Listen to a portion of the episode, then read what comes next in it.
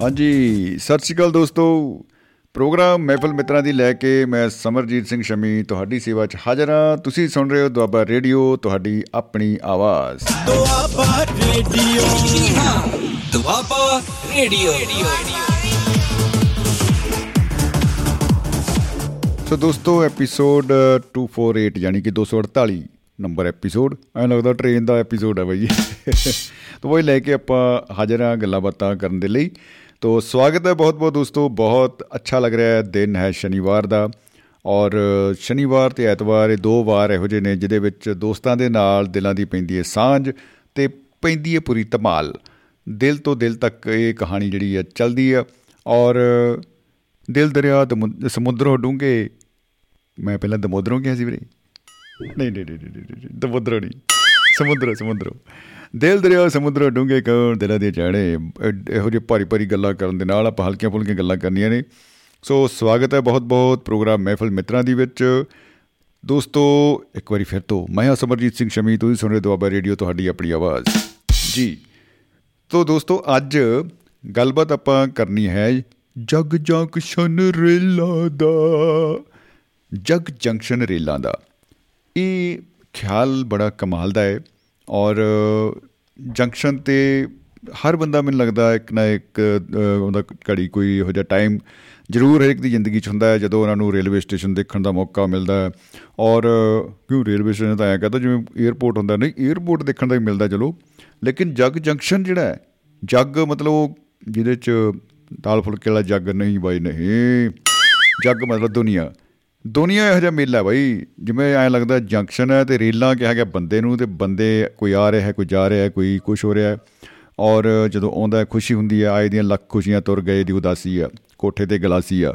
ਕਈ ਵਾਰੀ ਮੈਂ ਗੰਡਾਸੀ ਸਮਝਦਾ ਰਿਹਾ ਪਹਿਲਾਂ ਤਾਂ, ਪਰ ਗਲਾਸੀ ਸੀਗੀ ਵੀਰੇ, ਕੋਠੇ 'ਤੇ ਗਲਾਸੀ। ਕਮਾਲ ਆ ਮਾਨਕ ਸਾਹਿਬ ਵੀ ਨਾ ਹਰ ਗੱਲ ਗਲਾਸੀ 'ਤੇ ਲੈ ਹੀ ਜਾਂਦੇ ਸੀ ਘੁਮਾ ਘੁੰਮ ਕੇ। ਉਹ ਆਏ ਦੀਆਂ ਲੱਖ ਖੁਸ਼ੀਆਂ, ਤੁਰ ਗਏ ਦੀ ਉਦਾਸੀ ਹੈ। ਇਹੋ ਜਿਹੇ ਜਦੋਂ ਗੀਤ ਆਪਾਂ ਸੁਣਦੇ ਹਾਂ, ਮਨ ਵਿੱਚ ਖੁਸ਼ੀ ਵੀ ਹੁੰਦੀ ਹੈ, ਮਨ 'ਚ ਹੈਰਾਨੀ ਵੀ ਹੁੰਦੀ ਹੈ, ਵਿਰਾਗ ਵੀ ਹੋ ਜਾਂਦਾ ਹੈ, ਵਿਛੜੇ ਹਾਣੀਆਂ ਦੀ ਯਾਦ ਵੀ ਆਉਂਦੀ ਹੈ, ਪਰ ਬੜਾ ਕੁਛ ਹੈ। ਤਾਂ ਇਹਦੇ ਉੱਤੇ ਆਪਾਂ ਗੱਲਾਂ ਬਾਤਾਂ ਕਰਾਂਗੇ। ਬਹੁਤ ਕੁਛ ਹੈ ਕਹਿਣ ਲਈ, ਸੁਣਨ ਲਈ, ਅਤੇ ਤੁਸੀਂ ਪ੍ਰੋਗਰਾਮ 'ਚ ਸ਼ਾਮਿਲ ਹੋ ਸਕਦੇ ਹੋ। ਨੰਬਰ ਕਰਕੇ ਡਾਇਲ, ਹੱਥ 'ਚ ਮੋਬਾਈਲ, ਚਿਹਰੇ 'ਤੇ ਸਮਾਈਲ, 9501113641 ਇਸ ਨੰਬਰ 'ਤੇ ਸੋਹਣਿਓ ਸੱਜੜੋ ਡਾਇਲ ਕਰਨਾ ਹੈ ਅਤੇ ਪ੍ਰੋਗਰਾਮ 'ਚ ਲਾਈਵ ਸ਼ਾਮਿਲ ਹੋਣਾ। 8 ਵਜੇ ਤੋਂ ਲੈ ਕੇ 10 ਵਜੇ ਤੱਕ ਪ੍ਰੋਗਰਾਮ ਲਾਈਵ ਹੋਵੇਗਾ। ਤੋ ਲਾਈਵ ਕਰਾਂਗੇ ਗੱਲਾਂ ਬਾਤਾਂ। ਓ ਹੋ ਲਾਈਵ। ਸੋ ਦੋਸਤੋ, ਸਾਡੇ ਨਾਲ ਮਹਿਫਲ ਦੇ ਵਿੱਚ ਜੁੜ ਚੁੱਕੇ ਨੇ ਸਾਡੇ ਦਿਲਾਂ ਦੀ ਧੜਕਣ ਹਰਮੋਹਿੰਦਰ ਸਿੰਘ ਚਾਹਲ ਸਾਹਿਬ ਵਾਸ਼ਿੰਗਟਨ ਡੀਸੀ ਤੋਂ। ਜੀ ਆਇਆਂ ਨੂੰ ਜੀ ਚਾਹਲ ਸਾਹਿਬ, ਸਤਿ ਸ਼੍ਰੀ ਅਕਾਲ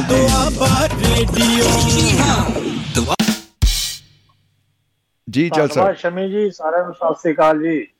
ਜੀ ਸਤਿ ਸ਼੍ਰੀ ਅਕਾਲ ਜੀ, ਸਤਿ ਸ਼੍ਰੀ ਅਕਾਲ ਜੀ ਚਾਹਲ ਸਾਹਿਬ, ਜੀ ਆਇਆਂ ਨੂੰ ਜਨਾਬ। ਤੁਸੀਂ ਅੱਜ ਪ੍ਰੋਗਰਾਮ ਰੱਖਿਆ ਰੇਲਾਂ 'ਤੇ ਡਿਪੈਂਡ, ਰੇਲਾਂ ਦੇ ਬਾਰੇ, ਅਤੇ ਰੇਲਾਂ 'ਚ ਲੇਟ ਵੀ ਹੋ ਚੁੱਕੀਆਂ ਥੋੜ੍ਹੀਆਂ ਜਿਹੀਆਂ। ਬਾਹਲੀ ਧੁੰਦ ਵਾਲੀ ਪੈ ਗਈ ਜਦੋਂ ਅਸੀਂ ਫੱਟਾ ਲਾਇਆ ਰੇਲ ਵਾਲਾ, ਨਹੀਂ ਧੁੰਦ ਨਾਲ ਦੀ ਨਾਲ ਹੀ ਆ ਗਈ। ਔਰ ਚਾਹਲ ਸਾਹਿਬ ਤੁਹਾਨੂੰ ਪਤਾ ਵੀ ਦਿੱਲੀ ਦੇ ਵਿੱਚ ਤਾਂ ਇੰਨੀ ਕੁ ਧੁੰਦ ਧੂੰਆਂ ਜਿਹਾ ਛਾ ਗਿਆ, ਉਹਨਾਂ ਨੇ ਪ੍ਰਾਇਮਰੀ ਸਕੂਲ ਹੀ ਬੰਦ ਕਰਤੇ, ਸਾਹ ਲੈਣਾ ਹੀ ਔਖਾ ਹੋ ਗਿਆ। ਮਤਲਬ ਧੁੰਦਾਂ ਕਰਕੇ ਟ੍ਰੇਨ ਜੀ ਲੇਟ ਹੋ ਜਾਂਦੀ ਜੀ, ਇਸ ਕਰਕੇ ਸਾਡਾ ਕਸੂਰ ਨਹੀਂ ਜੀ। ਮੈਂ ਦੇਰ ਕਰਤਾ ਨਹੀਂ, ਦੇਰ ਹੋ ਜਾਂਦੀ ਹੈ। ਬਿਲਕੁਲ ਜੀ, ਬਿਲਕੁਲ ਜੀ। ਜਗ ਜੰਕਸ਼ਨ ਰੇਲਾਂ ਦਾ ਅੱਜ ਦਾ ਬੜਾ ਤੁਹਾਡਾ ਬੜਾ ਹੀ ਕਮਾਲ ਦਾ ਵਿਸ਼ਾ ਹੈ ਜੀ। ਇਹਦੇ 'ਚ ਇਹ ਹੈ ਕਿ ਤੁਸੀਂ ਕਿਤੋਂ ਕੁਛ ਲੱਭਣ ਨਹੀਂ ਜਾਣਾ, ਸੋਚਣ ਨਹੀਂ ਜਾਣਾ, ਤੁਹਾਡੇ ਚੇਤਿਆਂ 'ਚ ਹੀ ਹੈ ਸਭ ਕੁਝ ਚੇਤਿਆਂ 'ਚ ਜੀ। ਜਗ ਜੰਕਸ਼ਨ ਰੇਲਾਂ ਦਾ, ਔਰ ਜੰਕਸ਼ਨ ਜਿਹੜਾ ਸ਼ਬਦ ਹੈ ਇਹ ਤਾਂ ਤੁਸੀਂ ਪਿੰਡ 'ਚ ਕਿਸੇ ਨੂੰ ਕਹਿ ਲਓ ਜੰਕਸ਼ਨ, ਸਾਰੇ ਰੇਲਵੇ ਜੰਕਸ਼ਨ ਸਮਝਦੇ ਆ, ਔਰ ਖਾਸ ਕਰ ਬਠਿੰਡੇ ਦਾ ਜੰਕਸ਼ਨ ਦੀ ਗੱਲ ਕਰਦੇ ਆ ਜੀ। ਹੁਣ ਜੰਕਸ਼ਨ ਵੈਸੇ ਤਾਂ ਇਹ ਹੈ ਕਿ ਜੰਕਸ਼ਨ ਉਹ ਹੈ ਜਿੱਥੇ ਸੈਂਟਰ ਪੁਆਇੰਟ ਹੈ, ਜਿੱਥੇ ਕਈ ਪਾਸੋਂ ਇੱਕ ਜਾਂ ਦੋ ਚਾਰ ਕਈ ਚੀਜ਼ਾਂ ਲਾਈਨਾਂ ਜਾਂ ਕੁਝ ਹੋਰ ਆ ਕੇ ਮਿਲ ਜਾਂਦਾ ਹੈ, ਮਿਲ ਰਹੀਆਂ ਨੇ। ਹਾਂ, ਪਰ ਆਪਣੇ ਉਹੀ ਗੱਲ ਲੋਕ ਮਨਾਂ 'ਚ ਜਿਹੜੀ ਗੱਲ ਵਸੀ ਹੈ ਉਹ ਰੇਲਵੇ ਜੰਕਸ਼ਨ ਤੋਂ ਹੀ ਵਸੀ ਹੈ। ਜੰਕਸ਼ਨ ਦੀ ਗੱਲ ਹੁੰਦੀ ਹੈ ਤਾਂ ਰੇਲਵੇ ਦੀ ਗੱਲ ਯਾਦ ਆ ਜਾਂਦੀ ਹੈ ਜੀ। ਵੈਸੇ ਤਾਂ ਦੇਖੋ ਜੀ, ਪੰਜਾਬ 'ਚ ਕੀ ਹਰ ਸ਼ਹਿਰ ਦੁਨੀਆ ਭਰ ਜਿੱਥੇ ਕਿਤੇ ਵੀ ਹੈ ਜਿੱਥੇ ਸਟੇਸ਼ਨ ਹੁੰਦਾ ਬਹੁਤ ਸਾਰੇ ਜੰਕਸ਼ਨ ਹੁੰਦੇ ਬਹੁਤ ਥਾਈ। ਬਿਲਕੁਲ, ਕਿਉਂਕਿ ਜੀ ਸਾਰਾ ਕੁਝ ਦੇਖੋ ਜਿਵੇਂ ਇਕੱਠਾ ਕਰ ਦਿੱਤਾ ਜਾਂਦਾ, ਪਰ ਬਹੁਤੇ ਵੱਡੇ ਨਹੀਂ ਹੁੰਦੇ। ਜਿਵੇਂ ਧੂਰੀ ਜੰਕਸ਼ਨ ਹੈ, ਦੋ ਮਤਲਬ ਕ੍ਰੋਸ ਹੀ ਬਣਦਾ ਉੱਥੇ ਜੀ। ਲੁਧਿਆਣਾ ਵੀ ਜੰਕਸ਼ਨ ਹੈ, ਇਸੇ ਤਰ੍ਹਾਂ ਆਪਣਾ ਇੱਕ ਪਿਆਰਾ ਜਾਖਲ ਜੰਕਸ਼ਨ ਵੀ ਹੈ ਜੀ। ਕਿਆ ਬਤਾ ਬਿਲਕੁਲ ਜੀ। ਉਹਦੇ ਨਾਲ ਬੜੀਆਂ ਯਾਦਾਂ ਜੁੜੀਆਂ ਆਪਣੀਆਂ। ਜੌਖਲ ਵੀ ਕਹਿ ਦਿੰਦੇ ਜੀ, ਜੌਖਲ ਜੌਖਲ ਇਹ ਉਧਰ ਦੀ ਬੋਲੀ ਤੇ ਹੈ ਜੀ ਜੌਖਲ। ਪਰ ਸਭ ਤੋਂ ਮਸ਼ਹੂਰ ਹੈ ਜੀ ਬਠਿੰਡੇ ਦਾ ਜੀ। ਬਠਿੰਡੇ ਦਾ ਇੰਡੀਆ ਦੇ ਵਿੱਚ ਸਭ ਤੋਂ ਵੱਡਾ ਜੰਕਸ਼ਨ ਹੈ ਜੀ ਰੇਲਵੇ ਦਾ। ਇੱਥੇ 7 ਲਾਈਨਾਂ ਪੈਂਦੀਆਂ ਜੀ ਬਠਿੰਡੇ ਦੇ ਵਿੱਚ। 7 ਲਾਈਨਾਂ 7 ਸ਼ਹਿਰਾਂ ਨੂੰ ਗੱਡੀਆਂ ਜਾਂਦੀਆਂ ਇੱਥੋਂ। ਵਾਹ ਕਿਆ ਬਾਤ ਹੈ ਜੀ, ਕਿਆ ਬਾਤ ਹੈ। ਦਿੱਲੀ, ਸਰਸਾ, ਗੰਗਾਨਗਰ, ਫਿਰੋਜ਼ਪੁਰ, ਬਰਨਾਲਾ, ਪਟਿਆਲਾ, ਰਵਾੜੀ, ਮੁਕਤਸਰ, ਫਾਜ਼ਿਲਕਾ ਵਾਲੀ ਸਭ ਤੋਂ ਹੋ ਜਾਂਦੀ ਹੈ ਜੀ ਇਹ। ਜੀ ਜੀ ਜੀ ਜੀ ਜੀ। ਇਹਦੇ ਬਾਰੇ ਸਾਡੇ ਆਪਣੇ ਜਿਹੜੇ ਹੋਏ ਹੈ ਕਵੀ ਬਾਬੂ ਰਾਜਵਲੀ ਜੀ, ਉਹਨਾਂ ਨੇ ਲਿਖਿਆ ਸੀ ਕਿ ਤੁੰਗ ਵਾਲੀ ਨਾਗੇ ਫੂਸ ਮੰਡੀ ਦੇ ਕਮਾਊ ਵਾਲੇ ਗਹਿਰੀ ਲੋਕ ਜ਼ਹਿਰੀ ਤੇ ਘਲੌਟੇ ਬਹੁਤੇ ਜੱਸੀ ਦੇ। ਆਹ ਕੱਚੀ ਪੁੱਛੋ ਭਾਈ ਕੀ ਕਸ਼ਹਿਰਿਆਂ ਦਾ ਜ਼ੋਰ ਵਾਲਾ ਭਾਗੂ ਦੇ ਸਰੋਤੇ ਤੇ ਰੁੱਖੇ ਜੇ ਲੋਕ ਦੱਸੀ ਦੇ।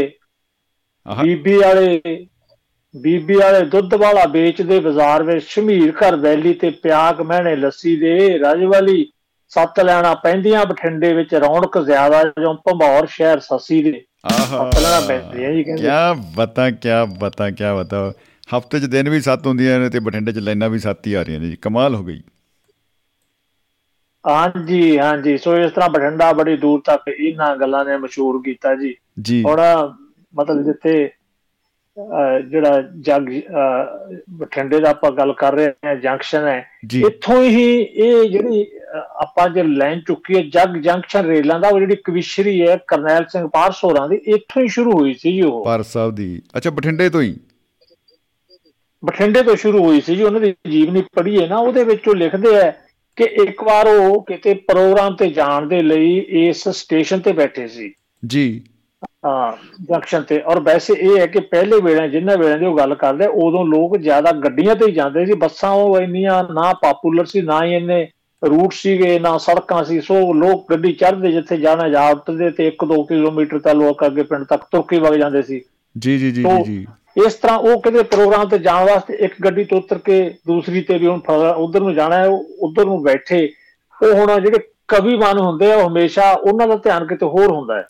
ਅਲੱਗ ਬਿਰਤੀ ਲੱਗੀ ਹੁੰਦੀ ਹੈ ਜੀ, ਬਿਲਕੁਲ ਅਲੱਗ ਬਿਰਤੀ ਲੱਗੀ ਹੈ। ਉਹ ਕਹਿੰਦੇ ਇੱਕ ਗੱਡੀ ਦੇ ਵਿੱਚੋਂ ਜਨ ਉਤਰੀ। ਅੱਛਾ, ਉਹਨਾਂ ਵੇਲੇ ਦੇ ਵਿੱਚ ਬਹੁਤੇ ਵਾਰੀ ਜੰਨਾਂ ਵੀ ਰੇਲ ਗੱਡੀਆਂ ਤੇ ਜਾਂਦੀਆਂ ਸੀ ਜੀ। ਵਾਹ ਵਾਹ ਕਿੰਨਾ ਵਿਸ਼ਾਲ ਮਤਲਬ ਟੱਬਰ ਹੋਏਗਾ, ਕਿੰਨੀ ਵੱਡੀ ਉਹਨਾਂ ਦੀ ਸੋਚ ਹੋਏਗੀ। ਛੋਟੀ ਮੋਟੀ ਗੱਡੀ ਨਹੀਂ ਜਾਂਦੇ ਬਰਾਤਾਂ, ਜਿਵੇਂ ਅੱਜ ਕੱਲ ਕਾਰਾਂ ਕੂਰਾਂ ਲੈ ਵੜਦੇ ਆ, ਰੇਲ ਹੀ ਲੈ ਗਏ ਰੇਲ।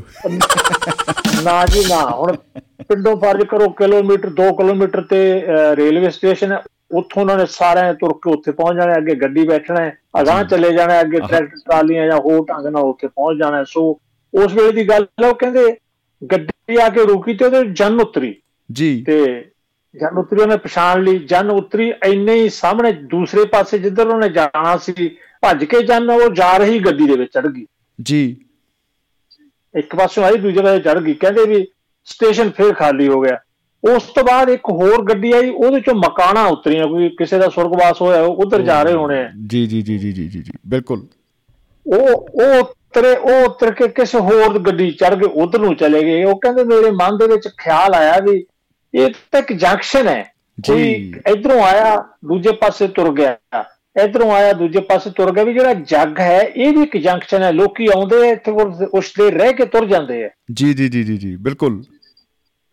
ਕੋਈ ਆ ਰਹੇ ਹੈ, ਕੋਈ ਜਾ ਰਹੇ ਹੈ, ਕੋਈ ਖੁਸ਼ੀ ਚਾਹ ਰਹੇ ਹੈ, ਕੋਈ ਗਮੀ ਚਾਹ ਰਹੇ ਹੈ, ਕੋਈ ਕਿਸ ਤਰ੍ਹਾਂ ਜਾ ਰਹੇ ਹੈ। ਫਿਰ ਇੱਥੋਂ ਹੀ ਉਹਨਾਂ ਨੇ ਉਹ ਕਵਿਸ਼ਰੀ ਲਿਖੀ ਸੀਗੀ, ਉਹਦੇ ਚ ਉਹਨਾਂ ਨੇ ਸ਼ੁਰੂ ਕੀਤਾ ਸੀ ਰੰਗ ਸੰਗ ਰਲ ਸੰਗ ਕਾਫਲੇ ਦੇ ਛੇਤੀ ਬੰਨ ਬਿਸਤਰਾ ਕਾਫਲ ਗਾਫਲ ਕਈ ਪਹਿਲੀ ਡਾਕ ਚੜੇ ਬਾਕੀ ਟਿਕਟਾਂ ਲੈਣ ਮੁਸਾਫਰ ਹੈ ਸਿਗਨਲ ਹੋਇਆ ਗਿਆ ਗਾਰਡ ਵਿਸਲਾਂ ਪਿਆ ਵਜਾਵੇ ਜਗ ਜੰਕਸ਼ਨ ਰੇਲਾਂ ਦਾ ਗੱਡੀ ਇੱਕ ਆਵੇ ਇੱਕ ਜਾਵੇ ਕਿਆ ਪਤਾ ਕਿਆ ਪਤਾ ਜੀ। ਵਾਕਈ ਜੀ ਬੜਾ ਹੀ ਇਹਦੇ ਜਿਹੜੇ ਅੱਗੇ ਬੰਦ ਵੀ ਚੱਲ ਸਾਹਿਬ ਬੜੇ ਦਿਲ ਨੂੰ ਮਤਲਬ ਟੁੰਬਣ ਵਾਲੇ ਨੇ, ਜਿੰਨੇ ਵੀ ਚ ਲਿਖੇ ਉਹਨਾਂ ਨੇ ਜੀ। ਘਰ ਨੂੰ ਨੇ ਸਾਂਭ ਲਿਆ ਤੁਰਗੀ ਧੀ ਝਾੜ ਕੇ ਪੱਲੇ, ਉਹ ਤੇ ਨੇ ਜਨਮ ਲਿਆ ਬਾਬਾ ਸਿਵਿਆਂ ਦੇ ਵੱਲ ਚੱਲੇ। ਕਿਤੇ ਜ਼ੋਰ ਮਕਾਨਾਂ ਦਾ, ਕਿਧਰੇ ਹਨ ਵਿਆਹ ਤੇ ਮਕਲਾਵੇ ਜਗ ਜੰਕਸ਼ਨ ਰੇਲਾਂ ਦਾ।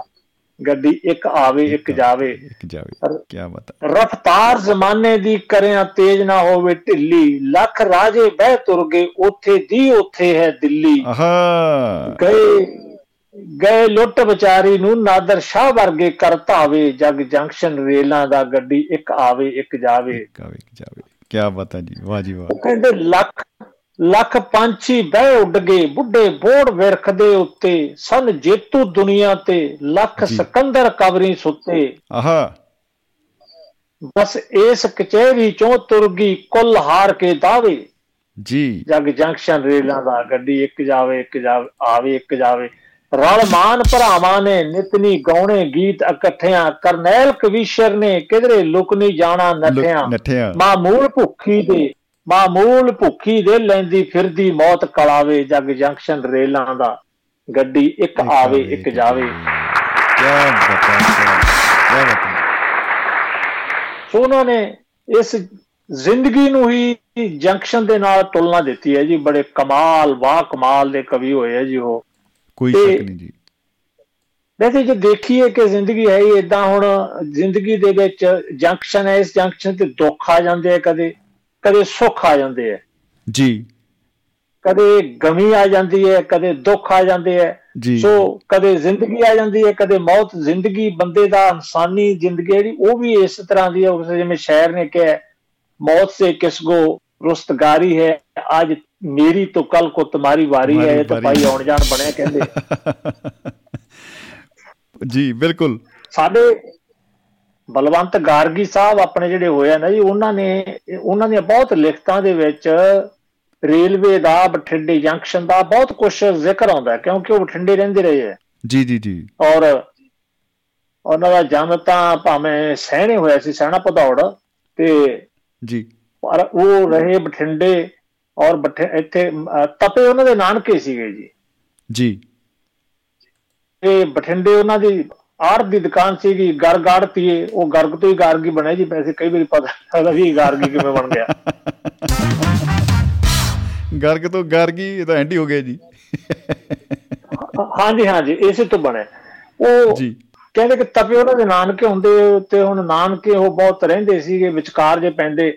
ਅੱਛਾ, ਉਹ ਕਹਿੰਦੇ ਕਿ ਉਹ ਲਿਖਦੇ ਆ ਕਿ ਉਹਨਾਂ ਦੇ ਸੁਰਤ ਦੀਆਂ ਗੱਲਾਂ, ਜਦੋਂ ਰੇਲਵੇ ਸ਼ੁਰੂ ਹੋਈ ਜੀ, ਲੈਣਾ ਤਾਂ ਬਿਛਦੀਆਂ ਚਲੋ ਪਹਿਲਾਂ ਵਿਚ ਗਈਆਂ ਹੋਣਗੀਆਂ। ਉਹ ਕਹਿੰਦੇ ਪਹਿਲਾਂ ਗੱਡੀਆਂ ਛੋਟੇ ਛੋਟੇ ਡੱਬੇ ਛਕੜਿਆਂ ਜਾਂ ਵਰਗੇ ਹੁੰਦੇ ਸੀਗੇ। ਅੱਛਾ ਜੀ। ਗੱਡੀ ਜਦੋਂ ਆਉਣ ਚਾਉਣ ਲੱਗੀ, ਅੰਗਰੇਜ਼ਾਂ ਦਾ ਵੇਲਾ ਸੀ, ਹੁਣ ਤੁਸੀਂ ਉਹਨਾਂ ਦਾ ਜਨਮ ਸੀਗਾ 1900 ਸ਼ਾਇਦ 15 ਜਾਂ 16 ਦਾ ਹੋਊਗਾ, ਤੇ ਚਲੋ ਉਹ ਬਚਪਨ ਦੀ ਗੱਲ ਕਰ ਰਹੇ ਆ ਤਾਂ 1928-30 ਦੇ ਕਿਤੇ ਨੇੜ ਦੀ ਹੋਊਗੀ ਜੀ। ਉਦੋਂ ਗੱਡੀਆਂ, ਮਤਲਬ ਜਦੋਂ 100 ਸਾਲ ਪਹਿਲਾਂ ਦੀ ਕਹਿ ਸਕਦੇ ਹਾਂ ਕਿ ਗੱਡੀਆਂ ਸ਼ੁਰੂ ਹੋਈਆਂ। ਉਹ ਕਹਿੰਦੇ ਵੀ ਜਦੋਂ ਤਪੇ ਪਹਿਲੀ ਵਾਰ ਗੱਡੀ ਆਈ ਤਾਂ ਪਹਿਲਾਂ ਦਾ ਸ਼ਹਿਰ ਇਕੱਠਾ ਹੋ ਗਿਆ। ਤੇ ਜਦੋਂ ਇੰਜਣ ਆ ਕੇ ਖੜਾ ਛੱਡੀ ਉਹਨੇ ਧੂਫ ਜੀ, ਭਾਰਤ ਸਾਰਾ ਭੱਜ ਲਏ ਜੀ ਲੋਕ। ਕਹਿੰਦੇ ਪਤਾ ਜੀ ਅੰਗਰੇਜ਼ ਪਤਾ ਨਹੀਂ ਕੀ ਲੈ ਆਏ, ਭੂਤ ਚੱਕੀ ਫਿਰਦੇ ਭੂਤ, ਸਭ ਭੱਜ ਗਏ। ਉਹ ਮੁੜ ਕੇ ਉਹ ਲੰਘਿਆ, ਲੋਕ ਗੋਰੇ ਜਿਹੜੇ ਉਹਨਾਂ ਦੇ ਸੀਗੇ ਇੰਪਲਾਈ ਕਹਿਣ ਵੀ ਇੱਥੇ ਮੈਂ ਬੈਠੋ। ਉਹ ਕਹਿੰਦੇ ਇਹਦੇ ਵਿੱਚ ਨਾ ਬੈਠੋ, ਪਤਾ ਨਹੀਂ ਕੀ ਕਰਨਗੇ, ਪਹਿਲਾਂ ਹੀ ਚੰਗੇੜਾ ਛੱਡ ਰਹੇ ਨਹੀਂ। ਉਹ ਕਹਿੰਦੇ 5-7 ਦਿਨਾਂ ਤੋਂ ਉਹ ਫਿਰ ਮੁੜ ਗਈ ਪਟਿਆਲੇ ਵੱਲ ਨੂੰ। ਉਸ ਤੋਂ ਬਾਅਦ ਕੀ ਹੋਇਆ ਕਿ ਮੇਰੀ ਆਵਾਜ਼ ਪਤਾ ਨਹੀਂ ਕਿਉਂ ਆਉਂਦੀ ਹੈ ਜੀ। ਅੱਛਾ, ਇਸ ਤੋਂ ਬਾਅਦ ਕੀ ਹੋਇਆ ਜੀ, ਇਹਨੂੰ ਮੈਂ ਪਾਸੇ ਕਰ ਲਵਾਂ। ਅੱਛਾ ਜੀ ਜੀ। ਇਸ ਤੋਂ ਬਾਅਦ ਉਹ ਕਹਿੰਦੇ ਹਰ ਹਫ਼ਤੇ ਆਉਂਦੀ ਉਹ ਗੱਡੀ ਜੀ ਜੀ, ਤੇ ਹਫ਼ਤੇ 'ਚ ਮੁੜਦੀ। ਫਿਰ ਉਹ ਕੀ ਕਰਦੇ, ਉਹਨਾਂ ਨੇ ਲੱਡੂ ਰੱਖੇ ਹੁੰਦੇ ਲੋਕਾਂ ਨੂੰ ਖਿੱਚਣ ਦੇ ਲਈ, ਵੀ ਆਓ ਗੱਡੀ 'ਚ ਬੈਠੋ ਨਾਲੇ ਲੱਡੂ ਖਾਓ। ਓ ਹੋ ਹੋ ਹੋ ਹੋ ਹੋ। ਉਹ ਕਹਿੰਦੇ ਵੀ ਲੋਕ ਕਹਿੰਦੇ ਵੀ ਇਹ ਤੁਹਾਨੂੰ ਗੱਡੀ ਚੜਾ ਕੇ ਪਾਣੀ ਬਰਮਾ ਮਡੇਲਾ ਕਿਤੇ ਹੋਰ ਜਾਂ ਕਾਲੇ ਪਾਣੀ ਲੈ ਜਾਣ, ਇਹਨਾਂ ਤੋਂ ਬਚੋ, ਗੋਰੇ ਬਹੁਤ ਬੇਕਾਰ ਨੇ। ਰਾਹ ਦੀ ਸਵਾਰੀ ਕਹਿੰਦੇ ਜੀ ਹੁਣ ਜਵਾਕ ਸ਼ਰਾਰਤੀ ਹੁੰਦੇ। ਕਹਿੰਦੇ ਇੱਕ ਦਿਨ ਮੈਂ ਆਖਿਆ ਲੱਡੂ ਤਾਂ ਖਾ ਲਈਏ, ਕਿੱਡੀ ਦੂਰ ਲੈ ਜਾਣਗੇ, ਸ਼ਾਮ ਆ ਕੇ ਉਤਰ ਜਾਣਗੇ। ਕਹਿੰਦੇ ਮੈਂ ਲੱਡੂ ਖਾਦੇ ਰੱਜ ਕੇ ਤੇ ਗੱਡੀ ਚੜ ਗਿਆ ਜੀ। ਟਿਕਟ ਵੀ ਕੋਈ ਨਹੀਂ, ਸ਼ੁਰੂ ਚੋਂ ਲੋਕਾਂ ਨੂੰ ਖਿੱਚ ਰਹੇ ਸੀ, ਟਿਕਟ ਵੀ ਕੋਈ ਨਹੀਂ ਲਾਈ, ਮੈਨੂੰ ਬਠਿੰਡੇ ਜਾ ਕੇ ਤਾਰਤਾ ਜੀ। ਮੁੜ ਕੇ ਤਾਂ ਕਹਿੰਦੇ ਮੌਜ ਬਣ ਗਈ, 2 ਦਿਨ ਪਿੰਡ ਤੇ 2 ਦਿਨ ਨਾਨਕੀ। ਫਿਰ ਇਸ ਤਰ੍ਹਾਂ ਕਹਿੰਦੇ ਹਫ਼ਤੇ 'ਚ 2 ਦਿਨ ਆਉਂਦੀ, ਫਿਰ ਰੋਜ਼ਾਨਾ ਵਾਲੀ ਹੋਈ ਸੀ। ਸਵੇਰੇ ਜਾ ਰਹੀ ਹੈ ਤੇ ਵਾਪਸ ਮੁੜ ਰਹੀ ਹੈ ਗੱਡੀ। ਵਾਹ ਵਾਹ ਜੀ ਵਾਹ, ਮਤਲਬ ਰੇਲ ਚਲਾਉਣੀ ਸੌਖੀ ਨਹੀਂ, ਇਕੱਲੇ ਕੋਲਿਆਂ ਨਾਲ ਨਹੀਂ ਚੱਲੀ, ਲੱਡੂਆਂ ਦਾ ਵੀ ਪੂਰਾ ਯੋਗਦਾਨ ਹੈ ਇਹਦੇ ਵਿੱਚ। ਲੱਡੂਆਂ ਦਾ ਪੂਰਾ ਯੋਗਦਾਨ ਹੈ ਜੀ, ਬਹੁਤ ਲੰਬਾ ਸਫ਼ਰ ਹੈ ਜੀ। ਵੈਸੇ ਦੇਖੋ ਕਿੰਨੇ ਹਜ਼ਾਰਾਂ ਜੰਕਸ਼ਨ ਹੋਣਗੇ ਇੰਡੀਆ ਦੇ ਵਿੱਚ, ਇਹਦਾ ਸਾਰਾ ਸਿਹਰਾ ਅੰਗਰੇਜ਼ਾਂ ਨੂੰ ਜਾਂਦਾ ਹੈ। ਸਾਡੇ ਵਾਲਿਆਂ ਨੇ ਤਾਂ ਪੇਸ਼ੀਆਂ ਹੋਈਆਂ ਦੀਆਂ ਚੁੱਕ ਕੇ ਲੈਣਾ ਚੁੱਕ ਕੇ ਵੇਚਤੀਆਂ। ਆ ਭਾਵੇਂ ਦੇਖੋ ਸਿਹਰਾ ਅੰਗਰੇਜ਼ਾਂ ਨੂੰ ਜਾਂਦਾ ਹੈ, ਪਰ ਮੈਂ ਜਿੰਨੇ ਉਹਨਾਂ ਦੇ ਵਿਆਹ ਦੇਖੇ ਅੰਗਰੇਜ਼ਾਂ ਦੇ, ਉਹ ਪਟੂ ਕਦੇ ਸਿਹਰਾ ਲਾਉਂਦੇ ਹੀ ਨਹੀਂ ਜੀ। ਹਾਂ ਉਹ ਸਿਹਰਾ ਨਹੀਂ ਲਾਉਂਦੇ ਜੀ, ਬਿਨਾਂ ਸਿਹਰੇ ਤੋਂ ਵਿਆਹ ਕਰੀ ਜਾਂਦੇ ਆ। ਕਿਸੇ ਹੋਰ ਟੌਪਿਕ ਦੇ ਵਿੱਚ ਡਿਸਕਸ ਕਰਾਂਗੇ ਜੀ। ਸਾਡੇ ਕੋਲ ਦੀ ਗੱਡੀ ਡੀਰੇਲ ਹੋ ਜੂ, ਗੱਡੀ ਡੀਰੇਲ ਹੋ ਜੂ। ਸਾਡੇ ਸਾਨੂੰ ਸਟੇਸ਼ਨ ਮੇਰੇ ਪਿੰਡ ਨੂੰ ਲੱਗਦਾ ਜੀ ਬਟਲਾਡਾ ਜੀ। ਅੱਛਾ, ਉਹ ਪਿੰਡੋਂ ਪੈਂਦਾ 15-16 ਕਿਲੋਮੀਟਰ। ਇੱਕ ਨਹਿਰ ਦੀ ਪਟੜੀ ਇੱਕ ਅੱਗੇ ਸੜਕ ਆ ਜਾਂਦੀ ਹੈ, ਕਰ ਕਰਾ ਕੇ ਉਹ ਉਸ ਤਰ੍ਹਾਂ ਪਹੁੰਚਦੇ ਜਦੋਂ ਸੜਕਾਂ ਨਹੀਂ ਸੀ। ਤੇ ਸਾਡੇ ਦੋ ਗੱਡੀਆਂ ਮਸ਼ਹੂਰ ਸੀ, ਇੱਕ ਤਾਂ ਸਵੇਰੇ 7 ਵਾਲਾ ਡੱਬਾ ਜੀ, ਉਹਨੂੰ 7 ਵਾਲਾ ਡੱਬਾ ਕਹਿੰਦੇ। ਉਹ ਇੱਧਰੋਂ ਆਉਂਦਾ ਹੁੰਦਾ ਜੀਂਦ ਵੱਲੋਂ ਤੇ ਬਠਿੰਡੇ ਮਾਨਸਾ ਨੂੰ ਜਾਂਦਾ। ਉਹ ਜ਼ਿਆਦਾ ਲੋਕਾਂ ਦੀਆਂ ਪਿੰਡ ਚੋਂ ਹੁਣ ਰਿਸ਼ਤੇਦਾਰੀਆਂ ਇੱਧਰ ਹੀ, ਕਿਉਂ ਪੰਜਾਬ ਇੱਧਰ ਹੀ ਰਹਿ ਜਾਂਦਾ, ਜਾਖਲ ਵੱਲ ਤਾਂ ਉੱਧਰ ਘੱਟ ਹੈ। ਸੋ ਲੋਕੀ ਜਿਹਨਾਂ ਨੇ ਉਹ ਡੱਬੇ ਚੜ੍ਹਨਾ ਜੀ ਸਾਈਕਲਾਂ ਤੇ, ਕਈ ਤਾਂ ਸਵੇਰੇ ਆਉਂਦੇ, ਕਈ ਰਾਤ ਨੂੰ ਆ ਕੇ ਉੱਥੇ ਗੁਰਦੁਆਰਾ ਨਾਲ ਲੱਗਦਾ ਉੱਥੇ ਰਹਿ ਜਾਂਦੇ ਜੀ ਜੀ ਜੀ ਜੀ ਜੀ ਸਵੇਰੇ ਉੱਤੇ ਚੜ੍ਹ ਕੇ ਜਾਂਦੇ। ਉਸੇ ਤਰ੍ਹਾਂ ਉਧਰੋਂ ਜਿਹੜੀ ਗੱਡੀ ਆਉਂਦੀ ਸੀ ਜੀ 10 ਵਾਲੀ ਗੱਡੀ ਕਹਿੰਦੇ ਉਹਨੂੰ, ਉਧਰੋਂ ਸਨੇਹਾ ਦੇ ਤੁਰੇ ਲੋਕੀ 10 ਵਜੇ ਬੁਲਾਡੇ ਆ ਕੇ ਉਤਰਦੇ। ਉਹਦੇ ਤੋਂ ਕਰਦਿਆਂ ਕਰਾਉਂਦੇ 2-3 ਵਜੇ ਨੂੰ ਪਿੰਡਾਂ 'ਚ ਪਹੁੰਚ ਜਾਂਦੇ। ਜਦੋਂ ਪੁੱਛਦੇ ਕਿੱਥੋਂ ਕਿਹੜੀ ਗੱਡੀ, ਭਾਈ 10 ਵਾਲੀ ਆਇਆ ਮੈਂ ਤਾਂ। ਆਹ 10 ਵਾਲੀ, ਇਹ ਦੋ ਗੱਡੀਆਂ ਮਸ਼ਹੂਰ ਸੀ। ਹਾਂ ਜੀ, ਦੋ ਟਾਈਮ ਜਾਣਦੇ ਹੋਏ ਦੋ ਕਹਾਉਂਦੇ। ਤੇ ਜਿਹੜੀ ਸਭ ਤੋਂ ਜ਼ਿਆਦਾ ਮਸ਼ਹੂਰ ਸਾਡੇ ਗੱਡੀ ਇਹ ਹੈ ਜੀ, ਉਹ ਹੈ ਜੀ ਪੰਜਾਬ ਰੇਲ।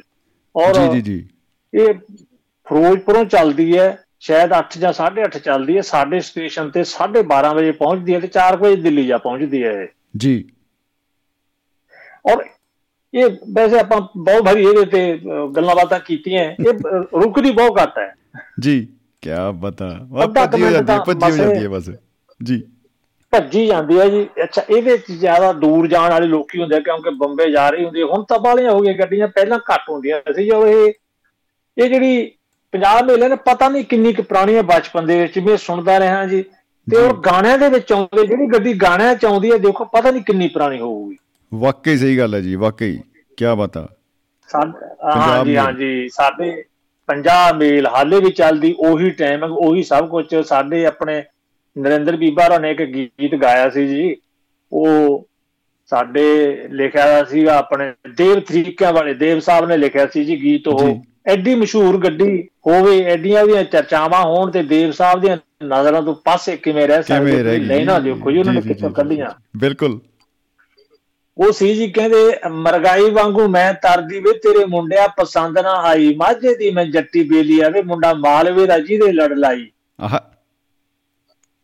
ਜੀ ਜੀ ਜੀ ਬਿਨ ਮਕਲਾਈ ਛੱਡ ਕੇ ਵੇ ਕਿਹੜੀ ਛਾਉਣੀ ਚ ਲਵਾ ਲਿਆ ਨਾਵਾ, ਆਊਂਗੀ ਪੰਜਾਬ ਮੇਲ ਤੇ ਵੇ ਤੇਰਾ ਭੇਜ ਦੇ ਸਹੀ ਸਰਨਾਮਾ।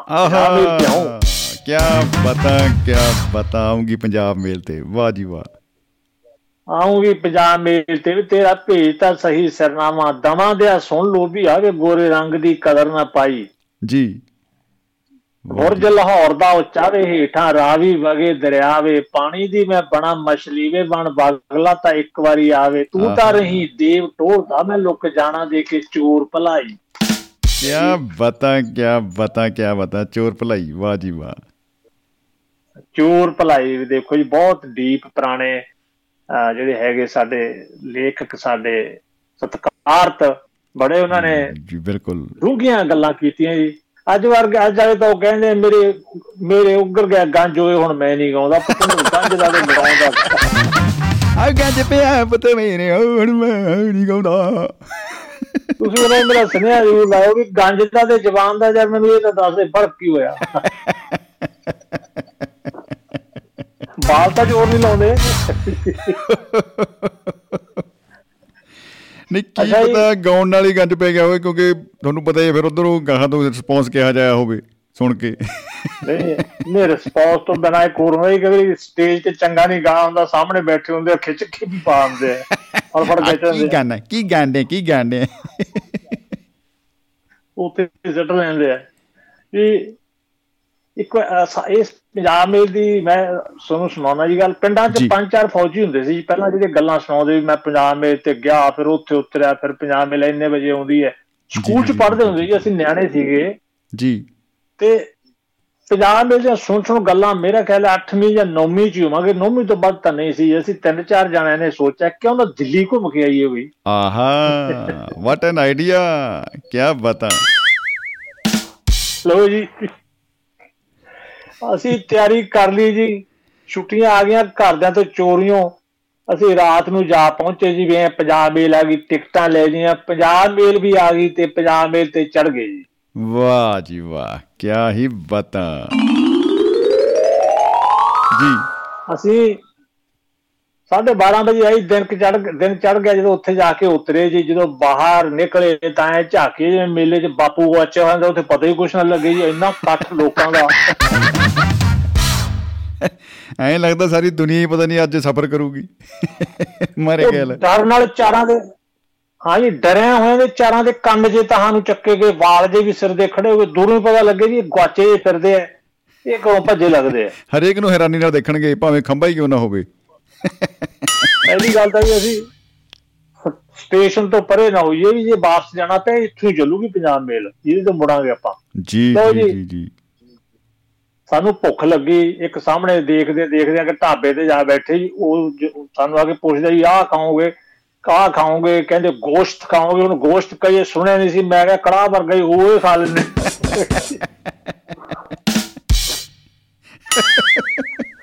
ਕੜਾਹ ਵਰਗਾ ਉਹ ਸੀਗਾ ਜੀ ਆਪਣਾ ਮੁਸਲਮਾਨ ਭਾਈਆਂ ਵਾਸਤੇ ਸੀਗਾ ਢਾਬਾ, ਉਹ ਅਸੀਂ ਗੋਸ਼ਤ ਦਾ ਆਰਡਰ ਕਰਤਾ ਜੀ, ਸ਼ਮੀ ਜੀ ਕੱਟੇ ਦੀ ਪੂਰੀ ਲੱਤ ਸਾਡੇ ਸਾਹਮਣੇ ਲੈ ਕੇ ਰੱਖਤੀ, ਕਦੇ ਛਕੋ ਵੀ।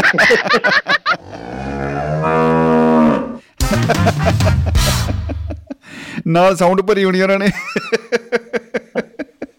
ਇਹਦਾ ਹੁਣ ਕੀ ਕਰੀਏ। ਪਲੇਟ ਚ ਜੀ ਉਹ ਬਾਲੇ ਬੜੇ ਥਾਲ ਜਿਹੇ ਚ ਰੱਖੀ ਹੋਈ, ਜਦੋਂ ਅਸੀਂ ਖੱਬੇ ਸੱਜੇ ਝਾਕ ਕੇ ਸਾਡੇ ਖੱਬੇ ਹੱਥ ਇੱਕ ਬੈਠਾ ਮੱਝ ਦਾ ਸਿਰ ਲਈ ਬੈਠਾ, ਦੋਨੇ ਸਿੰਗਾਂ ਨਾਲ ਫੜਿਆ ਹੋਇਆ,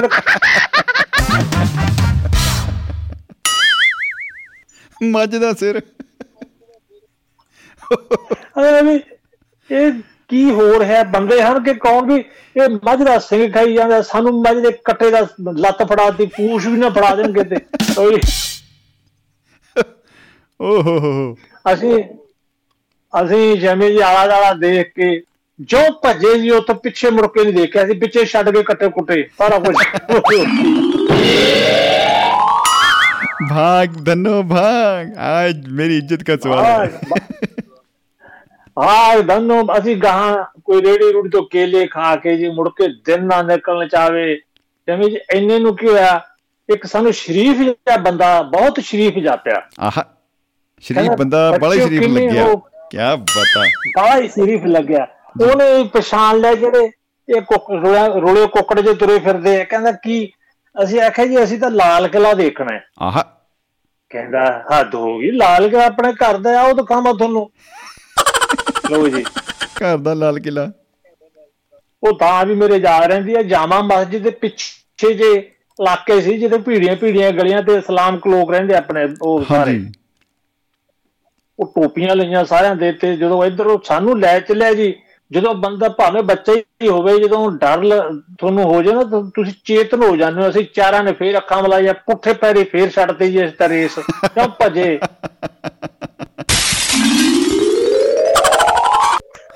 ਭੱਜ ਲਿਆ ਵੀ ਮਿੱਤਰਾ।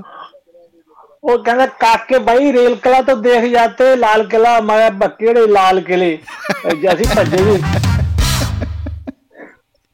ਸਟੇਸ਼ਨ ਤੇ ਫੇਰ ਵਗ ਗਏ ਜੀ ਅਸੀਂ। ਲਓ ਜੀ ਸਟੇਸ਼ਨ ਤੋਂ ਅਸੀਂ ਵਾਪਸੀ ਬਡਲਾਡੇ ਦੀਆਂ ਟਿਕਟਾਂ ਲੈ ਲਈਆਂ, ਉਸੇ ਪੰਜਾਬ ਮੇਲ ਦੀਆਂ।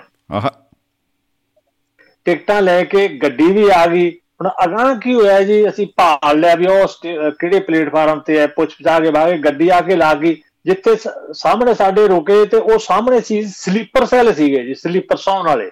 ਉਹ ਅੱਛਾ ਜੀ, ਅਸੀਂ ਆਖਿਆ ਤਾਂ ਗੱਡੀ ਬੜੀ ਵਧੀਆ, ਐਵੇਂ ਆਉਂਦੇ ਹੋਏ ਐਵੇਂ ਦਿਖਦੇ ਆ, ਅਸੀਂ ਸਲੀਪਰਾਂ ਤੇ ਮੌਜ ਨਾਲ ਸੌਂ ਗਏ। ਇਸ ਤਰ੍ਹਾਂ ਟਿਕਟਾਂ ਸਾਡੇ ਕੋਲ ਆਰਡੀਨਰੀ ਸੀਗੀਆਂ, ਆਮ ਬੈਠਣ ਵਾਲੀਆਂ। ਉਹ ਪਤਾ ਨੀ ਘੂਕ ਸੁੱਤੇ ਪਿਆ ਨੂੰ ਜਦੋਂ ਜਗਾਇਆ ਟੀਟੀ ਨੇ ਜੀ, ਸਾਨੂੰ ਪਤਾ ਨਹੀਂ ਕਿਤੇ, ਪਤਾ ਨਹੀਂ ਕਿੱਥੇ ਜੀ, ਅਸੀਂ ਦਿੱਲੀ ਤੇ ਬਲਾਡੇ ਦੇ ਵਿਚਾਲੇ ਹਰਿਆਣੇ ਸੀ ਕਿਤੇ ਜੀ, ਉਹ ਸਾਨੂੰ ਦੌਕੇ ਮਾਰੇ, ਕਹਿੰਦਾ ਤੁਹਾਡੀ ਟਿਕਟ ਦੂਜੇ ਡੱਬੇ ਦੀ ਹੈ, ਤੁਸੀਂ ਇਹਦੇ ਚ ਬੈਠੇ ਹੋ। ਅਸੀਂ ਆਖਿਆ ਵੀ ਇਸ ਤਰ੍ਹਾਂ ਬੱਚਿਆਂ ਵਾਂਗੂ ਜੋ ਕਹਿ ਸਕਦੇ, ਕਿਹਾ ਜੀ ਪੈਰ ਪੂਰ ਜਿਹੇ ਫੜੇ ਜੇ। ਅਗਲੇ ਸਟੇਸ਼ਨ ਤੇ ਜਿੱਥੇ ਗੱਡੀ ਰੁਕੀ ਉਹਨੇ ਸਾਨੂੰ ਫੜ ਕੇ ਥੱਲੇ ਤਾਰਤਾ, ਕਹਿੰਦਾ ਉਹ ਡੱਬੇ ਚ ਜਾਓ। ਕਿਆ ਬਾਤ ਹੈ, ਕਾਹਲੀ ਦੇ ਵਿੱਚ ਉਹਨੇ ਟਿਕਟਾਂ ਵੀ ਆਪਦੇ ਕੋਲੇ ਰੱਖ ਲਈਆਂ, ਜਾਂ ਸਾਨੂੰ ਫੜਾਉਣੀਆਂ ਭੁੱਲ ਗਿਆ, ਜਾਂ ਪਤਾ ਨੀ ਕੀ ਮਿਸਪਲੇਸ ਹੋ ਗਈ, ਅਸੀਂ ਥੱਲੇ ਉਤਰ ਗਏ ਜੀ। ਉਹ ਕੋਈ ਛੋਟਾ ਜਿਹਾ ਸਟੇਸ਼ਨ ਜੀ, ਹਾਂ ਜੀ, ਮੈਂ ਉੱਥੇ ਫੇਰ ਝਾਕੀ ਜਿਵੇਂ ਬਛਰੂ ਗਵਾਚ ਗਿਆ ਹੁੰਦਾ ਗਾਂ ਦਾ, ਇੱਧਰ ਉੱਧਰ ਵੀ ਹੁਣ ਕੀ ਕਰੀਏ। ਉਹ ਦਿਨ ਚੜ ਗਿਆ, ਸਾਰੇ ਆ ਗਏ, ਇਹ ਵੀ ਉੱਥੇ ਆ ਗਏ ਜੀ। ਉਹ ਦਿਨ ਚੜ ਗਿਆ ਜਿਹੜੇ ਉਹ ਹੁਣ ਆਪਣੇ ਹਰਿਆਣਵੀ ਲੋਕ, ਹਰਿਆਣਵੀ ਪਹਿਲੀ ਵਾਰ ਦੇਖੇ ਸੀ ਜਦੋਂ ਜੀ, ਉਹ ਕਹਿੰਦਾ ਬਾਠ ਰਹੇ ਠਾਵਟੀ, ਮੈਂ ਕਿਹਾ ਇਹ ਕਿਹੜੀ ਭਾਸ਼ਾ ਬੋਲਦੇ, ਸ਼ਾਇਦ ਬੰਗਲਾਦੇਸ਼ੀ ਨਾ ਆ ਗਏ ਹੋਈਏ ਕਿਤੇ। ਟ੍ਰੇਨ ਵਾਲੀ ਕਹਾਂ ਲਈ ਸਾਨੂੰ। ਅੱਛਾ ਉੱਥੇ ਪੈਸੇ ਕੋਲੇ ਹੈ ਨਾ ਜੀ, ਪਤਾ ਇਹ ਨਾ ਲੱਗੇ ਨਾ ਉੱਥੇ ਕੋਈ ਗੱਡੀ ਰੋਕੇ ਵੀ ਕਿਵੇਂ ਚੜੀਏ ਕੀ ਕਰੀਏ। ਅਸੀਂ ਸਟੇਸ਼ਨ ਤੋਂ ਪਿੱਛੇ ਹਟ ਕੇ ਨਾ ਜੀ ਖੇਤਾਂ ਦੇ ਵਿੱਚ ਜਿੱਥੇ ਝਾਫੇ ਝਾੜ ਮਾਲੇ ਸ਼ੁਰੂ ਹੋ ਜਾਂਦੇ ਉੱਥੇ ਬਹਿ ਗਏ ਜੀ। ਦੇਖੋ ਕਿਵੇਂ ਕਿਵੇਂ ਸਬੱਬ ਬਣਦੇ। ਇੱਕ ਮਾਲ ਗੱਡੀ ਆ ਕੇ ਰੋਕੀ ਜੀ ਉੱਥੇ, ਉਹਨੇ ਪਤਾ ਨੀ ਕਿਸੇ ਨੂੰ ਸਿਗਨਲ ਲੰਘਾਉਣਾ ਸੀ, ਕਿਸੇ ਨੂੰ ਕ੍ਰੋਸਿੰਗ ਦੇਣੀ ਸੀ। ਜਿੱਥੇ ਸਾਡੇ ਬਰਾਬਰ ਮਾਲ ਗੱਡੀ ਦਾ ਆ ਕੇ ਡੱਬਾ ਰੁਕਿਆ ਜੀ, ਉਹਦੇ ਚ ਗਾਰਡ ਬੈਠਾ ਤੇ ਉਹ ਸੀਗਾ ਸਰਦਾਰ ਜੀ ਪੱਗਬੰਦੀ ਵਾਲਾ, ਪੱਗ ਬੱਝੀ ਹੋਈ। ਕਿਆ ਪਤਾ ਬਾਜੀ, ਫੇਰ ਤਾਂ ਚਿਹਰਿਆਂ ਤੇ ਰੌਣਕਾਂ ਆ ਗਈਆਂ। ਅਸੀਂ ਭੱਜ ਕੇ ਗਏ ਉਹਦੇ ਵੱਲ ਜਦੋਂ ਖੜ ਗਈ ਗੱਡੀ ਜੀ ਜੀ। ਕਹਿੰਦਾ ਹਾਂ ਕਿਵੇਂ ਕੀ ਗੱਲ ਹੈ, ਅਸੀਂ ਦੋ ਤਾਂ ਰੋ ਪਏ ਜੀ। ਮੈਂ ਵੀ ਰੋ ਰਲਾ ਚੋ ਸੀ, ਮੈਂ ਕੋਈ ਗੱਪ ਮਾਰਾ।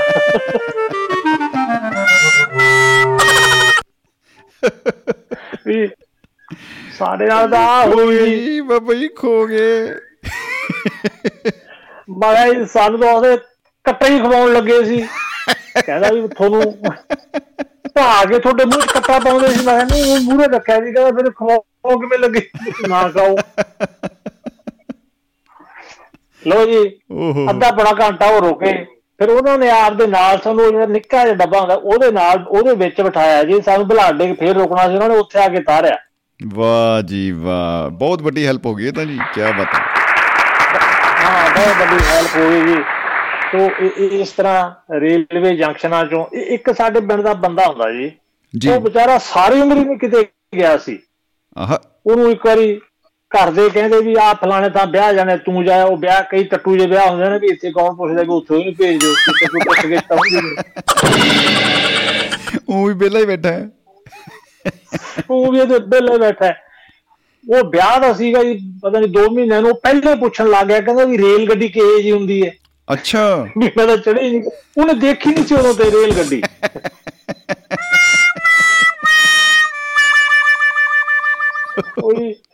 ਕੋਈ ਤਾਂ ਉਹਨੂੰ ਦੱਸਿਆ ਕਰੇ ਇਹ ਜੀ, ਕੋਈ ਦੂਜਾ ਉਹਨੂੰ ਧੂੰਆਂ ਕੱਢ ਕੇ ਦੱਸਿਆ ਵੀ ਧੂੰਆਂ ਨਿਕਲੂਗਾ।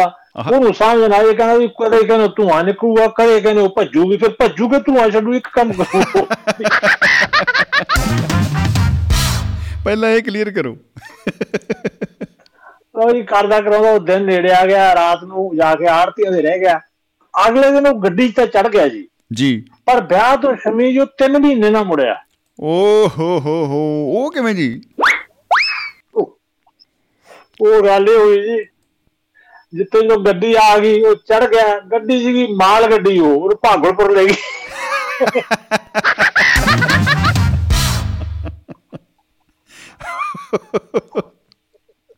ਉੱਥੇ ਜਦੋਂ ਭਾਗਲਪੁਰ ਤਾਰਾ ਵੀ ਤੂੰ ਇੱਥੇ ਤੂੰ ਕੌਣ ਹੈ, ਕਿਵੇਂ ਕੀ ਗੱਲ ਹੈ? ਕਹਿੰਦਾ ਵਿਆਹ ਆਇਆ। ਕਹਿੰਦੇ ਲੈ ਚਲੋ ਵੀ ਇਹਨੂੰ ਜੰਜ ਘਰ ਉੱਥੇ ਹੈਗਾ, ਉੱਥੇ ਖੜਾ ਹੋਏ। ਉਹ 3 ਮਹੀਨੇ ਦੀ ਜੇਲ੍ਹ ਹੋ ਗਈ ਜੀ, ਕਰਦਾ ਫਿਰਦਾ ਜਮਾ ਹੀ ਐਂਡ ਹੋ ਗਿਆ ਜੀ। ਉਹ ਤੋਂ ਚਿੱਠੀਆਂ ਚੁੱਠੀਆਂ ਪਾ ਕੇ ਉਹਨੇ 3 ਮਹੀਨਿਆਂ ਬਾਅਦ ਛੱਡਿਆ। ਫਿਰ ਉੱਥੋਂ ਆਇਆ, ਆ ਕੇ ਪਿੰਡ ਵਾਲਿਆਂ ਨੂੰ ਕਹਿੰਦਾ ਸਭ ਤੋਂ ਪਹਿਲੀ ਗੱਲ ਸ਼ਹਿਰ ਨਾ ਜਾਇਓ ਜੇ, ਬਗ ਜੋ ਗੱਡੀ ਤੇ ਚੜਨਾ ਦੂਰ ਦੀ ਦੇਖ ਕੇ ਅੱਖਾਂ ਵਿੱਚ ਲਿਓ, ਉਹਨੂੰ ਊਂ ਭੱਜ ਲਿਓ, ਉਹਦੇ ਨਾਲ ਨਾ ਪੰਗੇ ਲਿਓ ਭਾਈ, ਉਹ ਭੱਜ ਲਿਓ। ਹੁਣ ਸ਼ਮੀ ਜੀ ਇਹਦੇ ਨਾਲ ਇਸ ਗੱਲ ਤੋਂ ਇੱਕ ਮੇਰੇ ਕੋਲ ਮੈਨੂੰ ਯਾਦ ਆ ਗਿਆ, ਮੈਂ ਕਿਤਾਬ ਪੜ੍ਹੀ ਹੈ ਜੀ ਪਿੱਛੇ ਜੇ, ਉਹਦਾ ਨਾਂ ਇੰਗਲਿਸ਼ ਦੇ ਵਿੱਚ ਤਾਂ ਹੈਗਾ ਲਾਇਨ, ਲਿਖੀ ਹੈ ਸਾਰੂ ਬਰੇਰਲੀ ਜੀ। ਔਰ ਉਹਦੀ ਜਿਹੜੀ ਬੈਕਗ੍ਰਾਉਂਡ ਹੈ ਸ਼ਮੀ ਜੀ, ਉਹ ਜੁੜਦੀ ਹੈ ਇੰਡੀਆ ਨਾਲ। मैं जरूर गल करूंगा। वो बहुत मार्मिक गाथा है जो शताब्दी जी ने नहीं पढ़ी, पढ़ो। ਬਹੁਤ ਭਾਸ਼ਾਵਾਂ ਚ ਉਹ ਮੈਨੂੰ ਮੇਰੇ ਗੁਆਂਢੀ ਕਿਸੇ ਗੋਰੇ ਨੇ ਮੈਨੂੰ ਰਿਕਮੈਂਡ ਕੀਤੀ, ਮੈਂ ਪੜ੍ਹੀ, ਉਹਦੇ ਤੇ ਫਿਲਮਾਂ ਬਣੀਆਂ ਬਹੁਤ ਭਾਸ਼ਾਵਾਂ ਚ, ਪਰ ਮੈਨੂੰ ਪਤਾ ਆਪਣੇ ਪੰਜਾਬ ਚ ਉਹਦੀ ਗੱਲ ਨਹੀਂ ਚੱਲੀ, ਮੈਨੂੰ ਇਹ ਪਤਾ ਹਾਲੇ ਤਾਈਂ। ਜੀ ਜੀ ਜੀ, ਤੁਸੀਂ ਇੱਕ ਵਾਰੀ ਫਿਰ ਇਹਦਾ ਨਾਮ ਜਿਹੜਾ ਕਿਤਾਬ ਦਾ ਜ਼ਰੂਰ ਸ਼ੇਅਰ ਕਰਿਓ ਜੀ। ਕਿਤਾਬ ਦਾ ਨਾਂ ਹੈ ਜੀ ਲਾਇਨ, LION, ਜਿਹਦਾ ਮਤਲਬ ਸ਼ੇਰ ਹੁੰਦਾ ਹੈ, ਤੇ ਇਹਦਾ ਲੇਖਕ ਹੈ ਸਾਰੂ, SAROO, ਸਾਰੂ ਬ੍ਰੈਰਲੇ, BRIERLEY। ਕਹਾਣੀ ਮੈਂ ਤੁਹਾਨੂੰ ਸੁਣਾਉਣਾ ਜੀ। ਜੀ ਜੀ ਜੀ ਬਿਲਕੁਲ ਜ਼ਰੂਰ। ਇਹ ਨਾ ਜੀ 7 ਸਾਲ ਦਾ ਸੀ ਬੱਚਾ, 7 ਤੋਂ ਵੀ ਘੱਟ ਕਹਿ ਰਿਹਾ ਹੈ ਇਹਦੀ ਸਾਰੀ ਇਹਦੀ ਆਤਮ ਗਾਥਾ ਲਿਖੀ ਹੋਈ ਹੈ ਜੀ।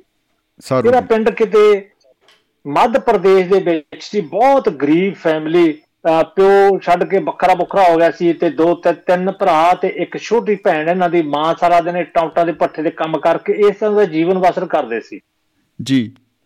ਤੇ ਇਹ ਜਿਹੜਾ ਮੁੰਡਾ ਸੀ ਇਹ ਸਾਰਿਆਂ ਤੋਂ ਛੋਟਾ, ਇਹਦੇ 2 ਭਰਾ ਹੋਰ ਸੀ। ਅੱਛਾ, ਗੱਲ ਰੇਲਵੇ ਜੰਕਸ਼ਨ ਤੇ ਆ ਗਈ। ਇਹਨਾਂ ਦੇ ਨੇੜੇ ਇੱਕ ਜੰਕਸ਼ਨ ਪੈਂਦਾ ਸੀ, ਟ੍ਰੇਨ ਇਹਨਾਂ ਦੇ ਪਿੰਡ ਦੇ ਵਿੱਚ ਵੀ ਲੰਘਦੀ ਸੀ। ਪਿੰਡ ਦਾ ਨਾਂ ਹੈ ਇਹਨਾਂ ਦਾ ਖੰਡਵਾ, ਕਾਫੀ ਮਸ਼ਹੂਰ ਹੈ ਜੀ। ਜੀ ਨਹੀਂ, ਹਾਂ ਮਸ਼ਹੂਰ ਤੋਂ ਹੀ ਪੰਗਾ ਪੈਂਦਾ ਜੀ ਇਹ, ਉੱਥੋਂ ਹੀ। ਉਹ ਹਾਂਜੀ, ਕਿਉਂਕਿ ਨੇੜੇ ਸੀ ਨਾ ਕੋਈ ਜਿਹੜਾ ਜੰਕਸ਼ਨ। ਇਹਦੇ ਭਰਾ ਹੁਣ ਕੁਦਰਤੀ ਗੱਲ ਹੈ ਗਰੀਬ ਪਰਿਵਾਰਾਂ ਚ ਐਵੇਂ ਹੁੰਦਾ, ਗੱਡੀਆਂ ਚੜ੍ਹਦੇ, ਚੋਰੀ ਚਾਰੀ ਵੀ ਕਰਦੇ, ਚੇਨਾਂ ਖੋਹ ਲੈਂਦੇ, ਏਦਾਂ ਦਾ ਕੰਮ ਕਰਦੇ ਜੀ ਉਹ। ਜੀ ਜੀ ਜੀ ਜੀ ਠੀਕ ਹੈ। ਕਈ ਵਾਰੀ ਇਹ ਵੀ ਨਾਲ, ਇਹਨੂੰ ਵੀ ਨਾਲ ਲੈ ਜਾਂਦੇ। ਇੱਕ ਵਾਰੀ ਕੀ ਹੋਇਆ, ਇਹਦਾ ਭਰਾ ਜਿਹੜਾ ਕਿ ਤੋਂ ਵੱਡਾ ਸੀ, ਉਹਦਾ ਨਾਂ ਸੀ ਗੁੱਡੂ, ਇਹਨੂੰ ਸਾਈਕਲ ਤੇ ਨਾਲ ਲੈ ਜਾਂਦਾ ਗੁੱਡੂ ਜੀ। ਸ਼ਾਮ ਵੇਲੇ ਪਿੰਡੋਂ ਗੱਡੀ ਚੜ੍ਹ ਕੇ ਅੱਗੇ ਉੱਥੇ ਪਹੁੰਚ ਜਾਂਦੇ ਜਿੱਥੇ ਜੰਕਸ਼ਨ ਆਉਂਦਾ, ਰੇਲਵੇ ਦਾ ਜੰਕਸ਼ਨ ਹੈ ਉੱਥੇ। ਉਹ ਇਹਨੂੰ ਬਿਠਾ ਜਾਂਦਾ ਗੁੱਡੂ, ਇਹਨੂੰ ਮੁੰਡੇ ਨੂੰ ਜੀ ਜੀ ਜੀ ਜੀ। ਇਹਨੂੰ ਕਹਿ ਜਾਂਦਾ ਵੀ ਤੂੰ ਇੱਥੇ ਹੀ ਬੈਠੀ, ਇੱਥੋਂ ਜਾਈ ਨਾ ਕਿਸੇ ਪਾਸੇ, ਮੈਂ ਮੁੜ ਕੇ ਆਇਆ। ਉਹ ਕਿਤੇ ਚੱਕਰੀ ਵੱਕਰੀ ਲਾਉਣ ਗਿਆ, ਇਹਨੂੰ ਪਿੱਛੋਂ ਨੀਂਦ ਆ ਜਾਂਦੀ ਹੈ ਤੇ ਜਦੋਂ ਜਾਗ ਖੁੱਲਦੀ ਹੈ ਇਹਨੂੰ ਲੱਗਦਾ ਕਿ ਵੀ ਮੈਨੂੰ ਉਹ ਕਹਿ ਕੇ ਗਿਆ ਸੀ, ਜਿਵੇਂ ਬੱਚੇ ਦਾ ਹੁੰਦਾ ਵੀ ਉਹਨੇ ਕਿਹਾ ਸੀ ਵੀ ਗੱਡੀ ਚ ਬਹਿ ਜੀ, ਵੀ ਮੈਂ ਆ ਕੇ ਮੈਂ ਵੀ ਗੱਡੀ ਚ ਬਹਿ ਜਾਊਂਗਾ। ਸਾਹਮਣੇ ਗੱਡੀ ਖੜੀ ਹੁੰਦੀ ਹੈ, ਗੱਡੀ ਚ ਚੜ੍ਹ ਜਾਂਦਾ ਜੀ। ਓਹੋ ਠੀਕ ਹੈ ਜੀ। ਗੱਡੀ ਚੜ੍ਹ ਕੇ ਇਹ ਥੋੜੀ ਦੇਰ ਦੇਖਦਾ ਵੀ ਉਹ ਆਇਆ ਨੀ, ਗੁੱਡੂ ਆਇਆ ਨੀ, ਇੱਧਰ ਉੱਧਰ ਦੇਖਦਾ। ਇੰਨੇ ਨੂੰ ਕੋਈ ਆਉਂਦਾ ਤੇ ਗੱਡੀ ਦਾ ਜਿਹੜਾ ਦਰਵਾਜ਼ਾ ਉਹ ਬੰਦ ਕਰ ਦਿੰਦਾ ਬਾਹਰੋਂ ਤੇ ਗੱਡੀ ਚੱਲ ਪੈਂਦੀ ਹੈ ਜੀ। ਓ ਅੱਛਾ ਜੀ। ਔਰ ਥੋੜੀ ਦੇਰ ਤਾਂ ਇਹ ਅਪਸੈਟ ਹੁੰਦਾ, ਰੋਂਦਾ ਕਰਾਉਂਦਾ। ਉਦੋਂ ਬਾਅਦ ਬੱਚਾ ਹੋਣ ਕਰਕੇ ਨੀਂਦ ਆ ਜਾਂਦੀ ਹੈ ਇਹਨੂੰ। ਜੀ ਜੀ ਜੀ। ਫੇਰ ਮੁੜ ਕੇ ਜੀ ਥੱਕ ਹਾਰ ਕੇ ਨੀਂਦ ਆ ਜਾਂਦੀ ਹੈ ਜੀ। ਮੁੜ ਕੇ ਇਹ ਦੇਖਦਾ ਇਹ ਗੱਡੀ ਕਿਤੇ ਖੜਦੀ ਹੈ ਤਾਂ ਕੋੜੇ ਨੇੜੇ ਤੇੜੇ ਕੋਈ ਬੰਦਾ ਨਹੀਂ ਹੁੰਦਾ, ਜਿਹੜੇ ਸ਼ੀਸ਼ੇ ਹੈ ਉਹ ਡਾਊਨ ਹੈ ਪੂਰੇ, ਬਾਹਰ ਦੇਖ ਨਹੀਂ ਸਕਦਾ, ਨਾ ਕੋਈ ਧਿਆਨ ਦਿੰਦਾ। ਕਮਰੇ ਜਿਹੜਾ ਡੋਰ ਹੈ ਉਹ ਬਾਹਰੋਂ ਲੌਕ ਕੀਤਾ ਹੋਇਆ। ਅਸਲ ਸੀਗੀ ਉਹ ਮਾਲ ਗੱਡੀ, ਉਹ ਮਾਲ ਗੱਡੀ ਸੀ ਜੀ। ਉਹ ਜੀ ਜੀ ਜੀ। ਇਹ ਚੜ ਗਿਆ ਭਲੇਖੇ ਨਾਲ, ਗੁੱਡੂ ਨੇ ਤੈਨੂੰ ਕੁਛ ਹੋਰ ਸਮਝਾਇਆ ਸੀ ਬੱਚੇ ਨੂੰ, ਇਹ ਸਮਝਿਆ ਨਹੀਂ। ਗੱਡੀ ਅਖੀਰ ਤੇ ਕਲਕੱਤੇ ਸਟੇਸ਼ਨ ਤੇ ਜਾ ਕੇ ਰੁਕਦੀ ਹੈ ਜੀ। ਓ ਹੋ ਹੋ ਹੋ ਹੋ ਜੀ। ਉੱਥੇ ਜਦੋਂ ਉਹ ਡੱਬਾ ਖੋਲਦੇ ਇਹ ਬਾਹਰ ਨਿਕਲਦਾ ਹੈ ਭਮੱਤਰਿਆਂ ਵਾਂਗੂ, ਅਨਪੜ੍ਹ ਗਰੀਬ ਪਰਿਵਾਰ ਚੋਂ, ਜਿਹਨਾਂ ਨੂੰ ਇੰਨੀ ਸੋਝੀ ਨਹੀਂ ਹੁੰਦੀ, ਕੁਛ ਵੀ ਨਹੀਂ। ਇਹ ਭੱਜ ਕੇ ਕਦੇ ਟੀ ਦੀ ਬਾਂਹ ਫੜਦਾ, ਕਦੇ ਕਿਸੇ ਦੀ ਫੜਦਾ। ਵੈਸੇ ਤਾਂ ਕੋਈ ਸੁਣਦਾ ਹੀ ਨਹੀਂ, ਜੇ ਕੋਈ ਸੁਣਦਾ ਵੀ ਹੈ ਤਾਂ ਸਮਝ ਨਹੀਂ ਆਉਂਦਾ, ਕਿਉਂਕਿ ਇਹਦੀ ਪੇਂਡੂ ਭਾਸ਼ਾ ਹੋਰ ਹੈ, ਕਲਕੱਤੇ ਦੀ ਹੋਰ ਹੈ। ਜੀ ਜੀ ਜੀ ਜੀ ਬਿਲਕੁਲ ਬਿਲਕੁਲ ਬਿਲਕੁਲ ਜੀ। ਇੱਧਰ ਉੱਧਰ ਭੱਜਿਆ ਫਿਰਦਾ ਜੀ ਅਕਸਰ ਉੱਥੇ। ਫਿਰ ਇਹ ਸੋਚ ਲੈਂਦਾ, ਮਤਲਬ ਬਾਲ ਮਨ ਸੋਚ ਲੈਂਦਾ ਵੀ ਹੁਣ ਕੋਈ ਰਾਹ ਨਹੀਂ, ਵੀ ਪਹਿਲਾਂ ਤਾਂ ਇਹੀ ਸੋਚਦਾ ਵੀ ਕੋਈ ਮੈਨੂੰ ਵਾਪਸੀ ਗੱਡੀ ਤੇ ਚੜਾ ਦੂ ਤੇ ਮੈਂ ਆਪਣੇ ਉੱਥੇ ਫਿਰ ਜਾ ਉਤਰੂੰਗਾ, ਪਰ ਨਹੀਂ, ਗੱਲ ਨਹੀਂ। ਫਿਰ ਇਹ ਲੋਕ ਛਿਪਕੇ ਜੀ, ਮੰਗ ਪਿੱਲ ਕੇ, ਛਿੱਲਰ ਕੇਲਿਆਂ ਦੇ ਖਾ ਖੂ ਕੇ ਉੱਥੇ ਗੁਜ਼ਾਰਾ ਕਰਦਾ ਹੈ ਜੀ। ਫਿਰ ਆਪਾਂ ਦੇਖਿਆ ਹਰ ਥਾਂ ਇਹਨਾਂ ਦੇ ਮਤਲਬ ਜਿਵੇਂ ਗੈਂਗ ਬਣੇ ਹੁੰਦੇ ਆ, ਉੱਥੇ ਮੰਗਣ ਵਾਲਾ ਵੀ ਗੈਂਗ ਹੈ, ਉਹ ਇਹਨੂੰ ਕੁੱਟਦੇ, ਉੱਥੋਂ ਭਜਾ ਦਿੰਦੇ, ਉੱਥੋਂ ਕਿਤੇ ਹੋਰ ਵਗ ਜਾਂਦਾ। ਉੱਥੋਂ ਅੱਗੇ ਰੇਲਵੇ ਦਾ ਮੁਲਾਜ਼ਮ ਇੱਕ ਬੁੜਾ ਜਿਹਾ ਹੁੰਦਾ, ਉਹ ਇਹਨੂੰ ਨਾਲ ਲੈ, ਜਿਹੜੇ ਛੋਟਾ ਕੰਮ ਕਰਨ ਵਾਲੇ ਹੁੰਦੇ ਆ ਵੀ ਤੂੰ ਮੇਰੇ ਘਰੇ ਰਹਿ। ਅੱਛਾ। ਉੱਥੇ ਘਰੇ ਇੱਕ ਅੱਧਾ ਦਿਨ ਰਹਿੰਦਾ ਉਹਦੇ ਨਾਲ, ਪਰ ਇਹਨਾਂ ਮੀਨ ਟਾਈਮ ਇਹ ਸੁਣਦਾ ਕਿ ਉੱਥੇ 2-3 ਬੰਦੇ ਬਾਹਰੋਂ ਆਏ ਗੱਲਾਂ ਕਰ ਰਹੇ ਆ। ਉਹਨਾਂ ਦੀਆਂ ਗੱਲਾਂ ਤੇ ਉਹਨੂੰ ਪਤਾ ਲੱਗ ਜਾਂਦਾ ਵੀ ਮੈਨੂੰ ਵੇਚ ਰਿਹਾ ਹੈ ਇਹ। ਓ ਹੋ ਹੋ ਹੋ ਹੋ ਹੋ। ਉੱਥੋਂ ਫੇਰ ਭੱਜਦਾ ਜੀ ਇਹ। ਜੀ ਜੀ ਜੀ ਜੀ। ਭੱਜ ਕੇ ਫੇਰ ਜਾਂਦਾ, ਫੇਰ ਮੰਗਣ ਲੱਗ ਜਾਂਦਾ। ਅੱਗੋਂ ਗੈਂਗ ਫੇਰ ਆ ਗਏ ਮੰਗਤਾਂ ਤੇ, ਉਹ ਇਹਨੂੰ ਕੁੱਟਦੇ। ਅਖੀਰ ਤੇ ਕਹਿੰਦਾ ਕਿ ਮੈਂ ਇਕੱਲਾ ਰਹਿ ਜਾਣਾ। ਰਾਤ ਨੂੰ ਕਹਿੰਦਾ ਮੈਂ ਉੱਥੇ ਸੌਂਦਾ ਜਿੱਥੇ ਕੂੜੇ ਦੇ ਢੇਰ ਨਹੀਂ ਜੀ ਸਿੱਟਦੇ, ਟਰੱਕਾਂ ਦੇ ਟਰੱਕ ਭਰ ਭਰ ਲਿਜਾ ਕੇ ਸ਼ਹਿਰ ਦੇ ਡੰਪ, ਜਿੱਥੇ ਉਹਦੇ ਵਿਚਕਾਰ ਕਰਕੇ, ਅੱਛਾ ਡੰਪ ਦੇ ਵਿਚਕਾਰ ਤਾਂ ਕਿ ਕੋਈ ਕੁੱਤਾ ਬਿੱਲਾ ਜਾਂ ਮੈਂ ਕਹਿੰਦਾ ਕਿਸੇ ਨੂੰ ਦਿਸਾਂ ਹੀ ਨਾ ਵੀ ਉੱਥੇ ਮੇਰੀ ਸੇਫਟੀ ਰਹੇ। ਓਹੋ ਜੀ, ਇਸ ਤਰ੍ਹਾਂ ਦੀਆਂ ਬੜੀਆਂ ਥਾਵਾਂ ਨੇ ਜਿੱਥੋਂ ਜਿੱਥੋਂ ਦੀ ਇਹ ਗੁਜ਼ਰਦਾ ਹੈ ਉਹ ਸਾਰਾ ਕਿਤਾਬ ਦੇ ਵਿੱਚ ਆਉਂਦਾ। ਅਖੀਰ ਤੇ ਇਹਨੂੰ ਇੱਕ ਮੰਗ ਤਾਂ ਇਹਦੇ ਵਰਗਾ ਮੁੰਡਾ ਹੋਰ ਮਿਲ ਜਾਂਦਾ ਤੇ ਉਹ ਕਈ ਦਿਨ ਇਕੱਠੇ ਮੰਗਦੇ, ਉਹ ਇੱਕ ਦਿਨ ਇਹਨੂੰ ਆਪਦੇ ਘਰੇ ਲੈ ਜਾਂਦਾ ਆਪਦੀ ਮਾਂ ਕੋਲ। ਜੀ, ਉਹ ਮਾਂ ਚਲੋ ਚੰਗੀ ਸੀ, ਉਹ ਵੀ ਇਹਨੂੰ ਆਪਦੇ ਕੋਲੇ ਕਈ ਦਿਨ ਰੱਖਦੀ ਹੈ। ਇਹ ਫਿਰ ਹੌਲੀ ਹੌਲੀ ਇਹਨੂੰ ਸਮਝਾਉਂਦਾ ਵੀ ਕੀ ਹੋਇਆ ਮੇਰੇ ਨਾਲ, ਵੀ 6 ਮਹੀਨੇ ਹੋ ਗਏ ਮੈਨੂੰ ਐਂ ਫਿਰਦੇ ਨੂੰ। ਬਿਲਕੁਲ ਬਿਲਕੁਲ ਬਿਲਕੁਲ, ਹਾਂਜੀ ਹਾਂਜੀ। ਉਹ ਕਹਿੰਦੀ ਹੈ ਵੀ ਮਤਲਬ ਸੋਚਦੀ ਹੈ ਕਿ ਸਾਡਾ ਤਾਂ ਪਰਿਵਾਰ ਹੈਗਾ, ਮੇਰਾ ਇਹ ਮੁੰਡਾ ਹੈ ਜਾਂ ਮੇਰਾ ਤਾਂ ਚਲੋ ਆਪਦਾ ਜਾਣ ਪਛਾਣ ਵਾਲੇ ਹੋਰ ਮੁੰਡੇ, ਤੇਰਾ ਤਾਂ ਇੱਥੇ ਹੈ ਹੀ ਕੋਈ ਨਹੀਂ। ਸੋਚ ਵਿਚਾਰ ਕਰਕੇ ਉਹ ਇਹਨੂੰ ਅਖੀਰ ਤੇ ਜੀ ਅਨਾਥ ਆਸ਼ਰਮ ਵਾਲਿਆਂ ਨੂੰ ਦੇ ਆਉਂਦੀ ਹੈ। ਉਹ ਅੱਛਾ ਜੀ, ਉੱਥੇ ਇਹ ਰਹਿੰਦਾ, ਜੋ ਪੜ੍ਹਾਉਂਦੇ ਪੜ੍ਹਾਉਂਦੇ ਕਰਦਾ ਉੱਥੋਂ ਹੀ ਭੱਜਣ ਦੀ ਕੋਸ਼ਿਸ਼ ਕਰਦਾ ਹੈ ਕੁਛ, ਕਿਉਂਕਿ ਬੇਗਾਨਾ ਸਾਰਾ ਕੁਝ, ਬੇਗਾਨੀ ਧਰਤੀ, ਬੇਗਾਨੇ ਲੋਕ। ਬਿਲਕੁਲ। ਪਰ ਉੱਥੋਂ ਕਹਾਣੀ ਚ ਪਲਟਾ ਉਦੋਂ ਆਉਂਦਾ ਕਿ ਜਦੋਂ ਉੱਥੋਂ ਬਾਹਰਲੇ ਦੇਸ਼ਾਂ ਦੇ ਲੋਕ ਆਸ਼ਰਮ ਚੋਂ ਬੱਚਿਆਂ ਨੂੰ ਅਡਾਪਟ ਕਰਨ ਆਉਂਦੇ ਆ।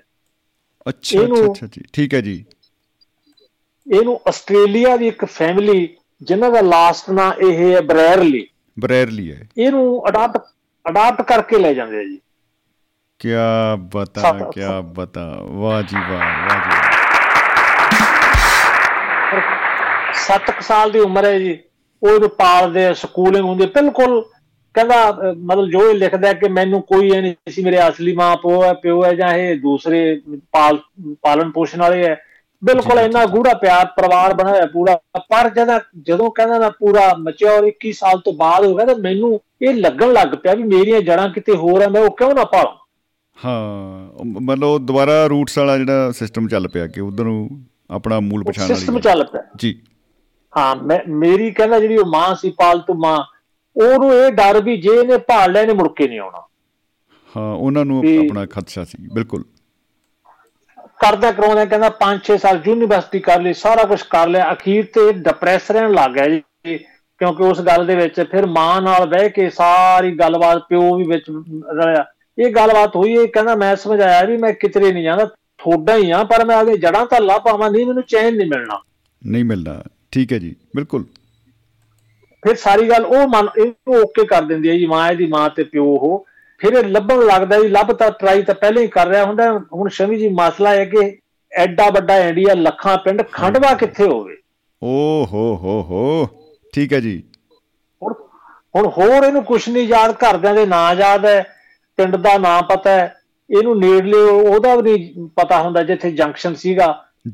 ਸ਼ਹਿਰ ਦਾ ਜਿਹੜਾ ਨਿੱਕਾ ਜਿਹਾ ਕਸਬਾ ਸੀ, ਉਹ ਜਿਵੇਂ ਕੁਛ ਕੁ ਨਿਸ਼ਾਨੀਆਂ ਹੁੰਦੀਆਂ, ਉੱਥੇ ਟੈਂਕੀ ਹੈ, ਉੱਥੇ ਮੰਦਿਰ ਹੈ, ਉੱਥੇ ਫਲਾਣਾ, ਉਹ ਚੀਜ਼ਾਂ ਯਾਦ ਆ, ਹੋਰ ਕੁਛ ਨਹੀਂ ਹੁੰਦਾ। ਬਿਲਕੁਲ। ਤੇ ਆਪਦਾ ਨਾਂ ਇਹਨੂੰ ਸਾਰੂ ਯਾਦ ਆ ਵੀ ਮੇਰਾ ਨਾਂ ਸਾਰੂ ਹੈ, ਆਪਣਾ ਨਾਂ ਪਤਾ, ਸਾਰੂ ਪਤਾ ਜੀ। ਫਿਰ ਇਹ ਲੱਭਦਾ ਫੇਸਬੁੱਕ ਤੇ, ਫਿਰ ਇੰਡੀਅਨ ਦੋਸਤ, ਲੋਕਾਂ ਨੂੰ ਦੋਸਤ ਬਣਾਉਂਦਾ, ਸਟੂਡੈਂਟਸ ਹੋਰ। ਇੱਕ ਵਾਰੀ ਫਿਰ ਇਹਨੂੰ ਕਿਸੇ ਦੋਸਤ ਦਾ ਪਿਓ ਜਿਹੜਾ ਕਿ ਰੇਲਵੇ ਦਾ ਇੰਜੀਨੀਅਰ ਰਿਹਾ ਹੁੰਦਾ, ਉਹ ਮਿਲਦਾ, ਉਹਦੇ ਨਾਲ ਗੱਲਬਾਤ ਹੁੰਦੀ ਹੈ, ਕਿਉਂਕਿ ਉਹ ਤਾਂ ਬਹੁਤ ਸਿਆਣਾ ਹੋ ਚੁੱਕਿਆ ਹੁੰਦਾ, 27-28 ਸਾਲ ਦਾ ਜੀ। ਉਹਨੂੰ ਸਾਰਾ ਕੁਝ ਸਮਝਾਉਂਦਾ, ਉਹ ਆਪਦੀ ਜਿੰਨੀ ਜ਼ੋਰ ਲਾ ਸਕਦੇ ਉਹ ਕੱਢਦਾ। ਕਹਿੰਦਾ ਵੀ ਖਾਂਡਵਾ ਨਾਲ ਇਹ ਤਾਂ ਹਜ਼ਾਰਾਂ ਪਿੰਡ ਆ ਗਏ, ਮੈਂ ਕਿੱਥੋਂ ਇਹਦੇ ਚ ਆਪਾਂ ਕਿੱਥੋਂ ਲੱਭੀਏ ਕਿਹੜਾ। ਸਾਰੇ ਇੱਕ ਦੂਜੇ ਨਾਲ ਸਟੇਸ਼ਨ ਮਿਲਦੇ ਹੁੰਦੇ ਵੀ ਸਾਹਮਣੇ ਟੈਂਕੀ ਹੈ, ਸਾਹਮਣੇ ਇੱਧਰ ਪਾਣੀ ਦਾ ਉਸ ਤਰ੍ਹਾਂ ਹੈ, ਉਹ ਤੇ ਸੇ ਇੱਕੋ ਜਿਹੇ ਹੁੰਦੇ ਸਾਰੇ। ਹਾਂਜੀ, ਬਿਲਕੁਲ ਇੱਕੋ ਹੀ ਹੁੰਦਾ। ਫਿਰ ਉਦੋਂ ਨੂੰ ਫੇਸਬੁੱਕ ਪ੍ਰਚਲਿਤ ਹੋ ਗਈ ਜਦੋਂ, ਫਿਰ ਇਹਨੇ ਗਰੁੱਪਾਂ ਦੇ ਵਿੱਚ ਪਾਉਣਾ ਸ਼ੁਰੂ ਕਰਤਾ, ਇੰਡੀਅਨ ਗਰੁੱਪਾਂ ਦੇ ਵਿੱਚ ਪਾਉਣਾ ਵੀ ਮੇਰੇ ਪਿੰਡ ਕਸਬੇ ਦਾ ਨਾਂ ਖੰਡਵਾ, ਉੱਥੇ ਇਸ ਤਰ੍ਹਾਂ ਕਰਕੇ ਫਲਾਣੇ ਤਾਂ ਮੰਦਿਰ ਹੈ, ਫਲਾਣੇ ਤਾਂ ਏਦਾਂ ਹੈ। 5 ਸਾਲ ਬਾਅਦ ਇਹਨੂੰ ਉਹ ਮਿਲਿਆ ਜੀ ਲਿੰਕ, ਜਦੋਂ ਕਿਸੇ ਨੇ ਕਿਹਾ ਵੀ ਇਹ ਤਾਂ ਮੇਰੇ ਕਸਬੇ ਵਰਗਾ ਲੱਗਦਾ। ਜਦੋਂ ਇਹਨੇ ਹੋਰ ਗੱਲਾਂ ਉਹਨਾਂ ਨਾਲ ਸਾਂਝੇ ਕੀਤੀਆਂ ਜੀ, ਉਹ ਹੌਲੀ ਹੌਲੀ ਗੱਲ ਪੱਕ ਗਈ ਵੀ ਉੱਥੇ ਫਲਾਣੇ ਦੀ ਦੁਕਾਨ, ਉੱਥੇ ਫਲਾਣਾ, ਉਹ ਕਰਦਿਆਂ ਕਰਦਿਆਂ ਸਾਰਾ ਆ ਗਿਆ ਵੀ ਹਾਂ ਵੀ ਇਹ ਤਾਂ ਉਹੀ ਹੈ ਖੰਡਵਾ। ਉਹ ਇਹਨੂੰ ਫੋਟੋਆਂ ਭੇਜਿਆ, ਸਾਰਾ ਕੁਛ ਕੀਤਾ ਨਾ। ਹੁਣ ਇਹਨੂੰ ਆਪਦੇ ਪਰਿਵਾਰ ਦਾ ਪਤਾ ਵੀ ਕਿੱਧਰ ਗਏ, ਕਿੱਥੇ ਰਹਿੰਦੇ ਹੈ ਜੀ। ਫਿਰ ਇਹ 25 ਸਾਲਾਂ ਬਾਅਦ ਵਾਪਸ ਆਉਂਦਾ ਜੀ ਉਸੇ ਪਿੰਡ ਦੇ ਵਿੱਚ। ਕਿਆ ਬਤਾ, ਕਿਆ ਬਤਾ। ਸਟੇਸ਼ਨ ਤੇ ਆ ਕੇ ਉਤਰਦਾ, ਪਛਾਣ ਲੈਂਦਾ, ਟੈਂਕੀ ਪਛਾਣ ਲੈਂਦਾ, ਜਿੱਥੇ ਪਹਿਲਾਂ ਰਹਿੰਦੇ ਹੁੰਦੇ ਉੱਥੇ ਜਾਂਦਾ ਜੀ। ਉੱਥੇ ਨਿੱਕੀ ਜਿਹੀ ਝੁੱਗੜੀ ਸੀ, ਕੋਠੜੀ ਸੀ, ਉਹਨੂੰ ਜਿੰਦਾ ਲੱਗਿਆ ਹੋਇਆ। ਓਹੋ ਜੀ। ਹੁਣ ਸਭ ਤੋਂ ਇੱਥੇ ਵੀ ਸਮੱਸਿਆ ਇਹਦੀ ਇਹ ਹੈ ਕਿ ਇਹਨੂੰ ਭਾਸ਼ਾ ਨਹੀਂ, ਲੋਕਲ ਭਾਸ਼ਾ ਨਹੀਂ ਆਉਂਦੀ, ਬਿਲਕੁਲ ਨਹੀਂ ਆਉਂਦੀ, ਅੰਗਰੇਜ਼ੀ ਆਉਂਦੀ ਹੈ। ਚਲੋ ਆਂਢ ਗੁਆਂਢ ਚੋਂ, ਹਾਂ ਨਾਗਰਿਕ ਕੋਈ ਲੜਕੀ ਟੀਚਰ ਹੈ ਇੰਗਲਿਸ਼ ਦੀ, ਉਹ ਆਉਂਦੀ ਹੈ ਉਹਦੇ ਨਾਲ ਕੁਝ ਗੱਲਾਂ ਕਰਕੇ ਉਹ ਜਦੋਂ ਸਮਝਦੀ ਹੈ ਉਹ ਦੱਸਦੀ ਹੈ ਵੀ ਇਹ ਕਦੇ ਇੱਥੇ ਰਹਿੰਦਾ ਰਿਹਾ, ਇਹਦੇ ਫਲਾਣੇ ਮਾਂ ਪਿਓ ਹੁੰਦੇ ਸੀ। ਉੱਥੇ ਇੱਕ ਬਹੁਤ ਬਜ਼ੁਰਗ ਮੁਸਲਮਾਨ ਹੁੰਦਾ ਮਹੱਲੇ 'ਚ, ਕਹਿੰਦੇ ਵੀ ਉਹਨੂੰ ਪਤਾ ਹੋ ਸਕਦਾ, ਉਹਦੇ ਕੋਲੇ ਜਾਂਦੇ ਆ ਜੀ ਜੀ ਜੀ ਜੀ, ਉਹਨੂੰ ਜੋ ਦੱਸਦੇ ਆ ਉਹ ਕਹਿੰਦੇ ਵੀ ਹਾਂ ਤੇਰੀ ਮਾਂ ਦਾ ਨਾਂ ਤਾਂ ਸ਼ਾਇਦ ਕਮਲਾ ਸੀ ਤੇ ਏਦਾਂ ਏਦਾਂ ਐਂ ਹੋਇਆ। ਪੁਰਾਣੇ ਬਜ਼ੁਰਗ ਮਤਲਬ ਬਹੁਤ ਸਿਆਣੇ ਹੁੰਦੇ ਜੋ ਦੇਖਦੇ ਦੇਖਦੇ ਕਿ ਉਹਨਾਂ ਦੇ ਦੋ ਮੁੰਡੇ ਹੁੰਦੇ, ਇੱਕ ਦਾ ਨਾਂ ਹੁੰਦਾ ਇੱਕ ਦਾ ਗੁੱਡੂ ਤੇ ਉਹ ਤੋਂ ਛੋਟਾ, ਉਹ ਮਰ ਗਏ ਸੀ। ਅੱਛਾ, ਜਦੋਂ ਗੁੱਡੂ ਤੇ ਛੋਟਾ ਇਹ ਸਮਝ ਗਿਆ ਵੀ ਛੋਟਾ ਇਹ ਮੈਨੂੰ ਕਹਿ ਰਿਹਾ, ਕਹਿੰਦਾ ਵੀ ਪਰ ਉਹ ਬਾਬਾ ਕਹਿੰਦਾ ਕਿ ਪਰ ਮੈਨੂੰ ਇਹ ਲੱਗਦਾ ਵੀ ਛੋਟਾ ਤੂੰ ਹੈ, ਤੇਰੀਆਂ ਅੱਖਾਂ ਦੱਸ ਰਹੀਆਂ ਮੈਨੂੰ। ਕਿਆ ਬਤਾ, ਕਿਆ ਬਤਾ, ਵਾਹ ਜੀ ਵਾਹ। ਵੀ ਮੇਰੇ ਮਹੱਲੇ 'ਚ ਤਾਂ ਤੁਸੀਂ ਮੇਰੇ ਕੋਲੇ ਖੇਡਦੇ ਰਹੇ ਹੋ, ਸਾਰਾ ਕੁਝ ਮੈਨੂੰ ਯਾਦ ਹੈ। ਫਿਰ ਉਹਨੇ ਪੁੱਛਿਆ ਵੀ ਆਪਾਂ ਉੱਥੇ ਮੱਛੀਆਂ ਫੜਨ ਜਾਂਦੇ ਹੁੰਦੇ ਐ ਕਰਨ ਜਾਂਦੇ, ਰਾਮਲੀਲਾ ਲੱਗਦੀ ਹੁੰਦੀ, ਕਹਿੰਦਾ ਮੈਂ ਕਿਹਾ ਹਾਂ ਹਾਂ। ਉਹ ਕਹਿੰਦਾ ਤੂੰ ਉਹੀ ਹੈ, ਕਹਿੰਦਾ ਤੂੰ ਸਾਰੂ ਨਹੀਂ ਤੂੰ ਸ਼ੇਰੂ ਹੈ, ਤੇਰਾ ਨਾਂ ਸ਼ੇਰੂ ਸੀ। ਅੱਛਾ, ਉਹ ਸ਼ੇਰੂ ਬੱਚੇ ਨੂੰ ਕਹਿੰਦੇ ਜਿਵੇਂ, ਉਹਦਾ ਨਾਂ ਸ਼ੇਰੂ ਸੀ। ਉਹ ਗੋਰਿਆਂ ਨੇ ਸ਼ੇਰੂ ਨੂੰ ਸਾਰੂ ਉਸ ਤਰ੍ਹਾਂ ਸਮਝ ਲਿਆ। ਫਿਰ ਉਹ ਕਹਿੰਦਾ ਤੇਰੇ ਮਾਂ ਤੇ ਬਾਕੀ ਹੈਗੇ ਆ ਜਿਹੜੇ ਬੱਚੇ, ਉਹ ਫਲਾਣੇ ਦੂਜੇ ਮਹੱਲੇ ਚਲੇ ਗਏ। ਉਹ ਦੂਜੇ ਮਹੱਲੇ ਜਾਂਦੇ ਜੀ, ਬੜੀ ਫਿਲਮ ਵੀ ਮੈਂ ਦੇਖੀ ਹੈ, ਫਿਲਮ 'ਚ ਉਹ ਨਜ਼ਾਰਾ ਨਹੀਂ ਆਉਂਦਾ, ਕਿਤਾਬ ਪੜ੍ਹ ਕੇ ਆਉਂਦਾ। ਜਦੋਂ ਇਹ ਜਾਂਦਾ ਹੈ ਕਹਿੰਦਾ ਵੀ ਦੱਸਿਓ ਨਾ, ਤਿੰਨ ਬੁੜੀਆਂ ਸਾਹਮਣੇ ਖੜੀਆਂ ਗੱਲਾਂ ਕਰ ਰਹੀਆਂ ਜੀ, ਇਹਨੂੰ ਕਿਸੇ ਦਾ ਚਿਹਰਾ ਯਾਦ ਨਹੀਂ ਆਉਂਦਾ।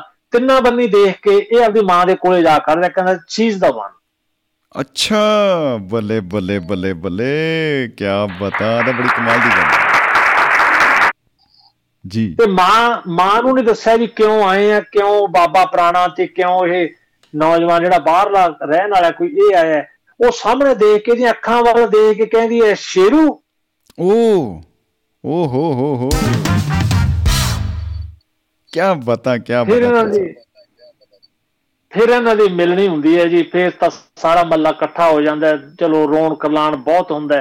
ਤੇ ਕਈ ਕਹਿੰਦੇ ਕਿ ਕਿਤੇ ਐਵੇਂ ਨਾ ਕਿਸੇ ਨੇ ਕਹਾਣੀ ਬਣਾ ਲਈ ਹੋਵੇ। ਫਿਰ ਪਹਿਲਾਂ ਤਾਂ ਇਹ ਪੁੱਛਦਾ ਹੈ ਕਿ ਗੁੱਡੂ ਕਿੱਥੇ ਹੈ। ਉਹ ਕਹਿੰਦੀ ਵੀ ਜਿਸ ਰਾਤ ਤੂੰ ਤੇ ਗੁੱਡੂ ਸਾਈਕਲ ਤੇ ਗਏ ਸੀ ਰਾਤ ਨੂੰ, ਇਹਦੀ ਮਾਂ ਕਹਿੰਦੀ ਵੀ ਕਈ ਦਿਨਾਂ ਬਾਅਦ ਗੁੱਡੂ ਦੀ ਖਬਰ ਇਹ ਆਈ ਸੀ, ਇੱਕ ਗੱਡੀ ਤੋਂ ਦੂਜੀ ਤੇ ਚੜਿਆ, ਉਹਦਾ ਐਕਸੀਡੈਂਟ ਹੋ ਗਿਆ, ਉਹਦੀ ਮੌਤ ਹੋ ਗਈ ਸੀ, ਤੇ ਨਾਲ ਪਿੱਛੋਂ ਸਾਨੂੰ ਅਸੀਂ ਵੀ ਸਮਝ ਲਿਆ ਵੀ ਤੇਰੀ ਵੀ ਮੌਤ ਹੋ ਗਈ ਹੋ। ਓਹੋ, ਫਿਰ ਇਹ ਗੱਲ ਚੱਲ ਪੈਂਦੀ ਹੈ ਕਿਤੇ ਕੋਈ ਜਾਲੀ ਨਾ ਬਣ ਕੇ ਆ ਗਿਆ ਹੋਵੇ। ਉਹਦੀ ਮਾਂ ਕਹਿੰਦੀ ਵੀ ਅਸੀਂ ਕਿੱਧਰਲੇ ਅਮੀਰ ਆ, ਕੋਈ ਜਾਲੀ ਬਣ ਕੇ ਸਾਨੂੰ ਲੁੱਟਣ ਆਊਗਾ, ਵੀ ਅਸੀਂ ਤਾਂ ਗਰੀਬ ਲੋਕ ਆ। ਫਿਰ ਇਹ ਕਹਿੰਦਾ ਵੀ ਤੈਂ ਕਰੋ ਵੀ ਮੇਰੀ ਭੈਣ ਨੂੰ ਲੈ ਆਓ। ਇਹਦੀ ਭੈਣ ਉਹਦੀ ਵਿਆਹੀ ਜਾ ਚੁੱਕੀ ਹੁੰਦੀ ਹੈ ਜੀ, ਉਹਨੂੰ ਲਿਆਉਂਦੇ ਆ। ਉਹ ਛੋਟੀ ਹੁੰਦੀ ਕਹਿੰਦਾ ਚੁੱਲ੍ਹੇ ਮੂਹਰੇ ਬਹਿ ਕੇ ਨਾ ਕੋਲੇ ਖਾਂਦੀ, ਬੱਚਿਆਂ ਨੂੰ ਆਦਤ ਹੁੰਦੀ ਹੈ ਕਿ ਮਿੱਟੀ ਖਾਣ ਦੀ ਕਿਸੇ ਨੂੰ ਜਾਂ ਕੋਲੇ। ਕਹਿੰਦਾ ਤੁਹਾਨੂੰ ਅਸਲੀ ਨਿਸ਼ਾਨੇ ਦੱਸਦਾ, ਇਹ ਕਹਿੰਦਾ ਵੀ ਮੈਨੂੰ ਮੇਰੀ ਮਾਂ ਕੋਲੇ ਬਿਠਾ ਜਾਂਦੀ ਵੀ ਜਦੋਂ ਇਹ ਕੋਲਾ ਚੱਕੇ ਨਾ ਤੂੰ ਇਹਦੇ ਮਾਰੀ। ਕਹਿੰਦਾ ਵੀ ਉਹ ਭੈਣ ਮੇਰੀ ਨੂੰ ਲਿਆਉਂਦੇ ਆ, ਉਹ ਸਾਹਮਣੇ ਬਹਿ ਜਾਂਦੀ ਹੈ ਅੱਖਾਂ ਰਾਹੀਂ, ਤਾਂ ਮੈਂ ਵੀ ਪਛਾਣ ਲਿਆ ਉਹਦੇ ਵੀ। ਕਹਿੰਦਾ ਵੀ ਮੈਂ ਕੋਲਾ ਚੱਕਦਾ ਤੇ ਉਹ ਨੀਵੀਂ ਪਾ ਲੈਂਦੇ ਆ ਸ਼ਰਮਾ ਕੇ। ਕਿ ਮੈਂ ਪੁੱਛਦਾ ਇੰਟਰਪ੍ਰੇਟਰ ਕੁੜੀ ਨੂੰ ਵੀ ਇਹ ਕੀ ਕਿ ਇਹ ਸ਼ਰਮਾਈ ਤਾਂ ਹੈ ਵੀ ਮੈਂ ਛੋਟੀ ਹੁੰਦੀ ਕੋਲਾ ਖਾਂਦੀ ਹੁੰਦੀ ਤੇ ਇਹ ਮੇਰੇ ਮਾਰਦਾ ਹੁੰਦਾ ਸੀ, ਮੇਰਾ ਭਰਾ ਹੈ। ਵਾਹ ਜੀ ਵਾਹ, ਜ਼ਿੰਦਾਬਾਦ ਜ਼ਿੰਦਗੀ, ਕਿਆ ਬਤਾ, ਕਿਆ ਬਤਾ, ਐਂਡ ਹੋ ਗਿਆ ਜੀ। ਸੋ ਫਿਰ ਇਸ ਤਰ੍ਹਾਂ ਦਾ ਦੂਜਾ ਭਰਾ ਵੀ ਮਿਲ ਜਾਂਦਾ ਹੈ ਜੀ, ਤੇ ਉਹ ਚਲੋ ਉਧਰੋਂ ਫਿਰ ਜਿਸ ਤਰ੍ਹਾਂ ਥੋੜੀ ਬਹੁਤ ਉਹਨਾਂ ਦੀ ਹੈਲਪ ਵੀ ਕਰਦਾ। ਆਪਦੀ ਮਾਂ ਨੂੰ ਆਸਟ੍ਰੇਲੀਆ ਲਿਜਾ ਕੇ ਦੋਨਾਂ ਮਾਵਾਂ ਨੂੰ ਮਿਲਾਉਂਦਾ ਵੀ ਹੈ ਜੀ। ਔਰ ਇਹ ਇੱਥੋਂ ਵਾਲੀ ਇਹਦੀ ਅਨਪੜ੍ਹ ਮਾਂ ਕਮਲਾ ਸਭ ਤੋਂ ਪਹਿਲਾਂ ਇਹੀ ਗੱਲ ਕਹਿੰਦੀ ਹੈ ਉਸ ਪਾਲਤੂ ਮਾਂ ਨੂੰ ਵੀ ਤੂੰ ਇਹ ਨਾ ਸਮਝ ਮੈਂ ਆਪਦਾ ਪੁੱਤ ਲੈਣ ਆਈ ਆ, ਬਸ ਮੈਂ ਤਾਂ ਤੈਨੂੰ ਮਿਲਣ ਆਈ ਆ, ਵੀ ਮੇਰੇ ਪੁੱਤ ਨੂੰ ਜਵਾਨ ਕਿਹਨੇ ਕੀ।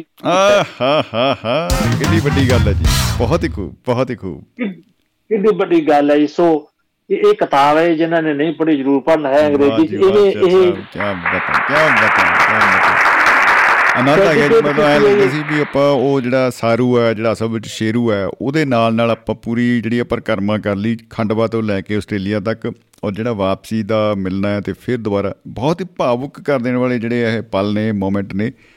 ਜ਼ਿੰਦਾਬਾਦ ਹੈ, ਜ਼ਿੰਦਾਬਾਦ ਹੈ ਜੀ, ਬਹੁਤ ਹੀ ਖੂਬ ਹੈ।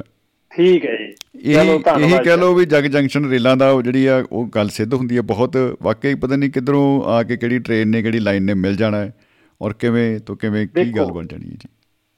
ਇੱਕ ਟ੍ਰੇਨ ਕਿਸੇ ਪਾਸੇ ਲੈ ਗਈ, ਦੂਜੀ ਟ੍ਰੇਨ ਉੱਥੇ ਫੇਰ ਲੈ ਆਈ, ਉੱਥੇ ਲੈ ਆਈ ਜੀ। ਕਿਆ ਬਤਾ, ਕਿਆ ਬਤਾ ਜੀ, ਚੱਲ ਸਾਹਿਬ, ਵਾਹ ਜੀ ਵਾਹ, ਵਾਹ ਜੀ, ਮੁਹੱਬਤ ਜ਼ਿੰਦਾਬਾਦ, ਜ਼ਿੰਦਗੀ ਜਿੰਦਾਬਾਦ ਸਾਹਿਬ।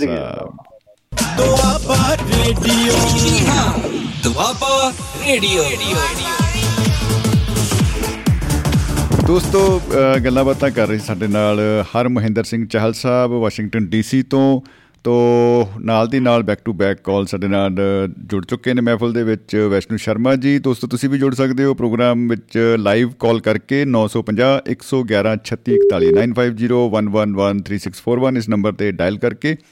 ਤੋ ਕਰਦੇ ਹਾਂ ਜੀ ਸਵਾਗਤ ਵੈਸ਼ਨੂ ਸ਼ਰਮਾ ਜੀ ਦਾ। ਜੀ ਆਇਆਂ ਨੂੰ ਜਨਾਬ, ਸਤਿ ਸ਼੍ਰੀ ਅਕਾਲ ਜੀ, ਖੁਸ਼ ਆਮਦੀ ਜੀ ਸ਼ਮੀ ਸਾਹਿਬ, ਸਾਰੀ ਮਹਿਫਲ, ਸਾਰੇ ਮਿੱਤਰ ਦੋਸਤ ਜਿੰਨੇ ਵੀ ਸੁਣਨ ਵਾਲੇ ਆ, ਚਾਹੇ ਇਸ ਪੰਜਾਬ 'ਚ ਆ ਚਾਹੇ ਉੱਧਰ ਵਾਲੇ ਪੰਜਾਬ 'ਚ ਆ, ਤੇ ਜਿਹੜੇ ਵੀ ਸਾਨੂੰ ਪਸੰਦ ਕਰਦੇ ਆ ਇਸ ਸਟੇਜ ਨੂੰ, ਇਸ ਹਾਸੇ ਮਜ਼ਾਕ ਨੂੰ, ਕਿਉਂਕਿ ਜ਼ਿੰਦਗੀ ਜਿਹੜੀ ਇਹਨਾਂ ਹੱਸਣ ਦਾ ਨਾਂ, ਰੋਣ ਵਾਲੇ ਤਾਂ ਬਹੁਤ ਨੇ ਜੀ। ਤੇ ਸਾਡਾ ਇਹ 2 ਦਿਨ ਪ੍ਰੋਗਰਾਮ ਸ਼ਨੀਵਾਰ ਐਤਵਾਰ ਹੁੰਦਾ, ਔਰ ਅੱਜ ਮੈਂ ਹਰਮੋਹਿੰਦਰ ਸਿੰਘ ਚਾਹਲ ਨੂੰ ਮੈਂ ਸ਼ਾਬਾਸ਼ ਦਿੰਦਾ ਕਿ ਉਹਨਾਂ ਨੇ ਬਹੁਤ ਵਧੀਆ ਪ੍ਰੋਗਰਾਮ ਕੀਤਾ ਔਰ ਕਿਤੇ ਅਕੇਵਾ ਨਹੀਂ ਆਇਆ, ਕਿਤੇ ਥਕੇਵਾ ਨਹੀਂ ਆਇਆ, ਔਰ ਬਿਲਕੁਲ ਉਹਨਾਂ ਨੇ ਨਾ ਨਵੀਂ ਨਵੀਂ ਜਿਹੜੀ ਚੀਜ਼ ਵਿੱਚ ਪੇਸ਼ ਕੀਤੀ ਆ।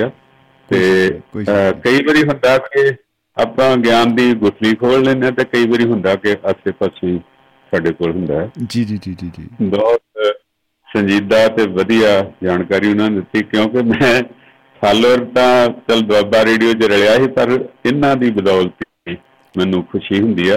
ਬੇਸ਼ੱਕ ਮੇਰੇ ਤੋਂ 10 ਸਾਲ ਛੋਟੇ ਹੋਣ, ਪਰ ਗਿਆਨ 'ਚੋਂ ਮੇਰੇ ਨਾਲ 20 ਸਾਲ ਵੱਡੇ ਆ। ਕਿਆ ਬਾਤ ਹੈ, ਕਿਆ ਬਾਤ ਹੈ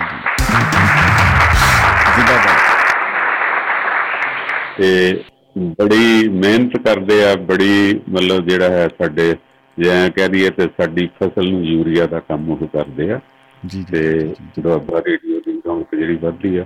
ਬਾਕੀ ਗੱਲਾਂ ਜਦੋਂ ਰੇਲ ਗੱਡੀ ਦੀਆਂ ਚੱਲੀਆਂ ਤਾਂ ਹੁਣ ਮੈਂ ਕਿੱਦਾਂ ਭੁੱਲੂਗਾ ਆਪਣੇ ਬਠਿੰਡੇ ਨੂੰ ਤੇ ਆਪਣੇ ਬਲੱਡ। ਬਿਲਕੁਲ ਬਿਲਕੁਲ ਜੀ, ਬਿਲਕੁਲ ਬਿਲਕੁਲ। ਤੇ ਇਹੀ ਸਾਡਾ ਜੋੜ ਮੇਲ ਆ, ਤੇ ਇਹੀ ਸਾਡਾ ਇੰਟਰਸਟ ਹੈ, ਤੇ ਇਹਦੇ ਨਾਲ ਦੂਸਰੇ ਖਬਰਾਂ ਵਾਲੇ ਵੀ ਬਰਾੜ ਸਾਹਿਬ ਹੁੰਦੇ, ਉਹ ਵੀ ਉੱਧਰ ਦੇ ਆ, ਤੇ ਮੈਨੂੰ ਮਤਲਬ ਤਾਜ਼ਾ ਚੜ ਜਾਂਦਾ ਜਦੋਂ ਮੇਰੀ ਮੈਮਰੀ ਨੂੰ ਮੁੜ ਕੇ ਤਾਜ਼ਾ ਕਰ ਦਿੰਦੇ ਆ। ਜੀ ਜੀ ਜੀ। ਵੈਸ਼ਨੂ ਸ਼ਰਮਾ ਜੀ, ਸਿਕੰਦਰ ਸਿੰਘ ਔਜਲਾ ਸਾਹਿਬ ਨੇ ਕਮੈਂਟ ਭੇਜਿਆ, ਕਹਿੰਦੇ ਵੈਸ਼ਨੂ ਸ਼ਰਮਾ ਜੀ ਅਮਰੀਕਾ 'ਚ ਵੀ ਸੁਣਦੇ ਆ ਜੀ, ਸਾਡੀ ਕਬੂਲ ਕਰੋ ਫਤਿਹ। ਔਜਲਾ ਸਾਹਿਬ ਸਾਡੇ ਕਹਿੰਦੇ ਸਰਮੋਰ ਨੇ, ਔਰ ਬਿਲਕੁਲ ਕਹਿੰਦੇ ਹੁੰਦੇ ਆ ਤੇ ਵੱਡੇ ਤਾਰੇ ਤੇ ਚੰਦ ਤੇ ਇਹਦੇ ਨਾਲ ਹੀ ਹੈਗਾ, ਬਾਕੀ ਨਿੱਕੇ ਨਿੱਕੇ ਤਾਰੇ ਤਾਂ ਸਾਡੇ ਸਰੋਤੇ ਨੇ, ਤੇ ਸਾਰਿਆਂ ਨਾਲ ਹੀ ਬ੍ਰਹਿਮੰਡ ਜਿਹੜਾ ਵਧੀਆ ਲੱਗਦਾ। ਤੇ ਔਜਲਾ ਸਾਹਿਬ ਦਾ ਵੀ ਧੰਨਵਾਦ ਹੈ, ਸਤਿ ਸ਼੍ਰੀ ਅਕਾਲ ਹੈ ਉਹਨਾਂ ਨੂੰ। ਤੇ ਬਿਲਕੁਲ ਕਿਤੇ ਭੁੱਲ ਜਾਂਦੇ ਆ, ਚਲੋ ਸੋਰੀ। ਤੇ ਜਿਹੜੇ ਹੁਣ ਨੇੜੇ ਦੇ ਆ, ਗੱਲਾਂ ਨੇੜੇ ਦੀਆਂ ਕਰਦੇ, ਕੱਛ ਦੀਆਂ ਗੱਲਾਂ ਕਰਦੇ ਆ, ਤੇ ਉਹ ਕੱਛ ਵਾਲੇ ਜ਼ਿਆਦਾ ਯਾਦ ਆ ਜਾਂਦੇ ਆ।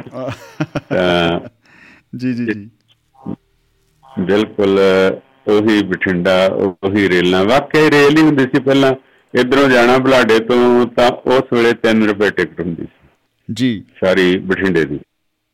ਤੇ ਜਦੋਂ ਮੌੜ ਮੰਡੀ ਲੰਘ ਜਾਣਾ ਤਾਂ ਹੌਲੀ ਹੌਲੀ ਗਾਂਹ ਜਾਣਾ ਤਾਂ ਕਿਲ੍ਹਾ ਦਿਖਦਾ ਹੁੰਦਾ ਸੀ ਸਭ ਤੋਂ ਪਹਿਲਾਂ ਜੀ। ਤੇ ਕਿਲ੍ਹੇ ਤੋਂ ਪਹਿਲਾਂ ਜਿਹੜੀਆਂ ਪੈੜੀਆਂ ਸੀ, ਬਰਾਂਦ ਤਾਂ ਨਹੀਂ ਕਹਾਂਗੇ, ਵਾਹੁੰਦੇ ਹੁੰਦੇ ਸੀ ਇੱਕ ਬਲਦ ਤੇ ਊਠ ਨਾਲ। ਅੱਜ ਭਾਵੇਂ ਅਸੀਂ ਸਾਰੇ ਕਹਿੰਦੇ ਹਾਂ ਹਮ ਪੀਜ਼ਾ ਖਾਣੇ ਹੈ, ਹਮ ਤੋਂ ਪਹਿਲੇ ਸੇ ਅਮੀਰ ਥੇ, ਬਾਕੀ ਜੋ ਹਾਲਤ ਪਹਿਲਾਂ ਉਹ ਸਾਰਿਆਂ ਨੂੰ ਪਤਾ ਹੀ ਆ।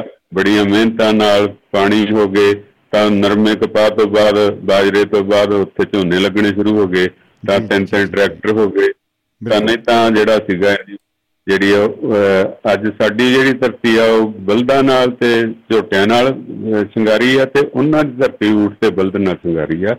ਤੇ ਇਹੀ ਉਹਨਾਂ ਦਾ ਬਿਲਕੁਲ ਜੀ, ਉਹਦਾ ਮਾਰੂ ਸਰਦਾ ਜਹਾਜ਼ ਸੀਗਾ, ਉਹਨਾਂ ਦਾ ਸਰਮੌਰ ਸੀਗਾ, ਔਰ ਉਹਨਾਂ ਨੂੰ ਸਾਂਭਣਾ, ਉਹਨਾਂ ਨਾਲ ਹੀ ਖੇਤੀ ਜਿਹੜੀ ਸੀ ਸਾਰੀ ਹੁੰਦੀ ਸੀਗੀ। ਹੁਣ ਰਹੀ ਗੱਲ ਬਠਿੰਡੇ ਦੀ, ਬਠਿੰਡੇ ਥਰਮਲ ਪਲਾਂਟ ਬਣਿਆ ਸੀਗਾ, ਮੈਨੂੰ ਲੱਗਦਾ ਮੈਂ ਉੱਥੇ ਗਿਆ ਜੀ ਸਨ 76 ਚ ਪਹੁੰਚੀ ਆ, ਤੇ ਇੱਕ ਉੱਥੇ 6 ਮਹੀਨਿਆਂ ਬਾਅਦ ਆਰਡਰ ਮਿਲਦੇ ਨੇ, ਤੇ ਅਸੀਂ 3 ਦੋਸਤ ਜਿਹੜੇ ਸੀਗੇ ਨਾ, ਇੱਕ ਮੈਂ ਸੀ, ਇੱਕ ਬਲਵਿੰਦਰ ਸੀ, ਇੱਕ ਤਰਸੇਮ ਸੀਗਾ। ਤਰਸੇਮ ਮੇਰੇ ਨਾਲ ਹੀ ਸੀਗਾ, ਹੈਗਾ ਜੰਡਿਆਲੇ ਦਾ ਸੀ ਪਿੱਛੋਂ, ਦੂਜਾ ਵੀ ਅੰਮ੍ਰਿਤਸਰ ਦਾ ਸੀਗਾ। ਤੇ ਉਹ ਕਹਿੰਦੇ ਵੀ ਆਰਡਰ ਛੁੱਟੀਆਂ ਨੇ, ਤੁਹਾਨੂੰ 1 ਦਿਨ ਠਹਿਰ ਕੇ ਮਿਲਣੇ ਆ। ਇਹਦਾ ਸੀ ਕਿਹਾ ਵੀ ਘਰੇ ਵੀ ਜਾਣਾ, ਇੱਥੇ ਕੱਟ ਲੈਂਦੇ ਹਾਂ, ਘੁੰਮ ਘੰਮ ਲੈਂਦੇ ਹਾਂ।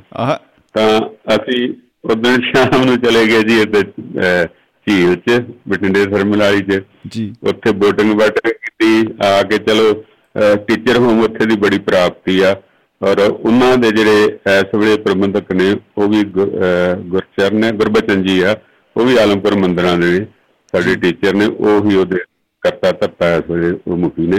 ਔਰ ਉਹ ਇੰਨਾ ਵੱਡਾ ਸੀਗਾ, ਟੀਚਰਾਂ ਨੇ ਕਬਜ਼ਾ ਕਰਕੇ ਨਾ ਮਤਲਬ ਤਾਂ ਕਿੱਲਾ ਡੇਢ ਕਿੱਲਾ ਥਾਂ ਕਿੱਲਾ ਤਾਂ ਹੋਊਗੀ, ਤਾਂ ਉਹਦੇ 'ਚ ਟੀਚਰ ਹੋਮ ਬਣਾਇਆ। ਮੇਰਾ ਖਿਆਲ ਸਾਰੇ ਪੰਜਾਬ 'ਚ ਇਕੱਲਾ ਹੀ ਇੱਕ ਬਠਿੰਡਾ ਆ ਜਿਨ੍ਹਾਂ ਨੇ ਮਾਰਕਾ ਮਾਰਿਆ, ਔਰ ਉਹ ਟੀਚਰ ਹੋਮ ਦੇ ਵਿੱਚ ਰਜਾਈਆਂ ਸਾਰਾ ਕੁਝ ਰੱਖਿਆ ਆ, ਤੇ ਜਿਹੜਾ ਕੋਈ ਟੀਚਰ ਆਉਂਦਾ ਆਪਣਾ ਨਾਂ ਪਤਾ ਲਿਖ ਕੇ ਤੇ ਉੱਥੇ ਰਹਿਣ ਸਹਿਣ ਦਾ ਉਹਦਾ ਜੁਗਾੜ ਵਧੀਆ, ਆਰਾਮ ਨਾਲ ਰਾਤ ਕੱਟ ਕੇ ਡੋਰਾ ਤੱਕ।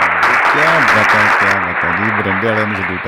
ਪਤਾ ਬਿਲਕੁਲ ਹੀ ਸਰੂਰ ਸਾਹਿਬ ਦੇ ਨਾਂ ਤੇ ਉਹ ਹਾਲ ਹੈ, ਤੇ ਬੜੀ ਮਤਲਬ ਉਹਨਾਂ ਦੀ ਰਾਤੋਂ ਰਾਤ ਉਹਨਾਂ ਨੇ ਕਬਜ਼ਾ ਕਰਕੇ, ਭਾਵ ਕਿ ਉਹਨਾਂ ਦੇ ਵਿੱਚ ਇਹ ਸੰਗਠਨ ਹੈਗੇ ਆ ਤੇ ਜਜ਼ਬਾ ਹੈਗਾ। ਜਗਮੋਹਨ ਜੀ ਹੁੰਦੇ ਸੀ ਪੁਰਾਣੇ ਟੀਚਰ ਜੀ, ਹੁੰਦੇ ਪ੍ਰਧਾਨ ਹੋਰ ਸੀ ਹਰਪਾਲ ਸਿੰਘ ਚੀਮਾ ਸੀ, ਬੜੇ ਤਕੜੇ ਬੰਦੇ ਸੀਗੇ, ਸਾਰਿਆਂ ਦਾ ਬੜਾ ਯੋਗਦਾਨ ਹੈ, ਤੇ ਉਹ ਸਹਿਤ ਸਹੂਲਤ ਉੱਥੇ ਸੀਗੀ, ਭਾਵ ਕਿ ਦੇਰ ਸਵੇਰ ਤੇ ਟੀਚਰ ਜਿਹੜਾ ਉੱਥੇ ਰਹਿ ਸਕਦਾ। ਕਈ ਵਾਰੀ ਜਾਲੀ ਬੰਦੇ ਵੀ ਆਪਣਾ ਭਰਾ ਭਰੂ ਦਾ ਨਾਂ ਲਿਖ ਕੇ ਉਹਦੇ 'ਚ ਉਹਨਾਂ ਨੂੰ ਕੋਈ ਬਹੁਤੀ ਪਛਾਣ ਹੁੰਦੀ, ਉਦੋਂ ਕਿਹੜੇ ਆਧਾਰ ਕਾਰਡ ਹੁੰਦੇ ਸੀਗੇ,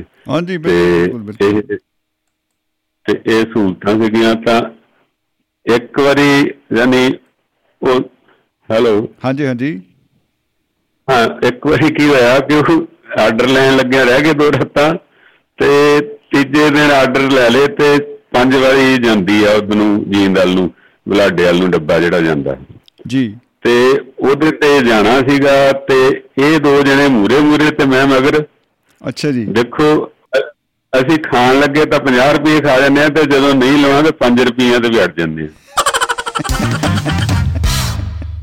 ਉਦੋਂ ਗਰਾਰੀ ਬਣਾ ਲੈਣੀ ਆ ਜੀ, ਉਦੋਂ ਪ੍ਰੈਸਟੀਜ ਹੋ ਜਾਂਦਾ ਜੀ। ਇਹ ਮੂਹਰੇ ਲੰਘੇ, ਮੈਂ ਮਗਰੋਂ ਸੀਗਾ, ਤੇ ਮੈਨੂੰ ਕਹਿੰਦੇ ਕਿੱਦਾਂ ਟਿਕਟਾਂ ਲਈਆਂ, 3 ਰੁਪਏ ਦੀ ਟਿਕਟ ਜਾਂ 5 ਦੀ ਹੋ, ਮੈਂ ਹੈ ਵੀ ਮੈਂ ਵੀ ਨੀ ਲਈਆਂ, ਹੁਣ ਜੇ ਮੈਂ ਲੈਂਦਾ ਤੇ ਆਖਣਾ ਡਰ ਗਿਆ ਪੰਡਿਤ, ਡਰ ਗਿਆ ਜੱਟਾਂ ਨਾਲ ਰਲਿਆ, ਡਰ ਗਿਆ ਇਹ, ਤੇ ਮੈਂ ਵੀ ਨੀ ਲਈਆਂ।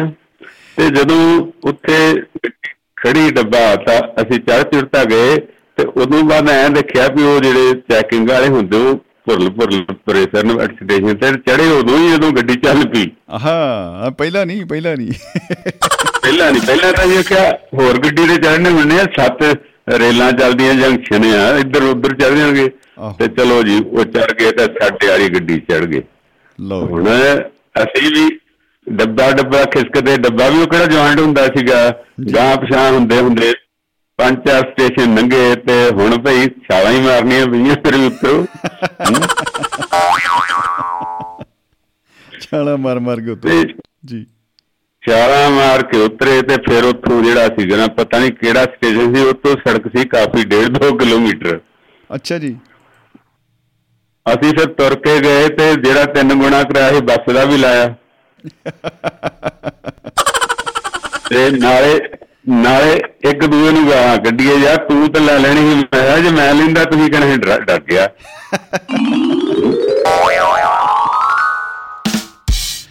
ਇੱਕ ਦੂਜੇ ਤੋਂ ਮਤਲਬ ਟੌਰ ਦੇ ਵਿੱਚ ਹੀ ਬਣਾਉਂਦੇ। ਹਾਂਜੀ ਬਸ ਵੀ ਮੈਂ ਕਿਉਂ ਏਦਾਂ ਘੱਟ ਹੋਵਾਂ।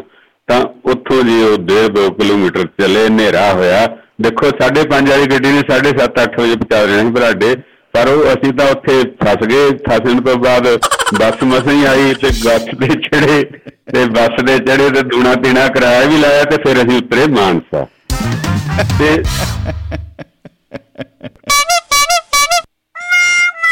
ਜੀ ਤੇ ਜਦੋਂ ਮਾਨਸਾ ਉਤਰੇ ਤਾਂ ਉੱਥੇ ਤਾਂ ਕਿਹੜੀਆਂ ਬੱਸਾਂ ਸੀ, ਉਹਦੇ ਟਾਈਮ 10-11 ਵੱਜ ਗਏ ਰਾਤ ਦੇ। ਫਿਰ ਅਸੀਂ ਦੇਖਿਆ ਹੁਣ ਕਿੱਦਾਂ ਉੱਥੋਂ ਸਟੇਸ਼ਨ ਤੋਂ ਫਿਰ ਕੀ ਕਹਿੰਦੇ ਹੁੰਦੇ ਆ, ਅਸੀਂ ਰੈੱਡ ਕਰਾਸ ਦਾ ਕੋਈ ਮੇਲਾ ਜਾਏ, ਉੱਥੇ ਘੰਟਾ ਕੁ ਲਾਇਆ, ਤੇ ਫਿਰ ਉਹ ਗੱਡੀ ਆਹੀ ਪੰਜਾਬ ਮੇਲ ਆਈ ਜੀ, ਜਿਹੜੀ ਪੰਜਾਬ ਮੇਲ ਦਾ ਜ਼ਿਕਰ ਕੀਤਾ ਸਰ ਚਾਲ ਨੇ, ਤੇ ਫਿਰ ਭਾਈ ਅਸੀਂ ਉਹਦੇ ਤੇ ਚੜੇ, ਤੇ ਉਹਦਾ ਵੀ ਕਿਰਾਇਆ ਦਿੱਤਾ, ਬੱਸਾਂ ਦਾ ਵੀ ਦੁਗਣਾ ਦਿੱਤਾ, ਤਾਂ ਅਸੀਂ ਬੁਲਾਡੇ ਨੂੰ ਲੱਗਦਾ 1-2 ਵਜੇ ਪਹੁੰਚੇ ਹੋਣੇ ਆ, ਤੇ ਫੇਰ ਕੰਨਾਂ ਨੂੰ ਲਾਏ ਹੱਥ। ਪਰ ਉਹ ਕੀ ਕਹਿੰਦੇ ਹੁੰਦੇ ਆ, ਉਹ ਬਚਪਨ ਹੀ ਕਿਹਾ ਜਦੋਂ ਪੁੱਠੇ ਕੰਮ ਨਾ ਕਰੇ ਜਾਂ ਵਿੰਗੇ ਟੇਢੇ ਕੰਮ ਨਾ ਕਰੇ, ਉਹ ਬੰਦਾ ਹੀ ਕਿਹੜਾ ਜਾਣੇ, ਨਾ 2 ਜੁੱਤੀਆਂ ਮਾਰੀਆਂ ਹੋਣਾ ਖਾਧੀਆਂ ਹੋਣ, ਜਾਂ ਪੰਗਾ ਲੜਾਈ ਨਾ ਲਈ ਹੋਵੇ, ਤੇ ਇਹ ਤਾਂ ਜ਼ਰੂਰੀ ਹੈ ਜੀ ਉਹ ਜਿਵੇਂ ਕਹਿੰਦੇ ਨੇ ਜਿਹੜੇ ਤਿੰਨ ਰੰਗ ਮੇਲੇ ਦੇ ਪੱਕੇ, ਧੁੱਪ ਧੂੜ ਧੱਕੇ, ਇਹੀ ਬਚਪਨ ਜਵਾਨੀ ਦਾ ਵੀ ਇਹੀ ਹਾਲ ਹੈ ਕਿ ਉੱਥੇ ਪੰਗੇ ਦਾ ਕੋਈ ਨਾ ਕੋਈ ਤਾਂ ਹੋਣਗੇ ਹੀ। ਬਿਲਕੁਲ ਜੀ, ਉਹ ਬੰਦਾ ਜਿਹੜਾ ਸ਼ਰਾਰਤ ਨਹੀਂ ਕਰਦਾ, ਅਸੀਂ ਸਾਡੇ ਵੀ ਸਿਆਣੇ ਅਧਿਆਪਕ ਸੀਗੇ, ਉਹ ਕਹਿੰਦੇ ਹੁੰਦੇ ਇਹ ਅਬਨਾਰਮਲ ਆ, ਜਿਹੜੇ ਬੱਚੇ ਸ਼ਰਾਰਤ ਹੈ ਨਹੀਂ, ਹਾਂ ਅਬਨਾਰਮਲ ਹੈ, ਭਾਵੇਂ ਨਹੀਂ ਕੋਈ ਤਰੱਕੀ ਕਰ ਸਕਦਾ, ਪੜ੍ਹਨ ਚ ਨਲਾਇਕ ਹੋਊਗਾ, ਇਹ ਸਾਰੇ ਕੰਮ ਚ ਨਲਾਇਕ ਹੋਊਗਾ। ਤੇ ਸੋ ਇਹ ਸ਼ਰਾਰਤਾਂ ਦਾ ਟਾਈਮ ਤੇ ਸ਼ਰਾਰਤਾਂ ਦੀਆਂ ਗੱਲਾਂ ਬਿਲਕੁਲ ਬੜਾ ਵਧੀਆ ਏਰੀਆ ਸੀਗਾ। ਸਾਨੂੰ ਉੱਥੇ ਸਮਝ ਜੀ ਮਹਿਸੂਸ ਨਹੀਂ ਹੋਇਆ ਕਿ ਅਸੀਂ ਪ੍ਰਦੇਸ਼ 'ਚ ਜੀ, ਮਤਲਬ ਲੋਕਾਂ ਦਾ ਪਿਆਰ, ਲੋਕਾਂ ਦਾ ਮਾਣ, ਥੋੜ੍ਹੀ ਸਾਖਰਤਾ ਦੀ ਵੀ ਲੋੜ ਸੀ ਉਹਨਾਂ ਨੂੰ, ਤਾਂ ਇੱਜ਼ਤ ਮਾਣ ਵਧੀਆ ਕਰਦੇ ਸੀਗੇ। ਕਦੇ ਜੇ ਪਿੰਡਾਂ 'ਚ ਰਹਿਣਾ ਤਾਂ ਕਦੇ ਸਾਨੂੰ ਰੋਟੀ ਜਿਹੜੀ ਆਪਣੇ ਆਪ ਕਿਸੇ ਨਾ ਕਿਸੇ ਕਾਰੋਬਾਰੀ ਨਾਲ ਆ ਜਾਂਦੀ ਸੀਗੀ। ਕਿਆ ਬਾਤ ਹੈ, ਬਿਲਕੁਲ ਜਿਹੜਾ ਸਾਡਾ ਜਵਾਨੀ ਦਾ ਟਾਈਮ ਹੈ, ਜਾਂ ਛੜੇ ਹੀ ਜਦ ਵਿਆਹੇ ਨਹੀਂ ਸੀ, ਮੰਗੇ ਨਹੀਂ ਸੀ, ਤੇ ਇੱਦਾਂ ਉਹਨਾਂ ਦੀ ਬਦੌਲਤ ਮੰਗਿਆ, ਤੇ ਉਹੀ ਭਾਗ ਜੀ ਬਿਲਕੁਲ, ਤੇ ਉਹੀ ਭਾਗ ਲੱਗੇ ਤਾਂ ਇੱਥੋਂ ਤੱਕ ਪਹੁੰਚ ਗਏ। ਤਾਂ ਅਜੇ ਵੀ ਜਾਂਦੇ ਹਾਂ, ਮਿੱਤਰ ਬਹੁਤ ਨੇ, ਨਰਿੰਦਰ ਬੋਹਾ ਜੀ ਆ, ਹੋਰ ਆ, ਬੋਹਾ ਤੋਂ ਆ, ਇੱਥੇ ਦੇ ਆ, ਬੁਲਾਡੇ ਦੇ ਆ, ਮਤਲਬ ਫਿਰ ਵੀ ਚੈਨ ਉਦੋਂ ਆਉਂਦਾ ਜਦੋਂ ਇੱਕ ਦੋ ਨਾਲ ਗੱਲਬਾਤ ਕਰ ਲਈ ਦੀ ਆ। ਤੇ ਬੜੇ ਦਿਲ ਵਾਲੇ ਲੋਕ ਨੇ, ਉਹ ਅੰਦਰੋਂ ਬਾਹਰੋਂ ਇੱਕ ਨੇ, ਤੇ ਦੋਗਲਾਪਣ ਨਹੀਂ ਹੈਗਾ। ਹੁਣ ਸਮੇਂ ਨੇ, ਟੀਵੀ ਸਿਸਟਮ ਨੇ, ਕਲਚਰ ਨੇ ਸਾਨੂੰ ਉਹ ਕਰ ਦਿੱਤਾ ਲਾਲਚੀ। ਫਿਰ ਵੀ ਉਹਨਾਂ ਦਾ ਪਿੰਡ ਤਾਂ ਬਹੁਤ ਵਧੀਆ ਕਾਮਰੇਡਾਂ ਦਾ ਪਿੰਡ ਸੀਗਾ। ਬਲਬੀਰ ਸਿੰਘ ਜੀ ਹੈਡ ਮਾਸਟਰ ਸੀ ਸਾਡੇ ਮੰਦਰਾਂ ਦੇ, ਤੇ ਇਹ ਗੁਰਬਚਨ ਜੀ ਅਜੇ ਜੀਂਦੇ ਆ, ਤੇ ਕੁਛ ਬੰਦੇ ਵਿੱਚ ਚਲੇ ਗਏ ਆ, ਪਰ ਫਿਰ ਵੀ ਉਹ ਸ਼ਾਨ, ਉਹਨਾਂ ਦੀ ਸ਼ਾਨ ਸਾਡੀ ਸ਼ਾਨ ਹੈ, ਜੀਂਦੇ ਵਸਦੇ ਰਹਿਣ। ਧੰਨਵਾਦ ਜੀ, ਬਹੁਤ ਬਹੁਤ ਸ਼ੁਕਰੀਆ ਜੀ, ਬਹੁਤ ਬਹੁਤ ਸ਼ੁਕਰੀਆ। ਦੋਸਤਾਂ ਨੇ ਤੁਹਾਡੇ ਲਈ ਕਮੈਂਟ ਅਤੇ ਫਤਿਹ ਵੀ ਸਾਂਝੀ ਕਰਨ ਲਈ ਭੇਜੇ ਨੇ, ਸਰਬਜੀਤ ਚਾਹਲ ਸਾਹਿਬ ਨੇ ਅਤੇ ਹੋਰ ਦੋਸਤਾਂ ਨੇ ਵੀ, ਅਤੇ ਉਹਨਾਂ ਦਾ ਵੀ ਧੰਨਵਾਦ ਬਹੁਤ ਬਹੁਤ ਜੀ, ਬਹੁਤ ਮਿਹਰਬਾਨੀ ਸਾਰਿਆਂ ਦੀ, ਸ਼ੁਕਰੀਆ ਜੀ। ਮੁਹੱਬਤ ਜ਼ਿੰਦਾਬਾਦ, ਜ਼ਿੰਦਗੀ ਜ਼ਿੰਦਾਬਾਦ ਜੀ। ਦੁਆਬਾ ਰੇਡੀਓ ਦੋਸਤੋ, ਵੈਸ਼ਨੋ ਸ਼ਰਮਾ ਜੀ ਨਾਲ ਅਸੀਂ ਗੱਲਾਂ ਬਾਤਾਂ ਸੁਣੀਆਂ, ਉਹਨਾਂ ਦੇ ਯਾਦਾਂ ਦੇ ਝਰੋਖੇ ਦੇ ਵਿੱਚੋਂ ਫਿਰ ਗੱਡੀ ਦੀਆਂ 7 ਲਾਈਨਾਂ ਵਾਲੀ ਜਿਹੜੀ ਗੱਡੀ ਆ 50 ਮੀਲ ਦੀ ਗੱਲ ਹੋ ਗਈ, ਅਤੇ ਉਹ ਜਿਹੜਾ ਇੱਕ ਤਜਰਬਾ ਸੀ ਰੇਲ ਗੱਡੀ ਦੇ ਸਫ਼ਰ ਦਾ, ਅਤੇ ਉਹ ਇੱਕ ਕਿਵੇਂ ਅਭੁੱਲ ਯਾਦ ਜਿਹੜੀ ਆ ਉਹ ਬਣ ਜਾਂਦੀਆਂ ਨੇ। ਇਹ ਜਿਹੜੀਆਂ ਨੇ ਇਹੋ ਜਿਹੀਆਂ ਅਭੁੱਲ ਯਾਦਾਂ ਨੇ ਦੋਸਤੋ, ਮੈਨੂੰ ਤਾਂ ਐਂ ਲੱਗਦਾ ਹੁੰਦਾ ਵੀ ਇਹ ਜਾਣ ਬੁੱਝ ਕੇ ਨਹੀਂ, ਕੋਈ ਸਕ੍ਰਿਪਟਡ ਨਹੀਂ ਹੁੰਦਾ ਇਹਨਾਂ ਦੇ ਵਿੱਚ ਕੁਛ ਵੀ, ਅਤੇ ਬਸ ਆਪ ਮੁਹਾਰੇ ਹੋ ਜਾਂਦੀਆਂ ਨੇ, ਅਤੇ ਬੰਦਾ ਸੋਚਦਾ ਨਹੀਂ ਕਿ ਇੱਦਾਂ ਵੀ ਹੋਊਗਾ ਜਾਂ ਆਹ ਅਗਲੇ ਮੋੜ 'ਤੇ ਕੀ ਹੋਣ ਵਾਲਾ, ਕਿਸੇ ਨੂੰ ਨਹੀਂ ਪਤਾ, ਸਸਪੈਂਸ ਹੈ। ਔਰ ਜਦੋਂ ਉਹ ਗੱਲ ਹੁੰਦੀ ਹੈ ਫਿਰ ਬੰਦਾ ਹੈਰਾਨ ਵੀ ਹੁੰਦਾ, ਫਿਰ ਸੋਚਦਾ ਕਿ ਕਮਾਲ ਹੈ, ਆਹ ਤਾਂ ਕਮਾਲ ਹੋ ਗਈ ਬਾਈ। ਤਾਂ ਦੋਸਤੋ, ਮਨੋਜ ਕੁਮਾਰ ਜੀ ਸਾਡੇ ਨਾਲ ਜੁੜ ਚੁੱਕੇ ਮਹਿਫਲ ਦੇ ਵਿੱਚ, ਲੁਧਿਆਣੇ ਵਾਲੇ। ਜੀ ਆਇਆਂ ਨੂੰ ਮਨੋਜ ਜੀ, ਸਤਿ ਸ਼੍ਰੀ ਅਕਾਲ ਜੀ, ਖੁਸ਼ ਆਮਦੀਦ ਬਾਬਿਓ। ਗੁੱਡ ਈਵਨਿੰਗ, ਸਤਿ ਸ਼੍ਰੀ ਅਕਾਲ ਸਭੀ ਸੁਣਨੇ ਵਾਲੋਂ ਕੋ, ਮਨੋਜ ਕੁਮਾਰ ਕਾ ਪਿਆਰ ਭਰਾ ਨਮਸਕਾਰ।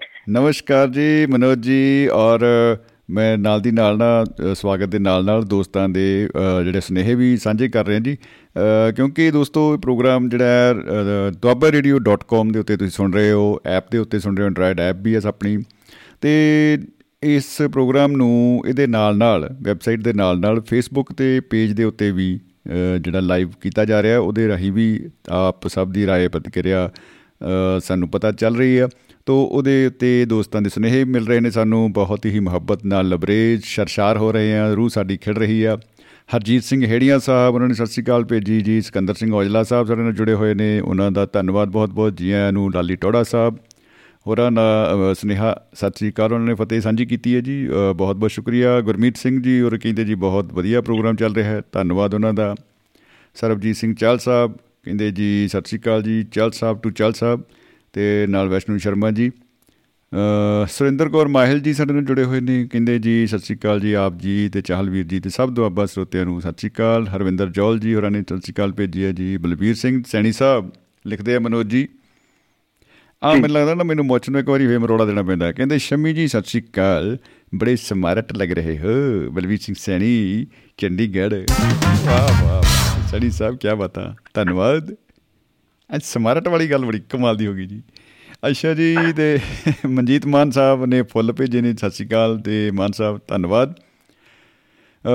ਸੋਨੂ ਪੰਡਵਾਲ ਸਾਹਿਬ ਪੰਜਾਬੀ ਫੋਕ ਸਿੰਗਰ ਨੇ, ਉਹਨਾਂ ਦਾ ਵੀ ਸ਼ੁਕਰੀਆ, ਕਹਿੰਦੇ ਗੁੱਡ ਜੋਬ ਭਾਜੀ। ਅਤੇ ਹਰਮਨਪ੍ਰੀਤ ਸਿੰਘ ਕਹਿੰਦੇ ਰੂਹਾਂ ਵਾਲਾ ਵਿਸ਼ਾ ਖੂਬਸੂਰਤ ਚੱਲ ਰਿਹਾ, ਅਸੀਂ ਪਰਿਵਾਰ ਸਮੇਤ ਸੁਣ ਰਹੇ ਹਾਂ, ਸਮਾਂ ਮਿਲਿਆ ਤਾਂ ਹਾਜ਼ਰੀ ਜ਼ਰੂਰ ਲਗਾਵਾਂਗਾ। ਡਾਕਟਰ ਹਰਮਨਪ੍ਰੀਤ ਜੀ ਸ਼ੁਕਰੀਆ ਜੀ। ਤੋ ਮਨੋਜ ਜੀ ਸਵਾਗਤ ਹੈ ਜੀ ਜੱਗ ਜੰਕਸ਼ਨ ਰੇਲਾਂ ਦਾ। जी सर, सर बहुत अच्छे लग रहे हैं और आप इसको लाइव भी बराबर कर रहे हैं और आगे सुनने में आ रहा है कि ये YouTube पे भी आगे अपना प्रोग्राम जी बिल्कुल बिल्कुल लाने की तैयारी कर रहे हैं, शायद लाइव स्ट्रीम में। ਢੋਲ ਧਮਾਕੇ ਨਾਲ YouTube ਜਿਹੜਾ ਸਾਡਾ ਆਲਰੇਡੀ ਵੈਸੇ ਉਹਦੇ YouTube 'ਤੇ ਚੈਨਲ ਹੈਗਾ ਦੁਆਬਾ ਰੇਡੀਓ ਦੇ ਨਾਮ 'ਤੇ ਹੀ ਆ, ਲੇਕਿਨ ਆਹ ਜਿਹੜਾ ਪ੍ਰੋਗਰਾਮ ਹੈ, ਕੁਛ ਚੁਣਿੰਦਾ ਪ੍ਰੋਗਰਾਮ ਆਪਾਂ ਉਹਦੇ ਉੱਤੇ ਵੀ ਨਾਲ ਦੀ ਨਾਲ ਲਾਈਵ ਕਰਨ ਦੀ ਕੋਸ਼ਿਸ਼ ਕਰਨ ਵਾਲੇ ਹਾਂ ਜੀ। ਬਸ ਆਪ ਸਭ ਦਾ ਪਿਆਰ ਅਤੇ ਸਾਥ ਚਾਹੀਦਾ ਹੈ ਜੀ। ਸਰ ਸਰ ਯਹਾਂ ਪੇ ਲੁਧਿਆਣਾ ਮੇਂ ਵੀ कृष्ण कुमार जी मिले और गोयल स्टोर के मालिक हैं वो जी, तो उनको हमने मतलब ऑडियो भेज दी थी प्रोग्राम की, तो सुन के उन्होंने बहुत तारीफ की है सर आपके प्रोग्राम। क्या बता वाह जी वाह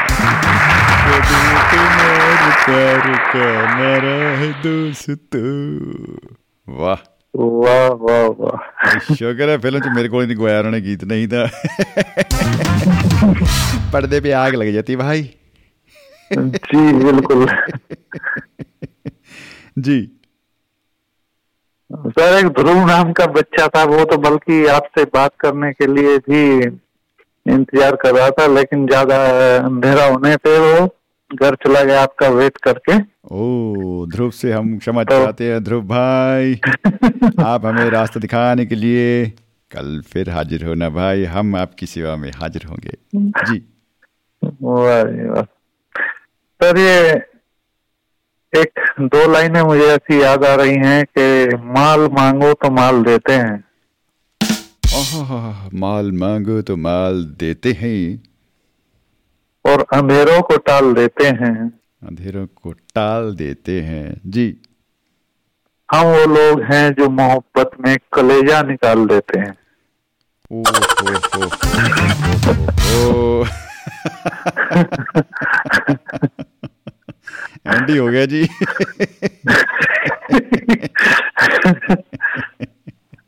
ਸਰ ਲਿਖਣੇ ਵਾਲੇ ਨੇ ਇਹ ਨਹੀਂ ਲਿਖਾ ਆਪਣਾ ਕਲੇਜਾ ਹੋਰ ਹੋ ਗਿਆ, ਲੇਕਿਨ ਇੱਥੇ ਥੋੜਾ ਜਿਹਾ ਬਚਾਅ ਜਿਹਾ ਕਰ ਗਿਆ ਲਿਖਣ ਵਾਲਾ, ਕਸਰ ਕੋਈ ਨਹੀਂ ਛੱਡੀ ਭਾਈ ਨੇ ਵੈਸੇ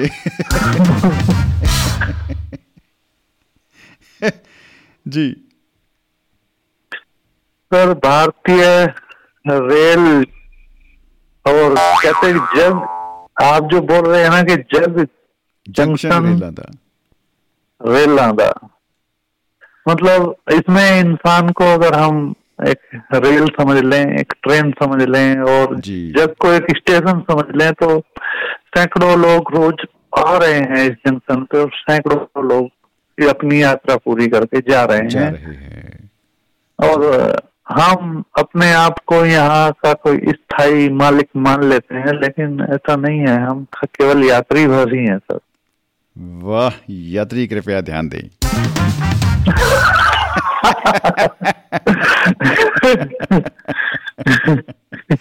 जी सर, रेल की यात्रा करने का बहुत अवसर मिला, बार बार हम गोवा में रहे तो उधर लंबी यात्रा पड़ती है, दिल्ली से 36 घंटे में मतलब उधर पहुंचती है सर ट्रेन। इसी के ऊपर शायद फिल्म बन गई थी एक भाई, 36 घंटे।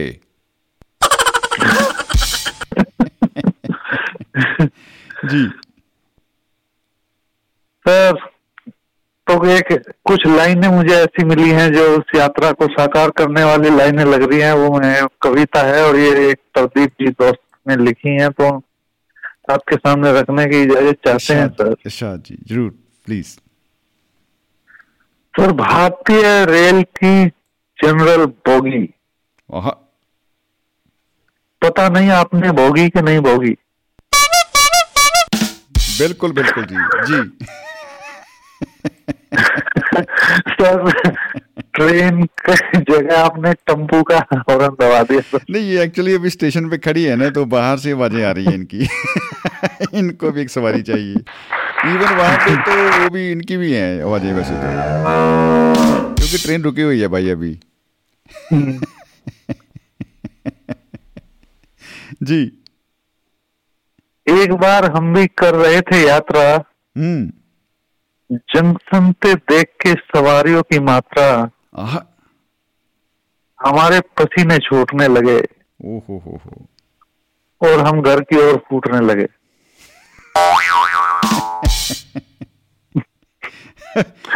जाते थे जापान, पहुंच गए चीन। जी तभी एक कुली आया और मुस्कुरा कर बोला, अंदर जाओगे? हमने कहा तुम पहुंचाओगे? वो बोला बड़े बड़े पार्सल पहुंचाए हैं, तुमको भी पहुंचा दूंगा, मगर 50 रुपए लूंगा। 50 टका, 50 तोला। जी हमने कहा गौर से देखो, सामान नहीं हम हैं। उसने कहा आप कौन सा सामान से कम है?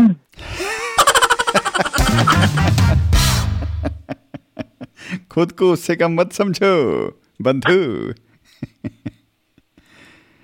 भीड़ देख रहे हैं, कंधे पे उठाना पड़ेगा, धक्का लगाना पड़ेगा, अंदर पहुंचाना पड़ेगा, मंजूर हो तो बताओ। वाह। हमने कहा देखा जाएगा, तुम उठाओ। वाह जी वाह, डील हो गई। तुम उठाओ। कुल्ली ने पूरी ताकत लगाकर उठाया और खुद बैठ गया। बड़ी मुश्किल से हमें डब्बे के अंदर पहुंचाया। क्या वाह जी वाह। अंदर का दृश्य और घमासान था, पूरा डब्बा हल्दी घाटी का मैदान था। वाह जी वाह, हल्दी घाटी का मैदान। जी लोग बैठे थे, खड़े थे, और जिनको जगह नहीं मिली वो बर्थ के नीचे पड़े थे। मैं तो यहीं बैठूंगा। जी हमने एक गंजे यात्री से कहा, भाई साहब थोड़ी सी जगह हमारे लिए भी बनाइए। जी वो जलाकर बोला, आइए हमारी खोपड़ी पर बैठ जाइए। आपके लिए ही साफ की है। आपके लिए ही साफ की है, जवाब नहीं। जी वाह जी वाह, आइए हमारी खोपड़ी पर बैठ जाइए। क्या बता। तभी एक भरा हुआ बोरा उठा और आगे बढ़ा। अच्छा, भरा हुआ बोरा उठा, ओ हो हो, और आगे बढ़ा और गंजे के सिर पर गिर पड़ा।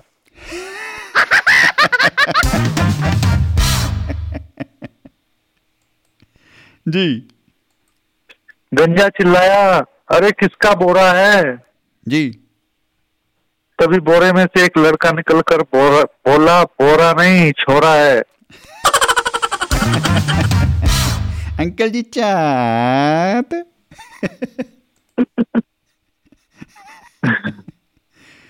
जी एक सज्जन बैठे थे, आंखें मूंदे। उनके सिर पर ऊपर से गिरी गर्मा गर्म पानी की बूंदे।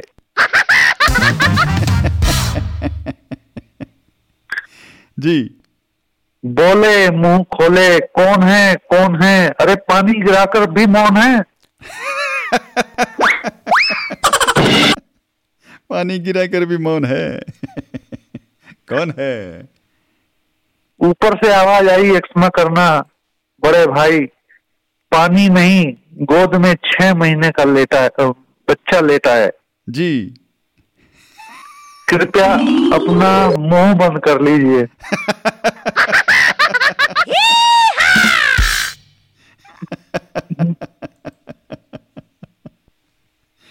कृपया अपना मुंह बंद कर लीजिए। ओहो हो। जी सर ऐसे सीन आम हो जाते हैं ट्रेन में। जी और लंबी यात्राओं के दौरान बीच में पैसे मांगने वाले, गाना गाने वाले, इनकी लाइन लगी रहती है। वाकई जी वाकई, इसीलिए गाड़ी को लाइन पे चलना पड़ता है, और भी एक नहीं 2-2 लाइन पर। जी सर चाय वाले सज्जन रहते हैं जो भाई, वो चाय पिलाते हैं। चाय आया जी। सर वो इस तरह से आपका मन ललचा देंगे आवाज देके जी। गर्मा गर्म अदरक इलायची वाली चाय, चाय चाय चाय चाय चाय चाय चाय चाय चाय चाय चाय चाय चाय चाय चाय चाय चाय अदरक वाली चाय, चाय गर्मा गर्म चाय चाय क्या है क्या है चाय चाय। सर लेकिन जब उनसे चाय लेते हैं ना वो गर्म पानी से भी बदतर सर। ओहो दुख भरी कहानी निकलती है उसमें से एक जी। और वो हमारे धर्मेंद्र भाई जी कहते हैं कि ट्रेन में उसी चाय वाले से चाय लो जिसका चेहरा खिला खिला हो, जिसकी आवाज कड़क हो,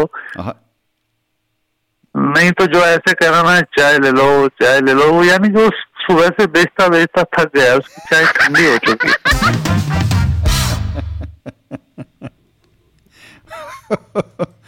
उसकी चाय में कोई चाय नहीं बची है, बस ऐसे ही हाय हाय मची है जी। हाँ सर, हम समझते हैं कि ये गर्मा गर्म चाय पिलाएगा, जिसे हिरन समझते हैं असल में वही मारिच निकलता है सर।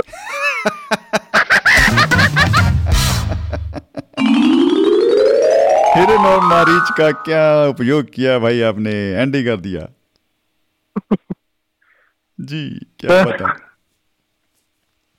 सर, कर्ज से डूबा एक बंदा वापस से कोल गया जी। ओ कैमरा जी, मैं मतलब बहुत घाटा हो गया है, बहुत कर्ज हो गया है, तो कोई ऐसा उपाय मुझे बताइए कि जिससे कि मैं फिर से पनप जाऊं, मेरा बिजनेस चल जाए, पैसे के बोझ से मैं निकल जाऊं। हाँ, कुछ हो जाए ऐसा। बाबा कहंदा कि तुसी ऐ करना है कि सुबह उठ करके नीलकंठ दे दर्शन करने ने। अच्छा, वाह जी वाह। ਤੇ ਉਹ ਬੰਦਾ ਜਦੋਂ ਦੇਖਣ ਮਲਣ ਗਿਆ ਖੇਤਾਂ ਚ, ਤਾਂ ਨੀਲਕੰਠ ਤੋਂ ਉਹਨੂੰ ਦਿਸਿਆ, ਤੇ ਨੀਲਕੰਠ ਦਾ ਨਾਮ ਦਾ ਜਿਹੜਾ ਪੰਛੀ ਹੁੰਦਾ ਉਹ ਮਰਾ ਪਿਆ ਸੀ ਸਰ।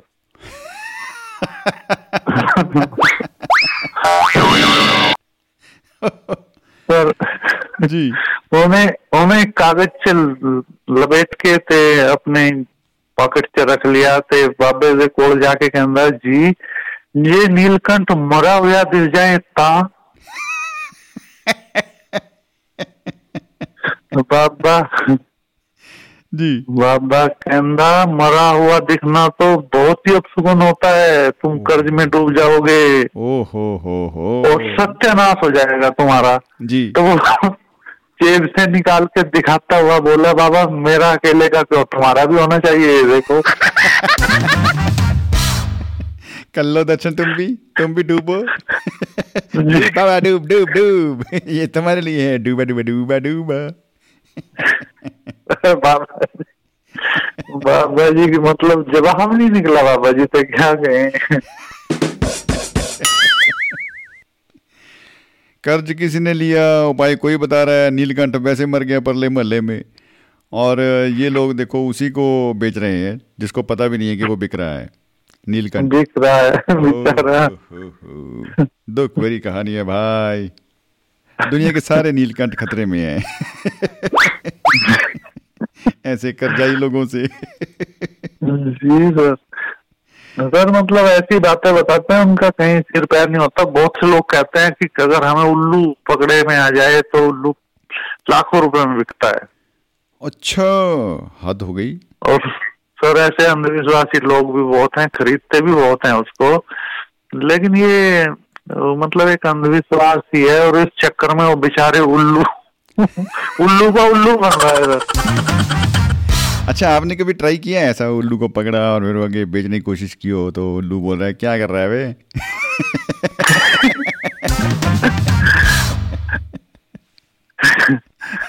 नहीं सर, उल्लू मतलब नहीं तो हमने बेचने की और खरीदने की तो कोई कोशिश नहीं की, लेकिन गोवा में हमें एक ऐसी साइट पे हमारी ड्यूटी लगी कि वो एक होटल था 34 साल से बंद पड़ा था सर। 34 साल से बंद, गुमनाम है कोई, परेशान है कोई। अच्छा, लालटेन लेके आप गए फिर वहाँ? वाह, 34 साल से बंद होटल में जाते हुए मनोज भाई जी और लालटेन के बिना नहीं जाया जा सकता, क्योंकि उसमें लाइट और पानी दो चीज नहीं थी उस होटल में। नेचुरली लाल पानी लालटेन।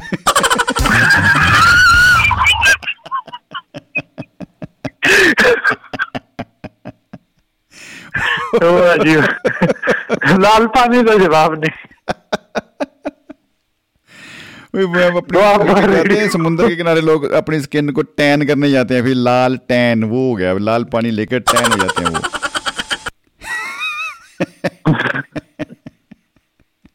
अच्छा, वो 35 साल का होटल भाई, फिर आप वहां गए? जी सर, 34 साल से बंद पड़ा था, मतलब मैंने बढ़ा दिया वैसे। चलो।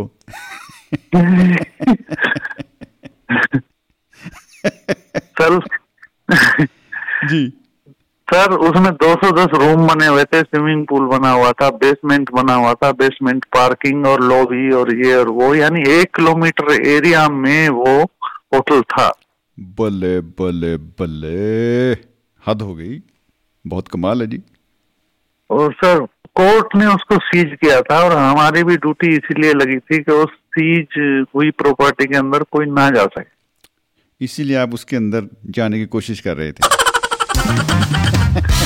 नहीं सर, हम तो अंदर ही रहते थे। क्या है, हम तो अंदर ही रह लेंगे। सर आपने सुना होगा एक गाना, सागर किनारे दिल ये पुकारे, तू जो नहीं है तो कुछ भी नहीं है। कुछ भी नहीं है जी, बिल्कुल सुना है जी। तो ये अगोंडा बीच पे गाना फिल्माया गया है, और उसी बीच पे ये होटल बना हुआ है सर। अच्छा, अब भी वो बंद है? बंद है सर, आज भी वो सीट लगी हुई है उसमें। हालांकि पिछले रास्ते से उसमें आ जाते हैं लोग, सामान भी उठा के ले जाते हैं, और उसमें रात को बाघ भी आता है, चीता भी आता है सर रात को उसमें। बहुत तेज बारिश हो तो आके बेसमेंट में रुक जाता है। कमाल हो गई, कमाल हो गई भाई, काफी डेंजर होटल है जी। जी सर, वो उसकी कहानी अब कहने लगेंगे तो बहुत लंबी कहानियां हैं सर उधर की भी। जी जी जी जी सर, और हमने जो पिछला प्रोग्राम सुना था सर, विरक सर जी की एक कविता थी, हड मासदा बंदा क्यों पत्थर हुंदा जाए। वाकई सर, वाकई सर, दिल छू लिया उस कविता ने, बहुत हमें प्यारी लगी सर। जी जी जी जी जी बिल्कुल। ਪਰਮਜੀਤ ਸਿੰਘ ਸਾਹਿਬ ਜਿਹੜੇ ਸਾਡੇ SSP ਨੇ, ਕਿਆ ਬਾਤ ਹੈ, ਉਹਨਾਂ ਦੀ ਲਿਖਣੀ ਦੇ ਵਿੱਚ ਪੂਰਾ ਦਮਖਮ ਪੂਰਾ ਹੈ, ਤੇ ਇੱਕ ਰਵਾਨਗੀ ਪੇਸ਼ ਕਰਨ ਦਾ ਅੰਦਾਜ਼ ਵੀ ਉਹਨਾਂ ਦਾ ਬਾਕਮਾਲ ਹੈ ਜੀ ਸਰ। ਲੇਕਿਨ ਮਤਲਬ ਅਗਰ ਕੋਈ ਕੈਦੀ ਕੁਝ ਨਹੀਂ ਬਤਾ ਪਾ ਰਹਾ ਹੈ ਤਾਂ ਇਹ ਤਾਂ ਉਸਸੇ ਕਵਿਤਾ ਸੁਣਾ ਕਰਕੇ ਵੀ ਬੁਲਵਾ ਸਕਤੇ हैं। अभी कैदी सुन, अगर तुमने मुंह नहीं खोला तो हम अपनी किताब खोलेंगे, और तुम तो क्या, तुम्हारा खानदान यहाँ ये कबूल करेगा।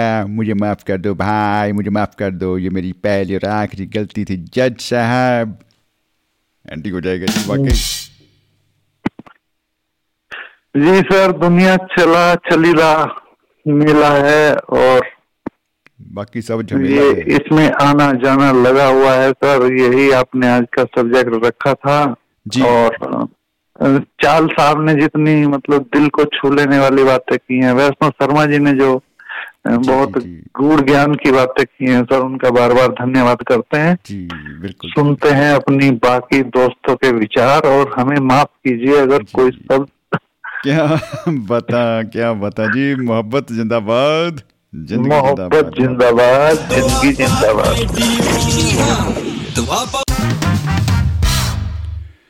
ਮਨੋਜ ਕੁਮਾਰ ਜੀ ਨੇ 34 ਸਾਲ ਤੋਂ ਬੰਦ ਪਏ ਹੋਟਲ ਦੀ ਜਿਹੜੀ ਆ ਦਾਸਤਾਂ ਛੂਈ ਵੀ ਆ, ਲੇਕਿਨ ਉਹ ਬੜੀ ਇੱਕ ਸਸਪੈਂਸ ਵਾਲੇ ਮੋੜ 'ਤੇ ਉਹਨਾਂ ਨੇ ਲਿਆ ਕੇ ਰੋਕ ਦਿੱਤੀ ਆ, ਜਾਂ ਸ਼ਾਇਦ ਬਈ ਸਾਡੀ ਗਲਤੀ ਮੇਰੀ ਗਲਤੀ ਵੀ, ਆਪਾਂ ਗਾਹਾਂ ਗੱਲ ਮਤਲਬ ਬਾਹਲੀ ਨਹੀਂ ਹੋਈ, ਬਟ ਉਮੀਦ ਹੈ ਕਿ ਇਹ ਕਹਾਣੀ ਆਪਾਂ ਜ਼ਰੂਰ ਸੁਣਾਂਗੇ। ਨਹੀਂ ਤਾਂ ਫਿਰ ਗੂਗਲ ਬਾਬਾ ਜੀ ਤਾਂ ਹੈਗੇ ਹੀ, ਫਿਰ ਉਹਨਾਂ ਨੂੰ ਪੁੱਛਾਂਗੇ ਕਿ ਕਿਉਂ ਆਖਿਰ ਕਿਉਂ ਇਹ ਸਭ ਹੁਆ। ਤਾਂ ਖੈਰ ਦੋਸਤੋ, ਇਹੀ ਆ ਵਾਧੇ ਘਾਟੇ ਜ਼ਿੰਦਗੀ ਦੇ ਵਿੱਚ ਜਿਹੜੇ ਉਹ ਚੱਲਦੇ ਨੇ।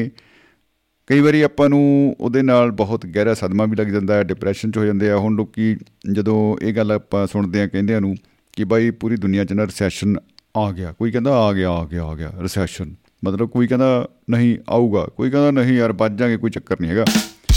ਬਸ ਆਹ ਜਿਹੜਾ ਬੰਦਾ ਕਹਿੰਦਾ ਨਾ ਨਹੀਂ ਬਚ ਜਾਾਂਗੇ, ਕੁਛ ਹੋ ਜੇ ਯਾਰ, ਮਤਲਬ ਆਪਾਂ ਨੂੰ ਕੁਛ ਨਹੀਂ ਹੋ ਸਕਦਾ, ਠੀਕ ਹੈ ਘਾਟੇ ਵਾਧੇ ਹੋ ਗਏ ਕੋਈ ਗੱਲ ਨਹੀਂ, ਘਾਟੇ ਪੈ ਗਏ, ਜ਼ਿੰਦਗੀ ਹੈ ਤਾਂ ਸਭ ਕੁਛ ਹੈ, ਆਪਾਂ ਫਿਰ ਬਣਾ ਲਾਂਗੇ। ਤੋ ਇਹ ਬਾਕੀ ਉਹ ਮੈਂ ਉਹ ਬੰਦਿਆਂ ਨਾਲ ਸਹਿਮਤ ਨਹੀਂ ਹੈਗਾ ਜਿਹੜੇ ਕਹਿੰਦੇ ਪੈਸਾ ਹੱਥਾਂ ਦੀ ਮੈਲ ਹੈ ਔਰ ਇਹ ਕਹਿ ਕੇ ਉਹ ਕਦੇ ਹੱਥ ਹੀ ਨਹੀਂ ਧੋਂਦੇ, ਸਰਦੀਆਂ ਵਿੱਚ ਤਾਂ ਜਮ੍ਹਾਂ ਹੀ ਨਹੀਂ ਧੋਂਦੇ, ਜਾਂ ਨੱਕ ਵੀ ਸਣਕੀ ਜਾਣਗੇ, ਹੋਰ ਸਾਰਾ ਕਰ ਗੁਰ ਕੇ ਬੱਲਾ ਆਏ ਹਾਏ ਹਾਏ ਹਾਏ ਕਿਆ ਬਤਾ। ਮੈਲ ਵਾਲਾ ਚੱਕਰ ਵੇ, ਮੈਲ ਮੂਲ ਨਹੀਂ, ਮਤਲਬ ਉਹ ਨਹੀਂ, ਮਤਲਬ ਐਵੇਂ ਹੱਥ ਧੋਣੇ ਡਟੋਲ ਨਾਲ ਹੱਥ ਧੋ, ਕਿਸੇ ਚੀਜ਼ ਨਾਲ ਧੋ ਵਧੀਆ, ਮਤਲਬ ਪਹਿਲਾਂ ਤਾਂ ਹੋਰ ਨਹੀਂ ਤਾਂ ਮਿੱਟੀ ਨਾਲ ਧੋ ਲੈਂਦੇ, ਹੋਰ ਸਾਰਾ ਕਰ ਲੈਂਦੇ, ਮਤਲਬ ਹੱਥ ਸਾਫ਼ ਰੱਖਦੇ ਸੀ, ਭਾਂਡੇ ਸਾਫ਼ ਰੱਖਦੇ ਸੀ, ਸਫਾਈ ਜਿੱਥੇ ਹੈ ਸਫਾਈ ਉੱਥੇ ਹੈ ਖੁਦਾਈ, ਉਹ ਆਪਾਂ ਗੱਲ ਕਰਦੇ ਹਾਂ। ਅਤੇ ਇਹ ਸ਼ਾਰਟਕੱਟ ਕੋਈ ਨਹੀਂ ਹੈਗਾ ਜੇ ਆਪਾਂ ਦੇਖ ਲਈਏ ਤਾਂ। ਜੱਗ ਜੰਕਸ਼ਨ ਰੇਲਾਂ ਦਾ ਇਸ ਵਿਸ਼ੇ 'ਤੇ ਆਪਾਂ ਗੱਲਾਂ ਬਾਤਾਂ ਕਰ ਰਹੇ ਹਾਂ। ਰੇਲ ਨੈਰੋਗੇਜ ਹੁੰਦੀ ਆ, ਰੇਲ ਬ੍ਰੌਡਗੇਜ ਹੋ ਸਕਦੀ ਆ, ਔਰ ਬੜਾ ਕਹਿ ਲਓ ਵੀ ਇਹਦੇ ਅਲੱਗ-ਅਲੱਗ ਤਰ੍ਹਾਂ ਦੇ ਲੰਬਾਈ ਦਾ ਤਾਂ ਇਹਦੀ ਕਿੰਨੀ ਹੋ ਸਕਦੀ ਹੈ ਕੋਈ ਚੱਕਰ ਨਹੀਂ, ਇੰਜਣ ਜੋੜਨੇ ਦੋ ਚਾਰ ਹੋਰ ਵੱਧ, ਤੋ ਟੈਨਸ਼ਨ ਕੋਈ ਨਹੀਂ, ਡੱਬੇ ਜਿੰਨੇ ਮਰਜ਼ੀ ਆ ਜਾਣ। ਤੋ ਮੈਂ ਦੇਖਦਾ ਹੁੰਦਾ ਕਈ ਵਾਰੀ ਨਾ, ਜਿਵੇਂ ਹੁਣ ਮੇਲਿਆਂ ਦਾ ਸੀਜ਼ਨ ਹੁੰਦਾ, ਸੜਕਾਂ ਦੇ ਉੱਤੇ ਆਪਾਂ ਦੇਖਦੇ ਹਾਂ ਵੀ ਸੰਗਤਾਂ ਨੇ ਆਪੋ ਆਪਣੇ ਜਿਹੜੇ ਧਾਰਮਿਕ ਸਥਾਨਾਂ 'ਤੇ ਬੜੀ ਸ਼ਰਧਾ ਦੇ ਨਾਲ ਉਹ ਉੱਥੇ ਪਹੁੰਚਦੇ ਆ ਆਪਣੇ ਇਸ਼ਟ ਦੇਵ ਦੇ ਅੱਗੇ ਆਪਣੀ ਸ਼ਰਧਾ ਪ੍ਰਗਟ ਕਰਨ ਵਾਸਤੇ। ਪਰ ਇਸ ਚੱਕਰ ਦੇ ਵਿੱਚ ਨਾ ਕਈ ਵਾਰੀ ਉਹ ਲਾਪਰਵਾਹੀ ਵਾਲੇ ਮਾਹੌਲ 'ਚ ਹੁੰਦੇ ਨੇ, ਜਿਵੇਂ ਟਰਾਲੀ 'ਤੇ ਬਹਿ ਗਏ, ਚਲੋ ਟਰਾਲੀ 'ਚ ਬਹਿ ਕੇ ਤੁਰ ਪਏ, ਕਿਉਂਕਿ ਟਰਾਲੀ ਬੰਦਿਆਂ ਨੂੰ ਢੋਣ ਵਾਸਤੇ ਨਹੀਂ ਹੁੰਦੀ, ਸਾਰਿਆਂ ਨੂੰ ਪਤਾ ਹੈ, ਤੋ ਲੇਕਿਨ ਤਾਂ ਵੀ ਬੰਦੇ ਬਹਿੰਦੇ ਆ ਬੰਦਿਆਂ ਵਾਂਗੂ, ਔਰ ਦਰੀ ਵਿਚਲਾ ਚਲੋ ਗੱਦੇ ਲਾ ਲਏ ਕੁਛ ਕਰ ਲਿਆ ਬਹਿ ਗਏ। ਲੇਕਿਨ ਕਈ ਤਾਂ ਬਈ ਟਰਾਲੀ ਨੂੰ ਡਬਲ ਟਰਾਲੀ ਬਣਾਉਂਦੇ, ਉੱਤੇ ਛੱਤ ਪਾ ਕੇ ਡਬਲ ਟੈਕਰ ਕਰ ਲਿਆ ਉਹਨੂੰ, ਔਰ ਫਿਰ ਉਹਦੇ ਉੱਤੇ ਵੀ ਗੱਦੇ ਲਾ ਕੇ ਦੋ ਟਰਾਲੀਆਂ ਕਹਿ ਲਓ ਉੱਪਰ ਥੱਲੇ ਹੋ ਗਈਆਂ ਜੀ, ਡਬਲ ਟੈਕਰ ਟਰਾਲੀ ਹੋ ਗਈ। ਔਰ ਇਹ ਟਰਾਲੀ ਮੁੜ ਕੇ ਕਈ ਵਾਰੀ ਟਰੱਕ ਨੂੰ ਵੀ ਐਂ ਕੀਤਾ ਹੁੰਦਾ, ਇੱਕ ਦਿਨ ਤਾਂ ਮੈਂ ਦੇਖਿਆ ਵੱਡਾ ਟਰਾਲਾ ਬਾਈਆਂ ਨੇ ਉਹ ਵੀ ਡਬਲ ਟੈਕਰ ਕਰਿਆ ਹੋਇਆ, ਵਿੱਚ ਐਨ ਹੇਠਲੇ ਪਾਸੇ ਲਾਈਟਾਂ ਲੂਟਾਂ ਜਗਾ ਕੇ ਵਿੱਚ ਬੈਠੇ ਲੋਕ, ਬੱਚੇ ਛੋਟੇ ਛੋਟੇ ਵੱਡੇ ਬਜ਼ੁਰਗ ਸਭ ਲੋਕ ਬੈਠੇ ਔਰ ਪੂਰੀ ਮਸਤੀ ਨਾਲ ਜਾ ਰਹੇ ਨੇ। ਇਹ ਬਿਲਕੁਲ ਠੀਕ ਆ, ਲੇਕਿਨ ਇਹਨੂੰ ਆਪਾਂ ਐਂ ਕਹਿ ਸਕਦੇ ਹਾਂ ਜਮਾਂ ਹੀ ਰੱਬ ਦੇ ਆਸਰੇ ਆਪਾਂ ਹੋ ਕੇ ਸਾਰਾ ਕੁਛ ਉਹਦੇ ਹਵਾਲੇ ਕਰਕੇ ਆਪਾਂ ਉੱਥੇ ਉਹ 'ਚ ਬੈਠੇ ਹਾਂ, ਟੋਟਲੀ ਆਪਾਂ ਉਲੰਘਣਾ ਕਰ ਰਹੇ ਹੁੰਦੇ ਹਾਂ, ਸੜਕ ਦੇ ਨਿਯਮਾਂ ਦੀ ਵੀ ਉਲੰਘਣਾ ਕਰ ਰਹੇ ਹਾਂ, ਖਾਸ ਕਰਕੇ ਜਿਹੜੇ ਸਾਡੇ ਆਲੇ ਭੋਲੇ ਛੋਟੇ ਛੋਟੇ ਜਵਾਕ ਨੇ ਉਹਨਾਂ ਦੀ ਜ਼ਿੰਦਗੀ ਨਾਲ ਖਿਲਵਾੜ ਹੋ ਰਿਹਾ ਹੁੰਦਾ ਪੂਰਾ ਜ਼ਿਆਦਾ। ਮੈਨੂੰ ਲੱਗਦਾ ਕਿ ਜੇ ਆਪਾਂ ਜਾਣਾ ਹੀ ਚਲੋ ਬੱਸ 'ਚ ਬਹਿ ਕੇ ਚਲੇ ਜਾਓ, ਤਰੀਕੇ ਨਾਲ ਚੱਲ ਜਾਓ, ਸਾਈਕਲ ਲੈ ਜਾਓ ਯਾਰ ਕੋਈ ਗੱਲ ਨਹੀਂ। ਔਰ ਉਹ ਵੀ ਕਨਸੈਪਟ ਬਹੁਤ ਵਧੀਆ ਜਿਹੜੇ ਕਹਿੰਦੇ ਅਸੀਂ ਪੈਦਲ ਜਾਂਦੇ ਹਾਂ ਘਰ ਤੋਂ ਜਿੱਡੀ ਮਰਜ਼ੀ ਲੰਬੀ ਯਾਤਰਾ ਹੋਵੇ, ਔਰ ਉਹ ਇੱਕ ਪੈਦਲ ਚੱਲਣਾ ਵੈਸੇ ਵੀ ਚੰਗੀ ਗੱਲ ਆ, ਸਾਈਕਲ ਚਲਾਉਣਾ ਵੈਸੇ ਵੀ ਚੰਗੀ ਗੱਲ ਆ, ਸਿਹਤ ਬਣ ਜਾਂਦੀ ਆ ਔਰ ਸੇਫ ਰਹਿੰਦੇ ਆਪਾਂ ਕਾਫੀ ਹੱਦ ਤੱਕ। ਤੋ ਇਹਨੂੰ ਆਪਾਂ ਰੱਬ ਦੇ ਆਸਰੇ ਆਪਾਂ ਛੱਡ ਸਕਦੇ ਹਾਂ ਸਾਰਾ ਕੁਛ, ਲੇਕਿਨ ਇੰਨਾ ਵੀ ਨਹੀਂ ਕਿ ਜਾਣ ਬੁੱਝ ਕੇ ਆਪਾਂ ਖੂਹ ਦੇ ਵਿੱਚ ਛਾਲ ਸਾਹਮਣੇ ਦਿਸ ਰਿਹਾ ਤਾਂ ਵੀ ਆਪਾਂ ਟੱਕਰਾਂ ਮਾਰੀ ਜਾਈਏ, ਤਾਂ ਵੀ ਆਪਾਂ ਉਹਨੂੰ ਲਾਪਰਵਾਹੀ ਦੇ ਮਾਹੌਲ 'ਚ ਵਿਚਰ ਲਈਏ। ਤੋ ਇਹਨੂੰ ਜਿੰਨਾ ਹੋ ਸਕੇ ਅਵੋਇਡ ਕਰ ਲੈਣਾ ਚਾਹੀਦਾ। ਗੱਡੀ ਦੇ ਵਿੱਚ ਖਾਸ ਕਰਕੇ ਜਿਹੜੀ ਕਾਰ ਹੈ, ਕਾਰ 'ਚ ਜੋ ਬੰਦਾ ਬਹਿ ਜਾਂਦਾ ਉਹਨੂੰ ਪਤਾ ਹੈ ਵੀ ਸੀਟ ਬੈਲਟ ਜਿਹੜੀ ਲਾਈ ਗਈ ਹੈ ਡਿਜ਼ਾਈਨ ਨਹੀਂ ਪਾਇਆ ਹੋਇਆ ਸੀਟ ਦੇ ਵਿੱਚ, ਇਹਨੂੰ ਲਾਉਣਾ ਹੈ। ਇਹ ਬੈਲਟ ਤੋਂ ਆਪਣੀ ਜਾਨ ਤੋਂ ਕੀਮਤੀ ਨਹੀਂ ਹੈਗੀ, ਟੌਰ ਜਿਹੜੀ ਆ ਟੌਰ ਤਾਂ ਹੀ ਹੋਊਗੀ ਜੇ ਜਾਨ ਹੈ ਤਾਂ ਜਹਾਨ ਹੈ, ਬੰਦਾ ਰਹੂਗਾ ਤਾਂ ਟੌਰ ਹੋਣੀ ਹੈ, ਲੇਕਿਨ ਨਹੀਂ ਲਾਉਂਦੇ ਆਪਾਂ। ਔਰ ਸਾਨੂੰ ਐਂ ਲੱਗਦਾ ਕਿ ਸਾਹਮਣੇ ਕੋਈ ਨਾਕਾ ਆਊਗਾ, ਪੁਲਿਸ ਵਾਲਾ ਸਾਨੂੰ ਕਹੂਗਾ ਵੀ ਤੂੰ ਕਾਹਤੇ ਆਇਆ ਯਾਰ ਕੀ ਕੀਤਾ, ਉਹਨੂੰ ਦੇਖ ਕੇ ਫਿਰ ਬਾਈ ਬੈਲਟ ਲਾਉਣ ਦੀ ਇੱਕ ਕੋਸ਼ਿਸ਼ ਕਰਦੇ ਆ। ਔਰ ਜਦੋਂ ਐਂ ਆਪਾਂ ਉਬੜਵਾਹੀ 'ਚ ਕਰਦੇ ਆ ਜਾਂ ਘਬਰਾਹਟ 'ਚ ਕਰਦੇ ਆ ਤਾਂ ਗਲਤੀਆਂ ਹੁੰਦੀਆਂ ਨੇ। ਮੈਂ ਇੱਕ ਇਹੋ ਜਿਹਾ ਮੰਦਭਾਗਾ ਇੱਕ ਹਾਦਸਾ ਵਾਪਰਦਾ ਵੇਖਿਆ, ਜਦੋਂ ਕੋਈ ਨੌਜਵਾਨ ਗੱਡੀ ਦੇ ਵਿੱਚ ਆਪਣੇ ਪਰਿਵਾਰ ਨੂੰ ਲੈ ਕੇ ਜਾ ਰਿਹਾ ਹੈ ਔਰ ਉਹਨੂੰ ਪਤਾ ਨਹੀਂ ਲੱਗਿਆ ਸਾਹਮਣੇ ਜਾਂ ਕਿਸੇ ਨੇ ਇਸ਼ਾਰਾ ਕੀਤਾ ਉਹ ਵੀ ਅੱਗੇ ਭਾਈ ਨਾਕਾ ਲੱਗਿਆ ਹੋਇਆ, ਗੱਡੀ ਤੇਜ਼ ਸੀ, ਉਹਦੀ ਆਲਟੋ ਕਾਰ ਸੀ, ਅਤੇ ਉਹ ਚੱਲਦੀ ਗੱਡੀ ਦੇ ਵਿੱਚ ਹੀ ਆਈ ਸਟੇਅਰਿੰਗ ਇੱਕ ਹੱਥ ਨਾਲ ਫੜਿਆ ਦੂਜੀ ਨਾਲ ਬੈਲਟ ਜੀ ਲਾਉਣ ਲੱਗਿਆ, ਲੇਕਿਨ ਉਹ ਪਤਾ ਨਹੀਂ ਕੀ ਰੱਬ ਦਾ ਭਾਣਾ ਹੋਇਆ ਕਿਉਂਕਿ ਉਹਨੂੰ ਤਾਂ ਇਸ਼ਾਰਾ ਹੀ ਚਾਹੀਦਾ ਹੁੰਦਾ ਗੱਡੀ ਨੂੰ, ਉਹ ਸਾਰੀ ਇੱਕਦਮ ਹੀ ਘੁੰਮੀ ਗੱਡੀ ਨਹਿਰ ਦੇ ਵਿੱਚ ਔਰ ਉਹ ਪੂਰਾ ਪਰਿਵਾਰ ਜਿਹੜਾ ਉਹ ਖਤਮ ਹੋ ਗਿਆ। ਬਿਲਕੁਲ ਸਕਿੰਟਾਂ ਦੀ ਗੱਲ ਸੀ, ਬਿਲਕੁਲ ਸਕਿੰਟਾਂ ਦੀ। ਜੇ ਭਾਈ ਲਾਉਣੀ ਹੋਈ ਆ ਤੁਸੀਂ ਰੋਕ ਕੇ ਲਾ ਲਓ, ਕੁਛ ਨਹੀਂ ਫਰਕ ਪੈ ਰਿਹਾ। ਤੋ ਇਹ ਤਾਂ ਜਿਹੜੀਆਂ ਨੇ ਡੀਰੇਲ ਕੀਤੀਆਂ ਗਈਆਂ ਗੱਡੀਆਂ ਨੇ ਜਿਹੜੀਆਂ ਆਪਣੀ ਖੁਦ ਦੀ ਲਾਪਰਵਾਹੀ ਕਰਕੇ ਇੱਦਾਂ ਹੁੰਦਾ, ਇਹਨਾਂ ਨੂੰ ਬਚਾਇਆ ਜਾ ਸਕਦਾ ਹੈ ਜੀ। ਸਾਡੇ ਨਾਲ ਦੋਸਤੋ ਜੁੜ ਚੁੱਕੇ ਨੇ ਬਲਬੀਰ ਸਿੰਘ ਸੈਣੀ ਸਾਹਿਬ ਚੰਡੀਗੜ੍ਹ ਤੋਂ, ਸਵਾਗਤ ਕਰਦੇ ਹਾਂ ਜੀ ਬਹੁਤ ਬਹੁਤ ਸੈਣੀ ਸਾਹਿਬ ਜੀ ਆਇਆਂ ਨੂੰ ਜੀ, ਸਤਿ ਸ਼੍ਰੀ ਅਕਾਲ, ਖੁਸ਼ ਆਮਦੀਦ ਬਾਬਿਓ। ਸ਼ਮੀ ਜੀ ਤੇ ਮਹਿਫਲ ਮਿੱਤਰਾਂ ਦੀ ਦੇ ਸਾਰੇ ਮਿੱਤਰਾਂ ਨੂੰ ਪਿਆਰ ਭਰੀ ਸਤਿ ਸ੍ਰੀ ਅਕਾਲ ਜੀ। ਸਤਿ ਸ੍ਰੀ ਅਕਾਲ ਜੀ। ਜਗ ਜੰਕਸ਼ਨ ਰੇਲਾਂ ਦਾ ਜੀ ਬਿਲਕੁਲ ਜੀ ਬਿਲਕੁਲ। ਹਾਂ ਸਹੀ ਗੱਲ ਹੈ। ਵੈਸੇ ਤਾਂ ਚਲੋ ਸਾਰਿਆਂ ਦੀ ਆਪਣੀ ਆਪਣੀ ਇੰਪੋਰਟੈਂਸ ਹੈ ਜੀ। ਹਰ ਤਰ੍ਹਾਂ ਦੇ ਬੰਦੇ ਇੱਥੇ ਆਉਂਦੇ ਹੈ ਜੀ ਬਿਲਕੁਲ। ਇਸ ਨੂੰ ਕਿਸੇ ਨੇ ਇਹ ਵੀ ਕਿਹਾ ਕਿ ਰੰਗਮੰਚ ਅਸੀਂ ਆਪਣਾ ਆਪਣਾ ਰੋਲ ਪਲੇ ਕਰਕੇ ਚਲੇ ਜਾਂਦੇ ਆ ਚਲੇ ਜਾ। ਹਾਂਜੀ ਬਿਲਕੁਲ ਜੀ ਬਿਲਕੁਲ ਉਹ ਗੱਲ ਵੀ ਹੋਈ ਹੈ ਜੀ ਬਿਲਕੁਲ। ਤੇ ਉਸੇ ਤਰੀਕੇ ਨਾਲ ਫਿਰ ਵੀ ਬੰਦਾ ਆਉਂਦਾ ਜਨਮ ਲੈਂਦਾ ਇਸ ਧਰਤੀ ਤੇ ਜੀ। ਆਪਣਾ ਜੋ ਵੀ ਉਹਨੂੰ ਰੋਲ ਪਲੇ ਕਰਕੇ ਜਦੋਂ ਜਾਂਦਾ ਫਿਰ ਤਾਂ ਜੰਕਸ਼ਨ ਦੀ ਤਰ੍ਹਾਂ ਹੀ ਹੈ। ਜੰਕਸ਼ਨ ਤੇ ਇੱਕ ਗੱਡੀ ਇੱਕ ਪਾਸਿਓਂ ਆਈ ਹੈ, ਦੂਜੀ ਦੂਜੇ ਪਾਸਿਓਂ ਆਈ ਹੈ, ਤੀਜੀ ਤੀਜੇ ਪਾਸਿਓਂ ਆਈ ਹੈ। ਜੀ ਜੀ ਜੀ ਜੀ ਜੀ ਜੀ ਜੀ ਬਿਲਕੁਲ ਬਿਲਕੁਲ। ਮੈਂ ਪਹਿਲਾ ਜੰਕਸ਼ਨ ਬਠਿੰਡਾ ਦੇਖਿਆ ਸੀਗਾ ਜੀ। ਤੇ ਉੱਥੇ ਜਾ ਕੇ ਮੈਂ ਜਦੋਂ ਬਚਪਨ ਚ ਮੇਰੇ ਫਾਦਰ ਇਧਰ ਗੰਗਾਨਗਰ ਜ਼ਿਲ੍ਹੇ ਚ ਸੀਗੇ ਸੂਰਤਗੜ੍ਹ ਜੀ। ਤੇ ਉੱਥੇ ਉੱਪਰੋਂ ਜਿਹੜਾ ਓਵਰ ਬ੍ਰਿਜ ਬਣਿਆ ਹੁੰਦਾ ਰੇਲਵੇ ਦੇ ਲਾਈਨਾਂ ਤੋਂ ਦੂਜੇ ਪਾਸੇ ਜਾਣ ਇੱਕ ਪਲੇਟਫਾਰਮ ਤੋਂ ਦੂਜੇ ਲਈ ਜਾਣ ਲਈ ਉੱਥੇ ਜਾ ਕੇ ਮੈਂ ਉਲਝ ਗਿਆ। ਮੈਨੂੰ ਪਤਾ ਨੀ ਲੱਗਿਆ ਕਿੱਧਰ ਨੂੰ ਜਾਣਾ ਕਿੱਧਰ ਨੂੰ ਨਹੀਂ ਜਾਣਾ ਹੈਗਾ। ਜੀ ਜੀ ਜੀ ਜੀ ਜੀ ਬਿਲਕੁਲ। ਇਸੇ ਤਰ੍ਹਾਂ ਜ਼ਿੰਦਗੀ ਚ ਆਪਾਂ ਸ਼ਮੀ ਜੀ ਕਈ ਵਾਰੀ ਉਲਝ ਜਾਂਦੇ ਆ। ਬਿਲਕੁਲ ਬਿਲਕੁਲ ਸਾਨੂੰ ਸਮਝ ਨਹੀਂ ਲੱਗਦੀ ਹੈਗੀ ਵੀ ਅਸੀਂ ਹੁਣ ਕੀ ਕਰੀਏ। ਜੀ ਜੀ ਜੀ ਕਿਉਂਕਿ ਜ਼ਿੰਦਗੀ ਦੀ ਸਪਾਟ ਤਾਂ ਚੱਲਦੀ ਨੀ ਹੈਗੀ, ਇੱਕ ਰੂਟ ਤੇ ਤਾਂ ਚੱਲਦੀ ਨੀ ਹੈਗੀ। ਆਪੋ ਡਾਊਨ ਬਥੇਰਾ ਕੁਛ ਆਉਂਦਾ ਜ਼ਿੰਦਗੀ ਚ। ਜਲੇਬੀ ਵਾਂਗੂ ਸਿੱਧੀ ਹੈ ਜੀ ਜ਼ਿੰਦਗੀ, ਜਲੇਬੀ ਵਾਂਗੂ ਸਿੱਧੀ ਹੈ ਜੀ ਬਿਲਕੁਲ ਸਹੀ ਗੱਲ ਹੈ ਸਹੀ ਗੱਲ ਜੀ। ਬਾਕੀ ਠੀਕ ਹੈ। ਆਪਣੇ ਵੱਲੋਂ ਆਪਾਂ ਸਾਰੇ ਕੋਸ਼ਿਸ਼ ਕਰਦੇ ਹਾਂ ਕਿ ਜ਼ਿੰਦਗੀ ਨੂੰ ਹਸੀਨ ਬਣਾਈਏ, ਆਪਣੀ ਜ਼ਿੰਦਗੀ ਨੂੰ ਵੀ ਤੇ ਦੂਜਿਆਂ ਦੀ ਜ਼ਿੰਦਗੀ ਨੂੰ ਵੀ। ਜੀ ਜੀ ਜੀ ਜੀ ਜੀ ਪਰ ਜੋ ਬੰਦਾ ਚਾਹੁੰਦਾ ਉਹਨੂੰ ਮਿਲਦਾ ਨਹੀਂ ਹੈਗਾ, ਕੁਦਰਤੀ ਗੱਲ ਹੈ ਜੀ ਬਿਲਕੁਲ। ਇਸੇ ਕਰਕੇ ਜਿਹੜੇ ਸਾਧੂ ਮਹਾਂਪੁਰਸ਼ੋ ਕਹਿੰਦੇ ਚਾਹੋ ਹੀ ਨਾ ਯਾਰ ਕੁਛ ਗੱਲ ਹੀ ਮੁਕਾਓ, ਟੈਨਸ਼ਨ ਨਹੀਂ ਮੁੱਕੀ। ਹਾਂਜੀ ਹਾਂਜੀ ਹਾਂਜੀ ਹਾਂਜੀ ਇਹ ਤਾਂ ਹੈ। ਪਰ ਏਦਾਂ ਸ਼ਮੀ ਜੀ ਹੁੰਦਾ ਨੀ ਹੈਗਾ ਜੀ। ਉਹਦਾ ਕਹਿ ਦਿੱਤੇ ਵੀ ਇੱਛਾ ਨਾ ਰੱਖੋ ਜੀ, ਬਟ ਉਹਨਾਂ ਦੀ ਵੀ ਇੱਛਾ ਰਹਿੰਦੀ ਹੈ ਜਿਹੜੇ ਕਹਿੰਦੇ ਆ ਵੀ ਨਾ ਰੱਖੋ।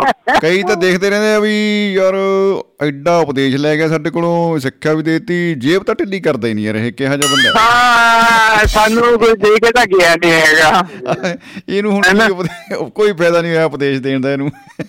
ਹਾਂ ਬਿਲਕੁਲ ਜੀ ਬਿਲਕੁਲ। ਤੇ ਇੱਕ ਗੱਲ ਹੋਰ ਹੈ ਸੈਣੀ ਸਾਹਿਬ, ਜਿਹੜੇ ਨਾਲ ਤੁਹਾਡੇ ਸਾਥੀ ਹੁੰਗਾਰਾ ਵੀ ਭਰ ਰਹੇ ਨੇ, ਪ੍ਰਾਊਟ ਵੀ ਕਰ ਰਹੇ ਨੇ, ਸੁਣ ਵੀ ਰਹੇ ਨੇ, ਉਹਨਾਂ ਨੂੰ ਵੀ ਸਾਡੇ ਵੱਲੋਂ ਪਿਆਰ ਭਰੀ ਸਤਿ ਸ੍ਰੀ ਅਕਾਲ ਜੀ। ਤੁਹਾਨੂੰ ਵੀ ਸ਼ਮੀ ਜੀ ਪਿਆਰ ਭਰੀ ਸਤਿ ਸ੍ਰੀ ਅਕਾਲ ਜੀ। ਸਤਿ ਸ੍ਰੀ ਅਕਾਲ ਜੀ। ਅੱਛਾ ਤੁਹਾਡਾ ਜ਼ਿਕਰ ਕਰਦੇ ਰਹਿੰਦੇ ਨੇ ਤੇ ਅੱਜ ਕਹਿੰਦੇ ਤੁਸੀਂ ਸੁਣੋ ਕਿੰਨੇ ਅੱਛੇ ਨੇ ਸ਼ਮੀ ਜੀ, ਕਿੰਨੇ ਅੱਛੇ ਗੱਲਾਂ ਦੱਸਦੇ ਨੇ। ਕਿਆ ਪਤਾ ਕਿਆ ਪਤਾ ਜੀ, ਮਜ਼ਾ ਆ ਗਿਆ ਤੁਹਾਡੇ ਗੱਲਾਂ ਸੁਣ ਕੇ ਸ਼ਮੀ ਜੀ। ਜੀ ਦਿਲ ਗਾਰਡਨ ਗਾਰਡਨ ਹੋ ਗਿਆ ਜੀ ਇੱਧਰ ਵੀ।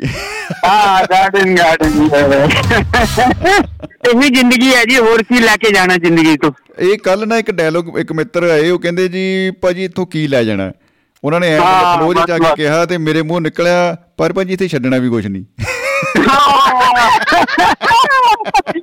ਉਹ ਕਹਿੰਦਾ ਸੀਗਾ ਆਪਣਾ ਗਾਇਕ ਹੈ, ਕਹਿੰਦਾ ਅਸੀਂ ਉਸ ਸਮਾਨ ਦੀਆਂ ਪੰਡਾਂ ਬੰਨੀ ਜਾ ਰਹੇ ਹਾਂ ਜਿਹੜਾ ਸਾਡੇ ਨਾਲ ਨਹੀਂ ਜਾਣਾ ਹੈਗਾ। ਹਾਂ ਦੇਖੋ ਅੱਛਾ ਬੰਦੇ ਉਪਦੇਸ਼ ਕਰਕੇ ਜਾਂਦੇ ਆ ਜਿਹੜੇ ਜਮਾਂ ਹੀ ਨਹੀਂ, ਮਤਲਬ ਪਤਾ ਵੀ ਅਗਲੇ ਅੱਡੇ ਤੇ ਪੰਡ ਜਾਣੀ ਹੈ ਕਿ ਨਹੀਂ ਜਾਣੀ ਹੈ। ਹਾਂ ਬਿਲਕੁਲ ਜਾਣੀ ਹੋਵੇ ਬਾਅਦ ਚ ਬੰਦਾ ਕਹੇ ਜੇ ਬੰਨ ਲੈਂਦੇ ਤਾਂ ਠੀਕ ਸੀ ਬਾਈ। ਹਾਂ ਬੰਨ ਲੈਂਦੇ ਨੇ ਜਾਂਦੇ ਠੀਕ ਹੈ ਸ਼ਮੀ ਜੀ। ਜੀ ਜੀ ਸ਼ੁਕਰੀਆ ਜੀ, ਬਹੁਤ ਬਹੁਤ ਸ਼ੁਕਰੀਆ, ਬਹੁਤ ਬਹੁਤ ਸ਼ੁਕਰੀਆ। ਜ਼ਿੰਦਗੀ ਜ਼ਿੰਦਾਬਾਦ, ਮੁਹੱਬਤ ਜ਼ਿੰਦਾਬਾਦ, ਮੁਹੱਬਤ ਜ਼ਿੰਦਾਬਾਦ। ਤੇ ਇਹ ਮਿੱਤਰ ਸੈਣੀ ਸਾਹਿਬ ਨਾਲ ਨੇ, ਉਹਨਾਂ ਦਾ ਨਾਮ ਵੀ ਤੁਸੀਂ ਜ਼ਰੂਰ ਸਾਂਝਾ ਕਰੋ ਦੋਸਤਾਂ ਨਾਲ। ਆਪੇ ਕਰਨਗੇ ਜੀ। ਮੈਂ ਅਸ਼ੋਕ ਬੱਤਰਾ, ਇਹਨਾਂ ਦੇ ਨਾਲ ਹੀ ਅਸੀਂ ਪੰਜਾਬ ਨੈਸ਼ਨਲ ਬੈਂਕ ਤੋਂ ਹੀ ਇਕੱਠੇ ਰਿਟਾਇਰ ਹੋਏ ਹਾਂ ਜੀ।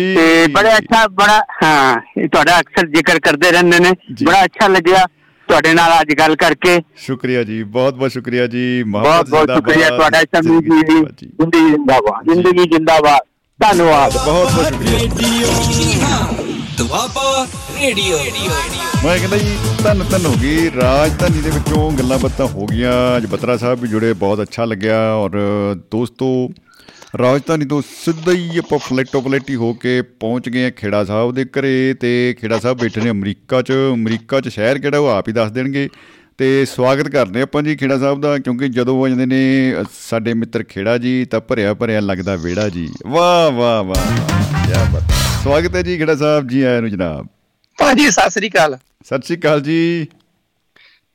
ਭਾਜੀ ਮੈਂ ਆਪਣੇ ਧਰਮ ਸ਼ਹਿਰ ਦੇ ਵਿੱਚ ਨਾ ਜੀ ਪਿਛਲੇ ਡੇਢ ਘੰਟੇ ਤੋਂ ਇੱਕ ਦੁਕਾਨ ਲੱਭ ਰਿਹਾ, ਕਿਉਂਕਿ ਮੇਰੀ ਰੇਲ ਗੱਡੀ ਜਿਹੜੀ ਨਾ ਪੈਂਚਰ ਹੋ ਗਈ ਸੀ। ਮੈਂ ਕਿਹਾ ਪੈਂਚਰ ਲਗਵਾਈ ਲਵਾਂ। ਓ ਹੋ ਹੋ ਹੋ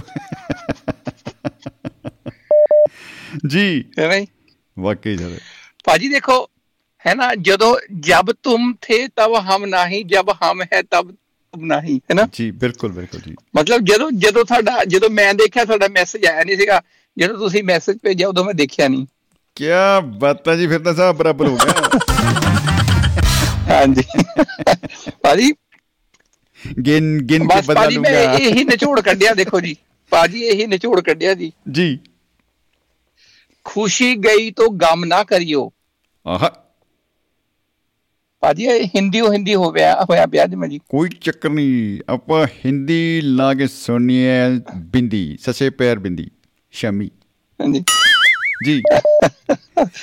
ਖੁਸ਼ੀ ਗਈ ਤੋ ਗਮ ਨਾ ਕਰਿਓ, ਆਹਾ ਗਮੇ ਆਂਖੇ ਨਮ ਨਾ ਕਰਿਓ। ਆਹਾ ਹਾ ਹਾ ਹਾ ਹਾ, ਗਮੇ ਆਂਖੇ ਨਮ ਨਾ ਕਰਿਓ ਜੀ। ਭਾਜੀ ਮੇਰੇ ਵਰਗਾ ਬਹੁਤ ਸੋਹਣਾ ਮੁਖੜਾ ਹੈ ਜੀ। ਵਾਹ ਵਾਹ। ਖੁਸ਼ੀ ਗਈ ਤੋ ਗਮ ਨਾ ਕਰਿਓ ਜੀ, ਗਮੇ ਆਂਖੇ ਨਮ ਨਾ ਕਰਿਓ। ਆਹਾ।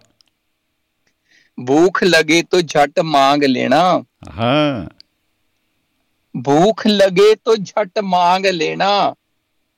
ਖਾਣੇ ਮੇਂ ਕਭੀ ਸ਼ਰਮ ਨਾ ਕਰਿਓ। ਹਾਂ, ਜਿਹਨੇ ਕੀਤੀ ਸ਼ਰਮ ਉਹਦੇ ਫੁੱਟੇ ਕਰਮ। ਜੀ ਜਾਂਚ ਪਰਖ ਲੈ ਠੋਕ ਬਜਾ ਕਰ। ਜੀ ਜਾਂਚ ਪਰਖ ਲੈ ਠੋਕ ਬਜਾ ਕਰ। ਹਾਂ ਕਭੀ ਵੀ ਇੱਕ ਦਮ ਨਾ ਕਰਿਓ। ਹਾਂ ਕਭੀ ਵੀ ਇੱਕ ਦਮ ਨਾ ਕਰਿਓ ਜੀ। ਖੂਬ ਹੈ ਜੀ, ਬਹੁਤ ਖੂਬ। ਖੁਸ਼ੀ ਗਈ ਤੋ ਗਮ ਨਾ ਕਰਿਓ, ਗਮੇ ਆਂਖੇ ਨਮ ਨਾ ਕਰਿਓ, ਨਮ ਨਾ ਕਰਿਓ ਜੀ। ਜਬ ਸਾਰੀ ਉਮਰ ਹੈ ਕਰਨਾ ਕਾਮ ਤੋ। ਆਹ, ਜਬ ਸਾਰੀ ਉਮਰ ਹੀ ਕਰਨਾ ਕਾਮ ਤੋ ਜ਼ਰੂਰਤ ਸੇ ਕਭੀ ਕਮ ਨਾ ਕਰਿਓ। ਜ਼ਰੂਰਤ ਸੇ ਕਭੀ ਕੰਮ ਨਾ ਕਰਿਓ। ਵਾਹ ਵਾਹ ਵਾਹ, ਉਹਨਾਂ ਤਾਂ ਜ਼ਰੂਰੀ ਹੈ। ਯਾਦ ਕਰਕੇ ਬਿਖਰੇ ਦੋਸਤੋਂ ਕੋ। ਜੀ ਯਾਦ ਕਰਕੇ ਬਿਸਰੇ ਦੋਸਤੋਂ ਕੋ। ਜੀ ਆਂਖੇ ਛਮ ਛਮ ਛਮ ਨਾ ਕਰਿਓ। ਆਏ ਹਾਏ ਹਾਏ ਹਾਏ ਹਾਏ ਹਾਏ ਹਾਏ, ਛਮ ਛਮ ਛਮ ਦਾ ਜਵਾਬ ਨਹੀਂ। ਕਿਆ ਬਤਾ ਭਾਜੀ, ਅਲੰਕਾਰ ਲਾਤਾ ਵੈਸੇ, ਦੇਖੋ ਜੀ ਮੈਂ ਕਹਿੰਦਾ ਚਮਤਕਾਰ ਲਾਤਾ ਜੀ। ਹਾਂਜੀ ਯਾਦ ਕਰਕੇ ਬਿਸਰੇ ਦੋਸਤੋਂ ਕੋ। ਜੀ ਆਂਖੇ ਛਮ ਛਮ ਛਮ ਨਾ ਕਰਿਓ।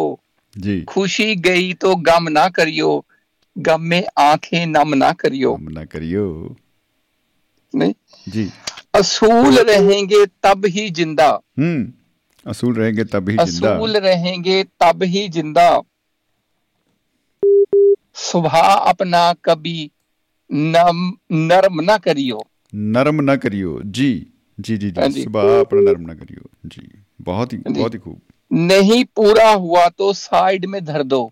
ਅੱਛਾ ਜੀ, भाई नहीं पूरा हुआ तो साइड में धर दो।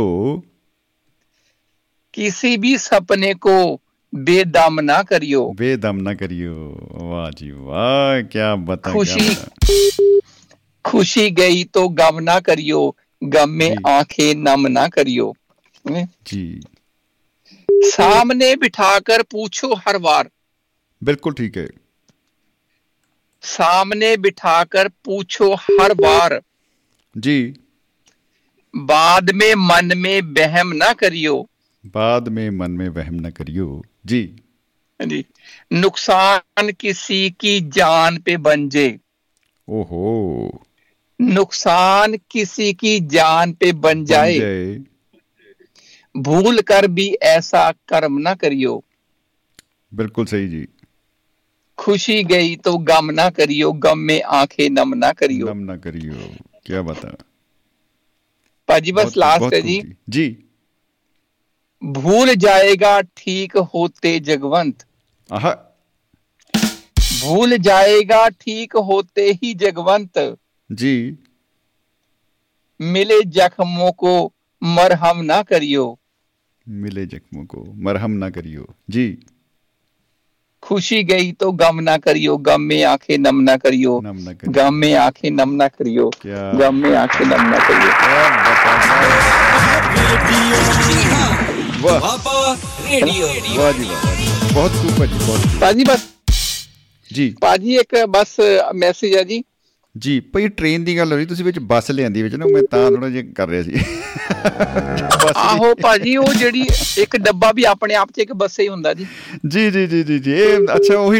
ਬੱਸ ਚ ਨਹੀਂ ਹੁੰਦਾ ਵਾਕਈ ਜੀ ਜੀ। ਭਾਜੀ ਦੇਖੋ ਹੈ ਨਾ, ਹੁਣ ਤੁਸੀਂ ਛੇੜ ਹੀ ਦਿੱਤਾ ਤਾਂ ਫਿਰ ਹੁਣ ਭੁਗਤੋ ਜੀ ਜੀ। ਪੈਸਾ ਮਾਲਕ ਬੁਰਾ ਹੈ, ਅੱਛਾ ਜੀ, ਹੁੰਦਾ ਹੈ ਗੁਲਾਮ ਚੰਗਾ। ਠੀਕ ਹੈ ਜੀ। ਚੰਗੇ ਬਣੋ ਦਿਖੇਗਾ ਸਭ ਕੁਝ ਤਮਾਮ ਚੰਗਾ ਜੀ। ਪੈਸਾ ਮਾਲਕ ਬੁਰਾ ਹੈ, ਹੁੰਦਾ ਹੈ ਗੁਲਾਮ ਚੰਗਾ ਜੀ। ਕਿਆ ਬਤਾ ਹੋ ਹਮੇਸ਼ਾ ਡਰਦੇ ਨੇ ਬੇਕਾਰ ਪੰਗੇ ਲੈਣ ਤੋਂ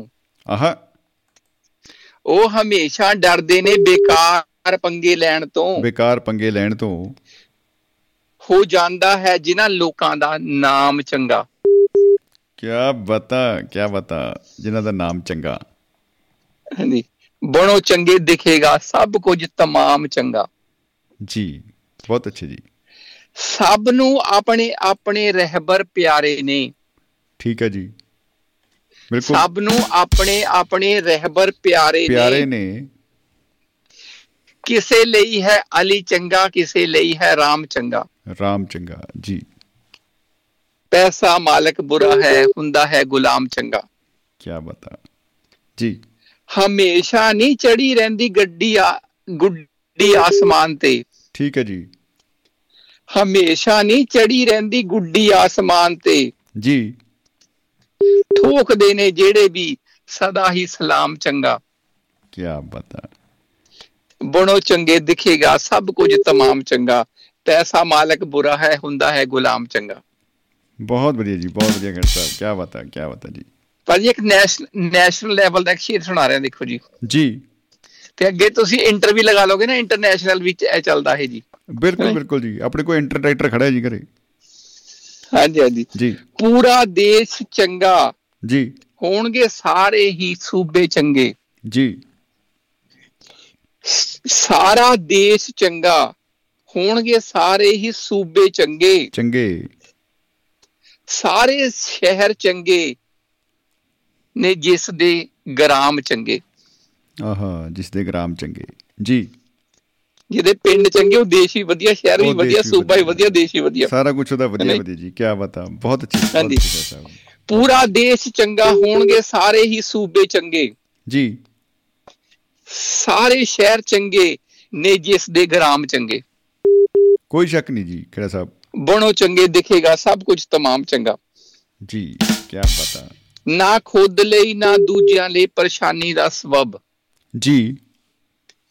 ਨਾ ਖੁਦ ਲਈ ਨਾ ਦੂਜਿਆਂ ਲਈ ਪਰੇਸ਼ਾਨੀ ਦਾ ਸਬਬ ਜੀ, ਜਿਸ ਨੇ ਨਿਪੁੰਨਤਾ ਨਾਲ ਸਮੇਟਿਆ ਤਾਮ ਜਾਮ ਚੰਗਾ। ਆਹ ਰੱਬ ਦੇਖਦਾ ਹੈ 24 ਘੰਟੇ ਟਿਕ ਟਕੀ ਲਗਾ ਕੇ ਜੀ। ਭਾਜੀ ਰੱਬ ਦੇਖਦਾ 24 ਘੰਟੇ ਟਿਕ ਟਕੀ ਲਗਾ ਕੇ ਕਿ ਤੁਸੀਂ ਮੈਨੂੰ ਮੈਸੇਜ ਕਦੋਂ ਭੇਜ ਦਿਓ ਜੀ। ਆਹ ਜੀ ਠੀਕ ਹੈ, ਕਿਉਂਕਿ ਇਸ ਕਰਕੇ ਨਾ ਅੱਜ ਮੈਂ ਬਿਲਕੁਲ ਵਿਸ਼ੇ ਨੂੰ ਛੂਹਿਆ ਹੀ ਨਹੀਂ, ਮੈਂ ਉਹਨੂੰ ਪਤਾ ਹੀ ਨਹੀਂ ਸੀਗਾ ਕਿਹੜਾ ਵਿਸ਼ਾ ਜੀ। ਨਹੀਂ ਨਹੀਂ ਬਿਲਕੁਲ ਬਿਲਕੁਲ ਜੀ ਬਿਲਕੁਲ। ਇਹ ਗੱਡੀ ਦੇ ਦੋ ਲਾਈਨਾਂ ਜੀ ਬਸ, ਜਦੋਂ ਕਹਿੰਦੇ ਉਹਨਾਂ ਦੀ ਯਾਦ ਆਏ ਸਮਾਨਾਂਤਰੀ ਬਣੀ, ਸਮਾਨਾਂਤਰ ਕਦੀ ਕਦੀ ਮਿਲਦੀਆਂ ਨਹੀਂ ਨਾ ਜੀ, ਬਿਲਕੁਲ ਚੱਲਦੀਆਂ ਨਾਲ ਨਾਲ ਬਿਲਕੁਲ। ਹਾਂਜੀ ਭਾਜੀ ਅਗਲੀ ਵਾਰ ਅਗਲੇ ਕੱਲ ਸੁਣਾਉਂਗਾ ਜੀ, ਚੱਲਦੀਆਂ ਨਾਲ ਨਾਲ ਮਿਲਦੀਆਂ ਨਹੀਂ ਕਦੇ ਵੀ, ਚੱਲਦੀਆਂ ਨਾਲ ਨਾਲ। ਕੱਲ ਦਾ ਨਾ, ਕੱਲ ਦਾ ਆਪਾਂ ਟੌਪਿਕ ਅੱਜ ਹੀ ਨੋਟ ਕਰਨਾ ਹੈ। ਕੱਲ ਆਪਾਂ ਕਰਾਂਗੇ ਖਜ਼ਾਨੇ ਦੇ ਉੱਤੇ ਗੱਲਾਂ। ਖਜ਼ਾਨਾ ਟੌਪਿਕ ਤਾਂ ਨਹੀਂ, ਖਜ਼ਾਨਾ ਜੀ ਉਹ ਮੈਂ ਲਿਖਣ ਲੱਗਿਆ ਮੇਰਾ ਖਜ਼ਾਨਾ, ਕਿਹੜਾ ਖਜ਼ਾਨਾ, ਪਰ ਖਜ਼ਾਨਾ ਕੱਲਾ ਹੀ ਰੱਖੀਏ। ਮੈਂ ਕਹਿੰਦਾ ਥੋੜਾ ਜਿਹਾ ਓਪਨ ਜਿਹਾ ਰਹਿ ਜਾਊਗਾ ਕੰਮ, ਕੋਈ ਜ਼ਮੀਨ ਹੇਠ ਲੱਗ ਜਾਂਦਾ ਉਹ ਕਿਹੜਾ, ਉਹਦੇ ਤੇ ਗੱਲ ਹੋਊ ਕੱਲ, ਖਜ਼ਾਨਿਆਂ ਦੀ ਗੱਲ ਹੋਊਗੀ। ਆਹੋ ਭਾਜੀ ਦੂਜੀ ਲਾਈਨ ਵੀ ਬੜੀ ਕਮਾਲ ਦੀ ਹੈ, ਦੇਖੋ ਜੀ ਜੀ ਰੱਬ ਦੇਖਦਾ ਹੈ 24 ਘੰਟੇ ਟਕ ਟਕੀ ਲਗਾ ਕੇ ਜੀ, ਭਗਵਾਨ ਮੇਰੇ ਆਵਗੁਣ ਚੇਤਨਾ ਧਰੋ। ਆਹਾ ਭਗਵਾਨ ਮੇਰੇ ਆਵਗੁਣ ਚੇਤਨਾ ਧਰੋ। भगवान बोला गुण तेरे में कोई है नहीं, तो यहाँ बेला बैठा बैठा मैं और क्या करूं। क्या बता बेला बैठा बैठा मैं और क्या करूं रे। ਬਹੁਤ ਵਧੀਆ ਭਾਈ, ਬਹੁਤ ਵਧੀਆ ਜੀ, ਬਹੁਤ ਆਨੰਦ ਆ ਗਿਆ। ਮੈਂ ਕਹਿੰਦਾ ਐਂਡ ਹੋ ਗਿਆ। ਰੱਬ ਦੇਖਦਾ ਹੈ 24 ਘੰਟੇ ਟਕ ਟਕੀ ਲਗਾ ਕੇ ਜੀ, ਸਾਫ਼ ਨੀਤ ਵਾਲਿਆਂ ਨੂੰ ਮਿਲਦਾ ਹੈ ਇਨਾਮ ਚੰਗਾ। ਇਨਾਮ ਦੀ ਦੇਖੋ ਹੁਣੇ ਭਾਜੀ ਗੱਲ ਕੀਤੀ ਹੈ, ਸਿਕੰਦਰ ਸਿੰਘ ਔਜਲਾ ਸਾਹਿਬ ਨੇ ਸੁਨੇਹਾ ਭੇਜਿਆ, ਕਹਿੰਦਾ ਪੈਸਾ ਕਿੰਨਾ, ਸਾਡੇ ਅੱਜ 1600 ਮਿਲੀਅਨ ਡਾਲਰ ਦੀ ਪਾਵਰਬਾਲ ਲਾਟਰੀ ਨਿਕਲੀ ਹੈ, ਪਤਾ ਨਹੀਂ ਕੌਣ ਹੋਏਗਾ ਲੱਕੀ, ਪਰ ਬਾਲੀ ਮਾਇਆ ਭਾਈ, ਬਾਲੀ ਮਾਇਆ। ਭਾਜੀ ਫੋਨ ਕਰਕੇ ਪੁੱਛ ਲਓ ਦੁਨੀਆ 'ਚ ਹੈਗਾ ਵੀ ਕਿ ਨਹੀਂ, ਕਿਤੇ ਜੀ ਜੀ ਕਿਤੇ ਚੱਲ ਕਿਤੇ ਚਲਾ ਹੀ ਨਾ ਗਿਆ ਹੋਵੇ ਇੰਨੀ ਵੱਡੀ ਰਕਮ ਸੁਣ ਕੇ। ਰਕਮ ਬਹੁਤ ਹੈ ਜੀ, ਮੈਂ ਕਹਿੰਦਾ ਆਂਟੀ ਐਂਡ ਹੋ ਗਿਆ। ਡਾਕਟਰ ਅਰਮਨ ਜੀ ਵੀ ਆ ਰਹੇ, ਉਹਨਾਂ ਦਾ ਫੋਨ ਜੀ ਜੀ। ਭਾਜੀ ਬਸ ਦੋ ਹੈ ਜੀ, ਦੋ ਹੀ ਸ਼ੇਰ ਬਚਿਆ ਜੀ। ਖੋਜ ਕਰਕੇ ਉਮਰ ਵਧਾ ਲਈ ਬੰਦੇ ਨੇ ਇਨਸਾਨਾਂ ਦੀ, ਬੰਦੇ ਨੇ ਖੋਜ ਕਰਕੇ ਉਮਰ ਵਧਾ ਲਈ ਬੰਦੇ ਨੇ ਇਨਸਾਨਾਂ ਦੀ, ਵਾਹ। ਹਾਂਜੀ ਜਾਨਲੇਵਾ ਰੋਗਾਂ ਦਾ ਕਰ ਲਿਆ ਰੋਕਥਾਮ ਚੰਗਾ। ਜਾਨਲੇਵਾ ਬਿਲਕੁਲ ਜੀ, ਬਿਲਕੁਲ ਬਿਲਕੁਲ ਹੈਨੀ ਭਾਜੀ। ਬਸ ਲਾਸਟ ਹੈ ਜੀ, ਮਾਨਵਤਾ ਦੀ ਸੇਵਾ ਕਰ ਭਲਿਆ ਲੋਕਾਂ ਭਲਾ ਕਰ। ਆਹ ਮਾਨਵਤਾ ਦੀ ਸੇਵਾ ਕਰ ਭਲਿਆ ਲੋਕਾਂ ਭਲਾ ਕਰ ਜੀ, ਚੰਗੇ ਕੰਮਾਂ ਦਾ ਹੁੰਦਾ ਜਗਵੰਤ ਹਮੇਸ਼ਾ ਹੀ ਅੰਜਾਮ ਚੰਗਾ। ਅੰਜਾਮ ਚੰਗਾ ਜੀ, ਕੋਈ ਸ਼ੱਕ ਨਹੀਂ। ਪੈਸਾ ਮਾਲਕ ਬੁਰਾ ਹੈ ਹੁੰਦਾ ਹੈ ਗੁਲਾਮ ਚੰਗਾ, ਚੰਗੇ ਬਣ ਦਿਖੇਗਾ ਸਭ ਕੁਝ ਤਮਾਮ ਚੰਗਾ, ਸਭ ਕੁਝ ਤਮਾਮ ਚੰਗਾ। ਵਾਹ ਜੀ ਵਾਹ, ਸ਼ੁਕਰੀਆ ਭਾਜੀ, ਬਹੁਤ ਬਹੁਤ ਬਹੁਤ ਬਹੁਤ ਸ਼ੁਕਰੀਆ ਭਾਜੀ। ਇੱਕ ਮੈਸੇਜ ਹੈ ਭਾਜੀ, ਇੱਕ ਮੈਸੇਜ ਹੈ ਜੀ, ਹਾਂ ਜੀ ਬਿਲਕੁਲ ਜੀ ਜੀ ਜੀ। ਹੈ ਜ਼ਿੰਦਗੀ ਇੱਕ ਸਫ਼ਰ ਪਿਆਰੇ ਜੀ, ਹੈ ਜ਼ਿੰਦਗੀ ਇੱਕ ਸਫ਼ਰ ਪਿਆਰੇ ਜੀ, ਜਿਸ ਨੂੰ ਪੂਰਾ ਕਰਦੇ ਸਾਰੇ। ਕਿਆ ਬਾਤਾਂ, ਕਿਆ ਬਾਤਾਂ, ਜਿਸ ਨੂੰ ਪੂਰਾ ਕਰਦੇ ਸਾਰੇ ਜੀ। ਹੈ ਜ਼ਿੰਦਗੀ ਇੱਕ ਸਫ਼ਰ, ਇੱਕ ਸਫ਼ਰ ਹੈ ਪਿਆਰੇ। ਕਿਆ ਬਾਤਾਂ, ਕਿਆ ਬਾਤਾਂ, ਕਿਆ ਬਾਤਾਂ। ਬਹੁਤ ਬਹੁਤ ਸ਼ੁਕਰੀਆ ਭਾਜੀ, ਮੁਹੱਬਤ ਜ਼ਿੰਦਾਬਾਦ, ਜ਼ਿੰਦਗੀ ਜ਼ਿੰਦਾਬਾਦ ਜੀ ਭਾਜੀ। ਸੁਣਦੇ ਆ ਸ਼ੁਕਰੀਆ, ਬਹੁਤ ਬਹੁਤ ਸ਼ੁਕਰੀਆ ਭਾਜੀ। ਦੋਸਤੋ ਜਗਵੰਤ ਖੇੜਾ ਜੀ ਗੱਲਾਂ ਬਾਤਾਂ ਕਰਕੇ ਗਏ ਨੇ, ਬਹੁਤ ਹੀ ਮਾਨਮਤੀ ਕਲਮ ਹੈ ਉਹਨਾਂ ਦੀ, ਔਰ ਸਲੂਟ ਹੈ, ਔਰ ਤਾੜੀਆਂ ਦਿਲੋਂ ਵੱਜ ਰਹੀਆਂ ਨੇ। ਕਿਆ ਬਾਤਾਂ, ਸੋ ਸ਼ੁਕਰੀਆ ਖੇੜਾ ਸਾਹਿਬ, ਬਹੁਤ ਬਹੁਤ ਬਹੁਤ ਹੀ ਕਹਿ ਲਓ ਵੀ ਨੈਤਿਕਤਾ ਨਾਲ ਭਰਪੂਰ ਉਹਨਾਂ ਦੀ ਜਿਹੜੀ ਆ ਕਲਮ ਦੇ ਵਿੱਚੋਂ ਸੰਦੇਸ਼ ਲੈ ਕੇ ਆਉਂਦੇ ਨੇ ਉਹ, ਅਤੇ ਬਾਕਮਾਲ ਬਾਕਮਾਲ ਜੀ। ਤੋ ਬਿਲਕੁਲ ਨਾਲ ਦੀ ਨਾਲ ਬੈਕ ਟੂ ਬੈਕ ਸਾਡੇ ਨਾਲ ਜੁੜ ਚੁੱਕੇ ਨੇ ਡਾਕਟਰ ਅਰਮਨਪ੍ਰੀਤ ਜੀ ਕੰਧਾਲਾ ਜੱਟਾਂ ਤੋਂ। ਭਾਜੀ ਕੰਧਾਲਾ ਕਿਉਂ ਵਾਲਾ ਜੀ ਡਾਕਟਰ ਸਾਹਿਬ? ਲੱਗਦਾ ਸਾਡਾ ਸੰਪਰਕ ਟੁੱਟ ਗਿਆ। ਓ ਹੋ ਹੋ ਹੋ, ਇਹ ਹਮੇ ਕੌਣ ਲੁੱਟ ਗਿਆ। ਓਹੋ ਹੋ ਹੋ। ਪਰ ਸਾਡੇ ਨਾਲ ਡਾਕਟਰ ਅਰਮਨ ਜੀ ਦੀ ਕਾਲ ਜਿਹੜੀ ਆ ਸ਼ਾਇਦ ਡਿਸਕਨੈਕਟ ਹੋ ਗਈ, ਡਰੋਪ ਹੋ ਗਈ ਆ। ਪਰ ਦੋਸਤੋ ਸਾਡੇ ਨਾਲ ਬੜੀ ਖੁਸ਼ੀ ਦੀ ਗੱਲ ਆ, ਜੁੜ ਚੁੱਕੇ ਨੇ ਲਾਲੀ ਟੌੜਾ ਸਾਹਿਬ। ਟੌੜਾ ਸਾਹਿਬ ਜੀ ਆਇਆਂ ਨੂੰ, ਖੁਸ਼ ਆਮਦੀਦ ਬਾਬਿਓ, ਸਤਿ ਸ਼੍ਰੀ ਅਕਾਲ ਜੀ। ਸਤਿ ਸ਼੍ਰੀ ਅਕਾਲ ਜੀ ਸਾਰਿਆਂ ਨੂੰ, ਸਤਿ ਸ਼੍ਰੀ ਅਕਾਲ ਸ਼ਮੀ ਜੀ। ਜੀ ਸਤਿ ਸ਼੍ਰੀ ਅਕਾਲ ਜੀ ਸ਼ਮੀ। ਵੈਸੇ ਤਾਂ ਥੋੜਾ ਇੰਜਰਡ ਆ ਤੇ ਬਾਕੀ ਕੋਈ ਵੀ ਬਹੁਤ ਵਧੀਆ ਲੱਗਿਆ ਤੁਹਾਡਾ ਸੁਣ ਲੱਗੇ ਜੀ।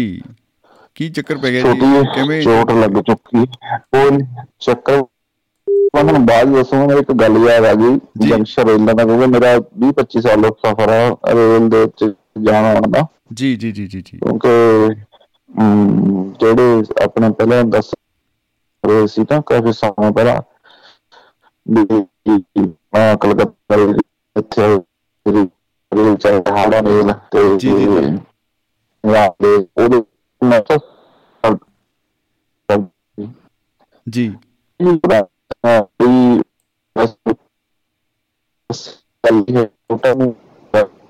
ਆਵਾਜ਼ ਨਹੀਂ ਸਹੀ ਆ ਰਹੀ ਥੋੜਾ ਸਾ, ਲੱਗਦਾ ਹੈ ਸਿਗਨਲ ਦੀ ਪ੍ਰੋਬਲਮ ਹੈ, ਡ੍ਰੌਪ ਹੋ ਰਹੀ ਹੈ ਆਵਾਜ਼ ਜੀ। ਮੈਂ ਥੋੜਾ ਸਾਈਡ ਤੇ ਕੋਈ ਨਹੀਂ, ਮੈਂ ਵੈਸਟਾ ਪੈ ਚੁੱਕਿਆ ਸੀ। ਓਹੋ ਕਿਆ ਬਤਾ ਜੀ, ਮੈਂ ਹੁਣ ਦੇਖੋ ਸਹੀ ਆ ਰਹੀ ਹੈ ਜੀ। ਕਾਫੀ ਮੈਂ ਕਹਿੰਦਾ ਤੁਹਾਡੇ ਕੋਲ ਤਾਂ ਮੰਤਰ ਕਮਾਲ ਦਾ ਹੈ ਜੀ। ਹਾਂਜੀ ਦੇਖੋ ਠੀਕ ਹੈ ਜੀ, ਬਿਲਕੁਲ ਠੀਕ ਆ ਰਹੀ ਹੈ। ਐਨ ਮੈਂ ਕਹਿੰਦਾ ਖਿੜੇ ਹੋਏ ਦਿਨ ਵਰਗੀ ਆ ਰਹੀ ਹੈ ਜੀ। ਕਿਆ ਬਾਤ ਹੈ। ਮੈਂ ਪੰਜਾਬ ਆਈ, ਅਕਸਰ ਹੀ ਮੈਂ ਕਈ ਵਾਰ ਮਹੀਨਾ ਲਾ ਕੇ ਜਦੋਂ ਮੇਰੀ ਵਾਪਸੀ ਹੁੰਦੀ ਹੈ ਪੰਜਾਬ ਨੂੰ, ਤੇ ਬਜ਼ੁਰਗ ਜੋੜਾ ਜੀ ਮੇਰੇ ਕੋਲ, ਹਾਂ ਬਜ਼ੁਰਗ ਜੋੜਾ ਇੱਕ ਖੜਾ ਸੀ, ਕਾਫੀ ਦਰਦ ਸੀ, ਟਾਇਰਡ ਮਤਲਬ ਟੀਚਰ ਸੀ, ਤੇ ਉਹਨਾਂ ਦੇ ਜਿਹੜਾ ਹਸਬੈਂਡ ਸੀ ਜੋੜਾ ਸੀ, ਮਤਲਬ ਮੇਲ ਜਿਹੜਾ ਸੀ ਆਪਣੇ ਆਏ ਮੇਰੇ ਕੋਲ, ਮੈਨੂੰ ਨੀ ਪਤਾ ਸੀ ਕੌਣ ਨੇ ਕੌਣ ਜੀ। ਜੀ ਜੀ ਜੀ ਮੈਂ ਡੈਸ ਐਪ ਖੜਾ ਸੀ, ਮੈਨੂੰ ਏਦਾਂ ਲੱਗਿਆ ਜੀ ਵਾਲਾ ਹੁਣ ਸੈਰ ਤੇ ਵੀ ਤੁਸੀਂ ਕਹਿੰਦੇ ਵੀ ਜੋਬ ਕਰ ਦਿੰਦਾ। ਜੀ ਅੰਕਲ ਦੱਸੋ ਕੀ ਗੱਲ ਕੀ ਆ? ਕਹਿੰਦੇ ਬੇਟਾ ਜੀ ਤੁਸੀਂ ਕਿੱਥੇ ਜਾਣਾ? ਉਹ ਬੜੇ ਮਤਲਬ ਵੈਲ ਐਜੂਕੇਟਡ ਸੀ ਲੱਗੇ ਸੀ, ਮੈਂ ਸਮਝ ਗਿਆ ਸੀ ਨਾ ਵੀ ਤੁਸੀਂ ਕੌਣ ਹੈ ਕੌਣ ਨਹੀਂ, ਮਤਲਬ ਮੈਂ ਸਮਝ ਗਿਆ ਵੀ ਮੈਂ ਉਹਨਾਂ ਨੂੰ ਗੱਲ ਕਰੀ ਤੇ ਉਹ ਕਹਿੰਦੇ ਵੀ ਮੈਂ ਰਿਟਾਇਰਡ ਹਾਂ ਜੀ। ਮੈਂ ਕਿਹਾ ਵੀ ਹੁਕਮ ਕਰੋ ਵੀ ਗੱਲ ਕੀ ਆ ਤੁਹਾਡਾ? ਕਹਿੰਦੇ ਵੀ ਕਿਹੜੇ ਡੱਬੇ ਦੇ ਵਿੱਚ ਤੁਹਾਡੀ ਸੀਟ ਆ? ਮੈਂ ਕਿਹਾ ਜੀ ਮੈਂ ਏਸੀ ਦੇ ਵਿੱਚ ਮੇਰੀ ਸੀਟ ਆ, ਰਿਜ਼ਰਵ ਸੀਟ ਆ ਜੀ।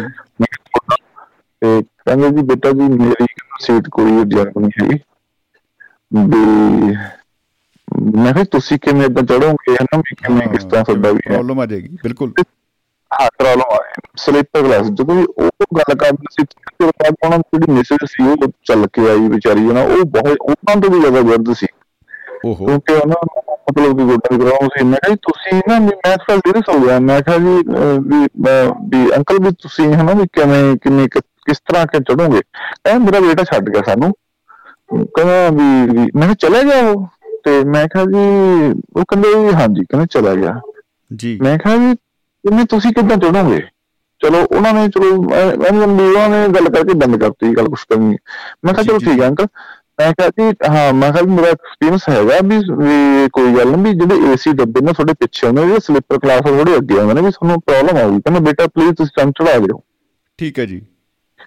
ਹਾਂਜੀ ਮੈਂ ਉਹਨਾਂ ਨੂੰ ਇਹ ਗੱਲ ਕਹੀ। ਮੈਂ ਕਿਹਾ ਵੀ ਏਦਾਂ ਕਰੋ ਵੀ ਮੇਰਾ ਕੋਲੀ ਮੇਰਾ ਦੋਸਤ ਆ, ਵੀ ਮੈਂ ਇਸ ਤਰ੍ਹਾਂ ਕਰਦਾ ਵੀ ਮੈਂ ਤੁਹਾਡੀ ਜਿਹੜੀ ਹੈ ਵੀ ਮੈਂ ਤੁਹਾਨੂੰ ਉਹਨਾਂ ਨੂੰ ਉਹ ਕਰਕੇ ਵੀ ਉਹਨੂੰ ਕਹਿ ਕੇ ਚੜਾਉਣਾ। ਕਹਿੰਦਾ ਬੇਟਾ ਜੀ ਉਹ ਤਾਂ ਪੈਸੇ ਲੈਂਦੇ ਨੇ। ਮੈਂ ਕਿਹਾ ਜੀ ਪੈਸੇ ਨਹੀਂ ਲੈਂਦਾ ਹੈਗਾ, ਕੋਈ ਪ੍ਰੋਬਲਮ ਨਹੀਂ ਹੈਗੀ, ਤੁਹਾਨੂੰ ਚੜਾਵੇਗਾ। ਠੀਕ ਹੈ। ਚਲੋ ਜੀ ਬੜੀ ਅਜੀਬ ਜੀ ਗੱਲ ਲੱਗੀ, ਮੇਰਾ ਜ਼ਿੰਦਗੀ ਦਾ ਪਹਿਲਾ ਐਕਸਪੀਰੀਅੰਸ ਸੀ ਉਹ। ਮੈਂ ਉਹਨਾਂ ਨੂੰ ਕੀ ਗੱਲ ਕਹੀ ਜੀ, ਮੈਂ ਕਿਹਾ ਵੀ ਮੈਂ ਕੁਲੀ ਕੋਲ ਗਿਆ ਤੇ ਉਹ 2-3 ਕੁਲੀ ਇਕੱਠੇ ਹੋ ਗਏ। ਮੈਨੂੰ ਜਾਣ ਪਛਾਣ ਹੈਗੀ ਸੀ ਮੇਰੀ, ਕਾਫੀ ਪਹਿਲਾਂ ਵੀ ਕਾਫੀ ਲੰਬਾ ਸਫ਼ਰ ਸੀ ਮੇਰਾ, ਕਿਉਂਕਿ ਮੈਂ ਆਉਂਦਾ ਜਾਂਦਾ ਰਹਿੰਦਾ ਕਈ ਸਾਲਾਂ ਦਾ। ਜੀ ਜੀ। ਕਹਿੰਦਾ ਜੀ 200 ਰੁਪਏ ਲੱਗੂਗਾ ਵੀ। ਹਾਂ ਕਹਿੰਦਾ ਪਰ ਸੀਟ ਦਾ 100 ਰੁਪਏ ਲੱਗਦਾ ਵੀ। ਮੈਂ ਕਿਹਾ ਗੱਲ ਸੁਣ ਮੇਰੀ, ਵੀ ਪੈਸੇ ਮੇਰੇ ਤੋਂ ਲੈ ਜੀ ਪਰ ਉਹਨਾਂ ਦੱਸਣਾ ਨੀ ਹੈਗਾ। ਜੀ ਜੀ ਜੀ ਠੀਕ ਹੈ। ਤੇ ਉਹ ਨਾਲ ਵਾਲੇ ਟੀ ਸਟਾਲ ਤੇ ਖੜਾ ਸੀ। ਟੀ ਸਟਾਲ ਜਿਹੜਾ ਹੁੰਦਾ ਵੀ ਮਤਲਬ ਇੱਕ ਦੁਕਾਨਾਂ ਬਣੀਆਂ ਹੁੰਦੀਆਂ ਨੇ ਜੀ, ਤੇ ਮੈਨੂੰ ਇਹ ਗੱਲ ਕਹੀ, ਉਹ ਬੜੇ ਹੈਰਾਨ ਹੋਇਆ, ਕਹਿੰਦਾ ਸਰ ਤੁਸੀਂ ਕੌਣ, ਕਿਵੇਂ ਕਿਵੇਂ? ਮੈਂ ਕਿਹਾ ਤੂੰ ਬਸ ਇਹ ਮੇਰੇ ਨਾਲ ਇੱਕ ਮੈਸੇਜ ਵੀ ਵਾਅਦਾ ਕਰਦੀ ਉਹਨਾਂ ਨੂੰ, ਤੂੰ ਦੱਸਣਾ ਨੀ ਹੈਗਾ ਵੀ ਮੈਂ ਤੈਨੂੰ ਪੈਸੇ ਦੇ ਰਿਹਾ ਵੀ ਤੂੰ, ਮੈਂ ਉਹਨਾਂ ਨੂੰ ਇਹ ਗੱਲ ਕਹੀ ਵੀ ਤੂੰ ਮੇਰਾ ਦੋਸਤ ਆ ਵੀ ਉਹ ਕਹਿੰਦੇ ਵੀ ਪੈਸੇ ਨੀ ਮਤਲਬ ਕਿ ਵੀ ਤੁਸੀਂ ਪੈਸੇ ਮਿਲਣੇ ਹੈਗੇ। ਜੀ ਜੀ ਜੀ ਜੀ। ਤੇ ਇਹਨਾਂ ਦੀ ਸ਼ਮੀ ਜੀ ਬਹੁਤ ਮਤਲਬ ਕਿ ਉਹਨੂੰ ਮੈਂ ਇਹ ਗੱਲ ਕਹੀ ਤੇ ਉਹਨੂੰ ਮੈਂ ਇਹਨੂੰ ਪੈਸੇ, ਮੈਂ ਕਿਹਾ ਯਾਰ ਮਿੱਤਰਾ ਪੈਸੇ ਮੈਂ ਤੈਨੂੰ ਬਾਅਦ ਚ ਦਊਂਗਾ, ਉਹ ਕਹਿੰਦਾ ਪਹਿਲਾਂ ਪੈਸੇ ਦੇ ਦੋ। ਮੈਂ ਕਿਹਾ ਨਹੀਂ ਮੈਂ ਪੈਸੇ ਕਹਿੰਦਾ ਠੀਕ ਹੈ ਜੀ। ਚਲੋ ਮੈਂ ਵਾਪਸ ਆਇਆ ਤੇ ਉਹਨਾਂ ਕੋਲ ਕਹਿਣਾ ਅੰਕਲ ਮੈਂ ਤੁਹਾਡੀ ਸੀਟ ਦੀ ਸੈਟਿੰਗ ਕਰਤੀ ਵੀ ਤੁਸੀਂ ਏਦਾਂ ਕਰੋ ਵੀ ਏਦਾਂ ਦਾ ਕਰਕੇ ਗੱਲਬਾਤ ਆ ਵੀ ਤੁਹਾਨੂੰ ਉਹ ਚੜਾਏਗਾ, ਕਿਉਂਕਿ ਜਿਹੜਾ ਡੱਬਾ ਤੁਹਾਡੇ ਨਾਲ ਬਹੁਤ ਜ਼ਿਆਦਾ ਦੂਰ ਆ। ਉਹ ਨਾ ਜੀ ਉਹ ਜਿਹੜੇ ਪੜ੍ਹੇ ਲਿਖੇ ਦੇਖੋ ਹੁਣ ਯਕੀਨ ਕਰਿਆ, ਕਹਿੰਦਾ ਬੇਟਾ ਜੀ ਇਹ ਤਾਂ ਮੁਫ਼ਤ ਤਾਂ ਨੀ ਚੜਾਉਂਦੇ ਹੈਗੇ, ਕਹਿੰਦਾ ਜੀ ਪੈਸੇ ਲੈਂਦੇ। ਮੈਂ ਕਿਹਾ ਅੰਕਲ ਕੋਈ ਐਸੀ ਗੱਲ ਨੀ, ਸੈਟਅਪ ਕਰਤੀ ਇਹ ਗੱਲ ਮੈਂ ਉਹਨੂੰ ਸਮਝ ਦਿੱਤਾ, ਕਹਿੰਦਾ ਨਹੀਂ ਮੈਂ ਪੈਸੇ ਨੀ ਆਪਸੇ ਲੂੰਗਾ। ਕਿਉਂ? ਠੀਕ ਹੈ ਜੀ। ਜੀ ਜੀ ਜੀ ਜੀ ਜੀ। ਸ਼ਮੀ ਮਤਲਬ ਕਿ ਉਹ ਇੰਨਾ ਜ਼ਿਆਦਾ ਬਹੁਤ ਜ਼ਿਆਦਾ ਮਤਲਬ ਕਿ ਉਹਨੂੰ ਇਹ ਲੱਗਿਆ ਮਹਿਸੂਸ ਹੋਇਆ ਨਾ ਵੀ ਮੈਂ ਕਿਹਾ ਵੀ ਮੈਂ ਇੰਨੇ ਕਰਮ ਦੇ ਫਲ ਕਰ ਦਿੰਦਾ ਵੀ ਮਤਲਬ ਵੀ ਮੈਂ ਤੁਹਾਨੂੰ ਚੜਾ ਦਿੰਦਾ ਵੀ ਮੇਰੇ ਬੱਸ ਦੇ ਰੋਗ ਨੀ ਹੈਗਾ ਨਾ ਵੀ ਮੈਂ ਮੇਰਾ ਜਿਹੜੀ ਡੱਬਾ ਵੀ ਉਹ 2 ਮਿੰਟ ਦਾ ਸਟਾਪ ਸੀ ਸ਼ਾਹਜਹਾਨਪੁਰ ਸਟੇਸ਼ਨ। ਹਾਂਜੀ ਹਾਂਜੀ। ਹੁਣ ਵੀ ਮੈਂ ਸਟਾਪ ਹੈ ਥੋੜੇ ਸਮੇਂ ਰੁਕਦੇ ਤੇ ਮੈਂ ਨਾ ਜੀ ਤੇ ਰਾਈਟ ਟਾਈਮ ਤੇ ਸ਼ਮੀ ਟ੍ਰੇਨ ਤੇ ਉਹ ਮੈਨੂੰ ਵੀ ਯਕੀਨ ਨਾ ਹੋਇਆ ਵੀ ਉਹ ਬੰਦੇ ਨੇ ਉਹਨੂੰ ਕੁੜੀਆਂ ਲਾਲਚ ਹੁੰਦਾ ਸਮਝੀ। ਮੈਂ ਨਾ ਫਿਰ ਭੱਜ ਕੇ ਗਿਆ ਕੋਈ 8-10 ਦੇ ਦੂਰ ਨਾ। ਮੈਂ ਇੱਕ ਛੋਟੀ ਕੁੜੀ ਸੀ ਮਤਲਬ 17-18 ਸਾਲ ਦੀ, ਮੈਂ ਜੀ ਭੱਜ ਕੇ ਜਾ ਕੇ ਉਹਨਾਂ ਦੇ ਡੱਬੇ ਕੋਲ ਮੈਂ ਫਿਰ ਵੀ ਤਸੱਲੀ ਨੀ ਹੋਈ ਹੈਗੀ। ਜੀ ਜੀ ਜੀ ਜੀ ਜੀ ਜੀ। ਠੀਕ ਹੈ। ਤੇ ਉਹ ਜੋ ਬੈਠ ਚੁੱਕੇ ਉਹਨਾਂ ਦਿੱਤੀ ਨਾ ਵੀ ਮੈਂ ਸੋਚ ਨੀ ਸਕਦਾ ਮੈਂ ਏਡਾ ਬੜਾ ਵੀ ਮਤਲਬ ਇਹੋ ਜਿਹਾ ਕੰਮ ਕਰਿਆ ਵੀ ਮੈਨੂੰ ਇਹ ਲੱਗਿਆ ਵੀ ਮੈਂ ਬਹੁਤ ਕੰਮ ਕਰਤਾ। ਜੋ ਜਿਹੜੀਆਂ ਸੀਸਾਂ ਉਹਨਾਂ ਦੇ ਮੂੰਹੋਂ ਮੈਨੂੰ ਸੁਣੀਆਂ ਨੇ ਕਿਉਂਕਿ ਉਹਨਾਂ ਦਾ ਆਪਣਾ ਬੇਟਾ ਚਾਹੀਦਾ। ਟੋੜਾ ਸਾਹਿਬ ਦੇਖੋ ਜਿਵੇਂ ਹੁਣ ਤੁਸੀਂ ਕਹਿ ਲਓ ਵੀ ਨਿਸਵਾਰਥ ਭਾਵ ਦੇ ਨਾਲ ਸੇਵਾ ਉਹਨਾਂ ਦੀ ਕਰਤੀ, ਉਹਨਾਂ ਨੂੰ ਅਹਿਸਾਸ ਜਤਾਇਆ ਵੀ ਨਹੀਂ, ਸਾਰਾ ਉਹ ਹੋ ਗਿਆ। ਬਹੁਤ ਕਮਾਲ ਹੈ। ਇਹੀ ਆ ਕਹਿ ਲਓ ਜਿਵੇਂ ਜੱਗ ਜੰਕਸ਼ਨ ਰੇਲਾਂ ਦੀ ਵੀ ਆਪਾਂ ਗੱਲ ਕਰਦੇ ਹਾਂ, ਇਹੀ ਆ ਕਿ ਇਹ ਜ਼ਿੰਦਗੀ ਦੇ ਸਫ਼ਰ 'ਚ ਇਹੋ ਜਿਹੇ ਪੜਾਅ ਆਉਂਦੇ ਆ, ਇਹੋ ਜਿਹੇ ਲੋਕ ਸੱਜਣ ਸਾਨੂੰ ਮਿਲਦੇ ਆ ਜਿਹੜੇ ਹੈਲਪਫੁਲ ਹੁੰਦੇ ਆ ਔਰ ਪਤਾ ਵੀ ਲੱਗਣ ਦਿੰਦੇ ਦੂਜਿਆਂ ਨੂੰ ਵੀ ਆਪਾਂ ਕੁਛ ਕਰਿਆ ਕਿਸੇ ਵਾਸਤੇ। ਤਾਂ ਇਹ ਇੱਕ ਜ਼ਿੰਦਾਬਾਦ ਮਿਸਾਲ ਹੈ ਜੀ, ਬਹੁਤ ਕਮਾਲ। ਅਤੇ ਤੁਸੀਂ ਬਹੁਤ ਹੀ ਕਹਿ ਲਓ ਵੀ ਭਲੇ ਦਾ ਅਤੇ ਨੇਕੀ ਦਾ ਕੰਮ ਜਿਹੜਾ ਉਹ ਕੀਤਾ ਹੈ ਜੀ।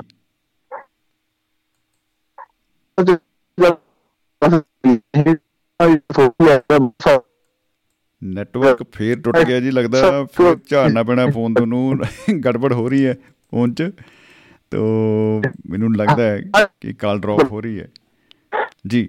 ਜੀ ਜੀ ਡਰੋਪ ਹੋ ਰਹੀ ਜੀ, ਇਹ ਗੜਬੜ ਹੋ ਰਹੀ ਹੈ ਕਾਫੀ। ਤੇ ਦੋਸਤੋ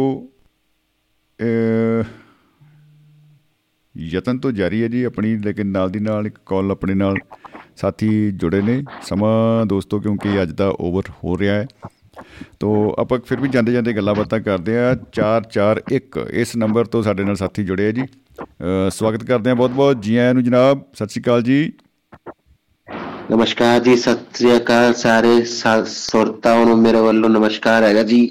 ਭੁਪਿੰਦਰ ਜੀ ਗੋਆ ਵਾਲੇ, ਜੀ ਆਇਆਂ ਨੂੰ ਜੀ। ਜੀ ਆਇਆਂ ਨੂੰ ਜੀ। ਹੋਰ ਜੀ ਸਮੀ ਜੀ ਕੀ ਹਾਲ ਹੈ ਤੁਹਾਡਾ? ਗਾਰਡਨ ਗਾਰਡਨ ਹੋਏ ਬੈਠੇ ਜੀ, ਬਸ ਵਧੀਆ ਹੈ ਜੀ। ਤੇ ਤੁਸੀਂ ਆਪਣੇ ਦੋਸਤਾਂ ਨਾਲ ਕੀ ਸੁਣ ਰਹੇ ਹੋ ਜੀ? ਕੌਣ ਕੌਣ ਨਾਲ ਤੁਹਾਡੇ ਸੁਣ ਰਹੇ ਜੀ? ਹਾਲੇ ਤਾਂ ਸਭ ਸੌ ਗਏ ਜੀ। ਬੜੇ ਗੌਰ ਸੇ ਸੁਣ ਰਹਾ ਥਾ ਦਾਤਾ ਇਹ ਜ਼ਮਾਨਾ, ਤੁਮ ਹੀ ਸੋ ਗਏ ਕਹਾਣੀ ਕਹਤੇ। ਮੈਂ ਕੱਲਾ ਹੀ ਸੁਣਦਾ ਹਾਂ ਜੀ। ਠੀਕ ਹੈ ਜੀ। ਤੇ ਤੁਸੀਂ ਕੀ ਸੁਨੇਹਾ ਅੱਜ ਦੋਸਤਾਂ ਨੂੰ ਦੇਣਾ ਚਾਹੋਗੇ? ਮੈਂ ਕਹਿਣਾ ਸਰ ਮਜ਼ਹਬ ਹੈ ਮੁਹੱਬਤ ਔਰ ਵਿਸਾਅਤ ਕੁਝ ਵੀ ਨਹੀਂ। ਆਹ ਮਜ਼ਹਬ ਹੈ ਮੁਹੱਬਤ ਔਰ ਵਿਸਾਅਤ ਕੁਝ ਵੀ ਨਹੀਂ। ਕਾਇਨਾਤ ਕਾਇਨਾਤ ਤੇਰਾ ਵਜ਼ੂ ਹੈ, ਕਾਬਲੀਅਤ ਔਰ ਔਕਾਤ ਕੁਝ ਵੀ ਨਹੀਂ, ਕੁਝ ਵੀ ਨਹੀਂ। ਵਾਹ ਵਾਹ ਵਾਹ ਵਾਹ, ਬਹੁਤ ਬੜੀਆ ਬਹੁਤ ਬੜੀਆ। एक और मिसरा आएगा जी। जी कहना सर खूबसूरत मायनों में जिंदगी तलाश कहाँ खत्म होती है? खूबसूरत मायनों में जिंदगी तलाश कहाँ खत्म होती है, कोशिश वहीं शुरू होती है, बिसात जहाँ खत्म होती। क्या बता, बिसात जहाँ खत्म होती है जी। ये कहना सर, मेरी मोहलत में रहमत की रजा आ जाए तो अच्छा है। अच्छा है, अच्छा है जी जी। मेरी मोहलत में रहमत की रजा आ जाए तो अच्छा है, अगर खिदमत के दरमियान खुदा आ जाए तो अच्छा है, अच्छा है। और इस कला जरा जुर्रत लिए लिखता हूँ आजकल, इस कलाई में जरा जुर्रत लिए लिखता हूँ आजकल, सोचता हूँ कि कागज से कजा आ जाए तो अच्छा है। क्या बता, क्या बता, क्या बता, वाह वाह वाह वाह। बहुत बढ़िया, बहुत बढ़िया। बहुत चार पंक्ति ਦੀ ਕਵਿਤਾ ਵੀ ਪੜ੍ਹ ਲਓ ਸਰ। ਬਿਲਕੁਲ ਜੀ, ਬਿਲਕੁਲ।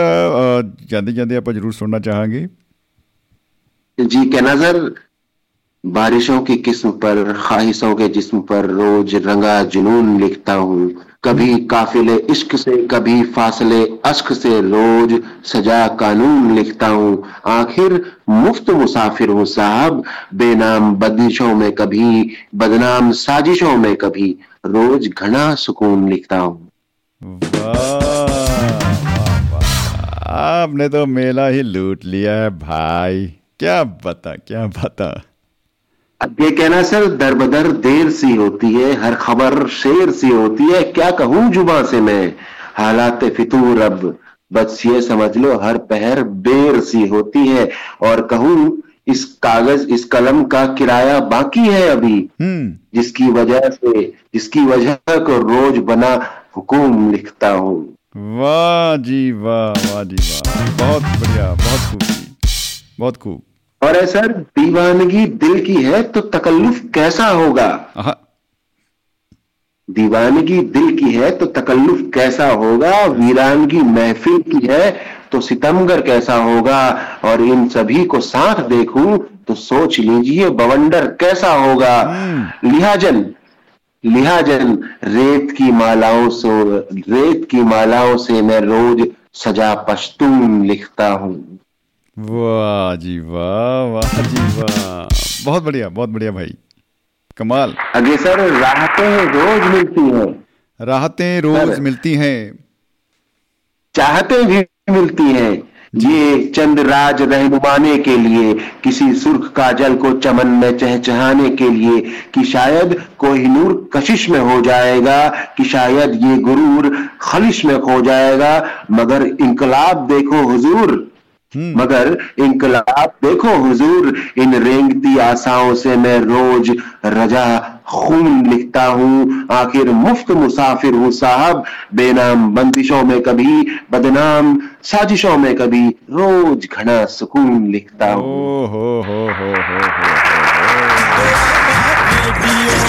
बहुत ही खूब, बहुत ही खूब, बहुत ही खूब। क्या बता, क्या बता, खूब लिखते हो भाई, खूब लिखते हो। और बहुत धन्यवाद जी, थोड़ा टाइम देने के लिए शुक्रिया जी, बहुत बहुत शुक्रिया। गोवा वालों, जिंदगी जिंदाबाद, मोहब्बत जिंदाबाद जी, बहुत जिंदाबाद जी, जिंदाबाद, जिंदगी मोहब्बत दो जिंदाबाद, जिंदाबाद जी, शुक्रिया बहुत बहुत जी। सो दोस्तों, ਸਮਾਂ ਇਜਾਜ਼ਤ नहीं दे रहा, ਕਾਲਸ ਡ੍ਰੌਪ भी ਹੋਈਆਂ ਨੇ ਕੁਝ, ਕਈ ਵਾਰੀ ਬੈਡ ਨੈਟਵਰਕ ਕਰਕੇ ਹੋ ਗਈਆਂ, ਤੇ ਕਈ ਵਾਰੀ ਡਾਕਟਰ ਅਰਮਨ ਹੋਰਾਂ ਦੀ ਕਾਲ ਲੱਗੀ ਵੀ ਸੀ, ਲੇਕਿਨ ਫਿਰ ਉਹ ਪਤਾ ਨਹੀਂ ਕਿਵੇਂ ਡਿਸਕਨੈਕਟ ਹੋਈ ਆ। ਤੇ ਇਸੇ ਤਰ੍ਹਾਂ ਹੀ ਲਾਲੀ ਟੋੜਾ ਸਾਹਿਬ ਦੀ ਕਾਲ ਵੀ ਬਾਅਦ ਵਿੱਚ ਆਵਾਜ਼ ਹੀ ਆਉਣੀ ਬੰਦ ਹੋ ਗਈ ਸੀ, ਉਹਦੇ ਵਿੱਚੋਂ ਡਿਸਕਨੈਕਟ ਹੋ ਗਈ, ਤਾਂ ਅਸੀਂ ਖਿਮਾ ਚਾਹਾਂਗੇ ਦੋਸਤਾਂ ਕੋਲੋਂ, ਦੋਵਾਂ ਦੋਸਤਾਂ ਕੋਲੋਂ। ਹੋਰ ਵੀ ਬਹੁਤ ਸਾਰੇ ਦੋਸਤਾਂ ਦੀ ਕਾਲ ਜਿਹੜੀ ਆ ਮਿਸ ਗਈ ਆ, ਤਾਂ ਉਹ ਕਿਉਂਕਿ ਲਾਈਨਸ ਬਿਜ਼ੀ ਚੱਲ ਰਹੀਆਂ ਸਨ। ਉਹਨਾਂ ਸਾਰੇ ਦੋਸਤਾਂ ਤੋਂ ਬਈ ਹੱਥ ਜੋੜ ਕੇ ਅਸੀਂ ਖਿਮਾ ਚਾਹੁੰਦੇ ਹਾਂ। ਉਮੀਦ ਕਰਦੇ ਹਾਂ ਕਿ ਕੱਲ੍ਹ ਐਤਵਾਰ ਨੂੰ ਜ਼ਰੂਰ, ਵੀਰੇ ਐਤਵਾਰ ਨੂੰ ਮੈਨੂੰ ਜਿੱਤਿਆ ਗਿਆ ਵੀ ਉਹ ਕੇਸੀ ਨਹਾਉਣਾ ਹੁੰਦਾ ਵੀਰੇ, ਹਫ਼ਤੇ ਬਾਅਦ ਤਾਂ ਨਹਾਉਣਾ ਚਾਹੀਦਾ, ਤਾਂ ਕੱਲ੍ਹ ਜ਼ਰੂਰ ਉਹ ਖਜ਼ਾਨਾ, ਕਿਉਂਕਿ ਆਪਣਾ ਜਿਹੜਾ ਟੌਪਿਕ ਕੱਲ੍ਹ ਬਈ ਖਜ਼ਾਨਾ, ਇਹਦੇ ਉੱਤੇ ਹੋਊਗਾ ਖਜ਼ਾਨਾ। ਖੱਕੇ ਦੇ ਪੈਰ 'ਚ ਬਿੰਦੀ ਪਾ ਲੈਣੀ ਵੀਰੇ, ਖਜ਼ਾਨਾ ਜੱਜੇ ਦੇ ਪਊ ਜੀ, ਬਈ ਜੱਜੇ ਦੇ ਪਊ ਕਿ ਨਹੀਂ ਪਊ ਇਹ ਦੇਖਾਂਗੇ ਆਪਾਂ। ਜਾਨਾ ਜ਼ਾਨਾ ਖਜ਼ਾਨਾ, ਖਜ਼ਾਨਾ ਇਹਦਾ ਸਹੀ ਨਾਮ ਜਦੋਂ ਆਪਾਂ ਨੂੰ ਲੈਣਾ ਆ ਜਾਊਗਾ, ਮੈਨੂੰ ਲੱਗਦਾ ਸਾਡੇ ਕੋਲ ਵੀ ਖਜ਼ਾਨਾ ਆ ਜਾਊ ਕੋਈ ਨਾ ਕੋਈ।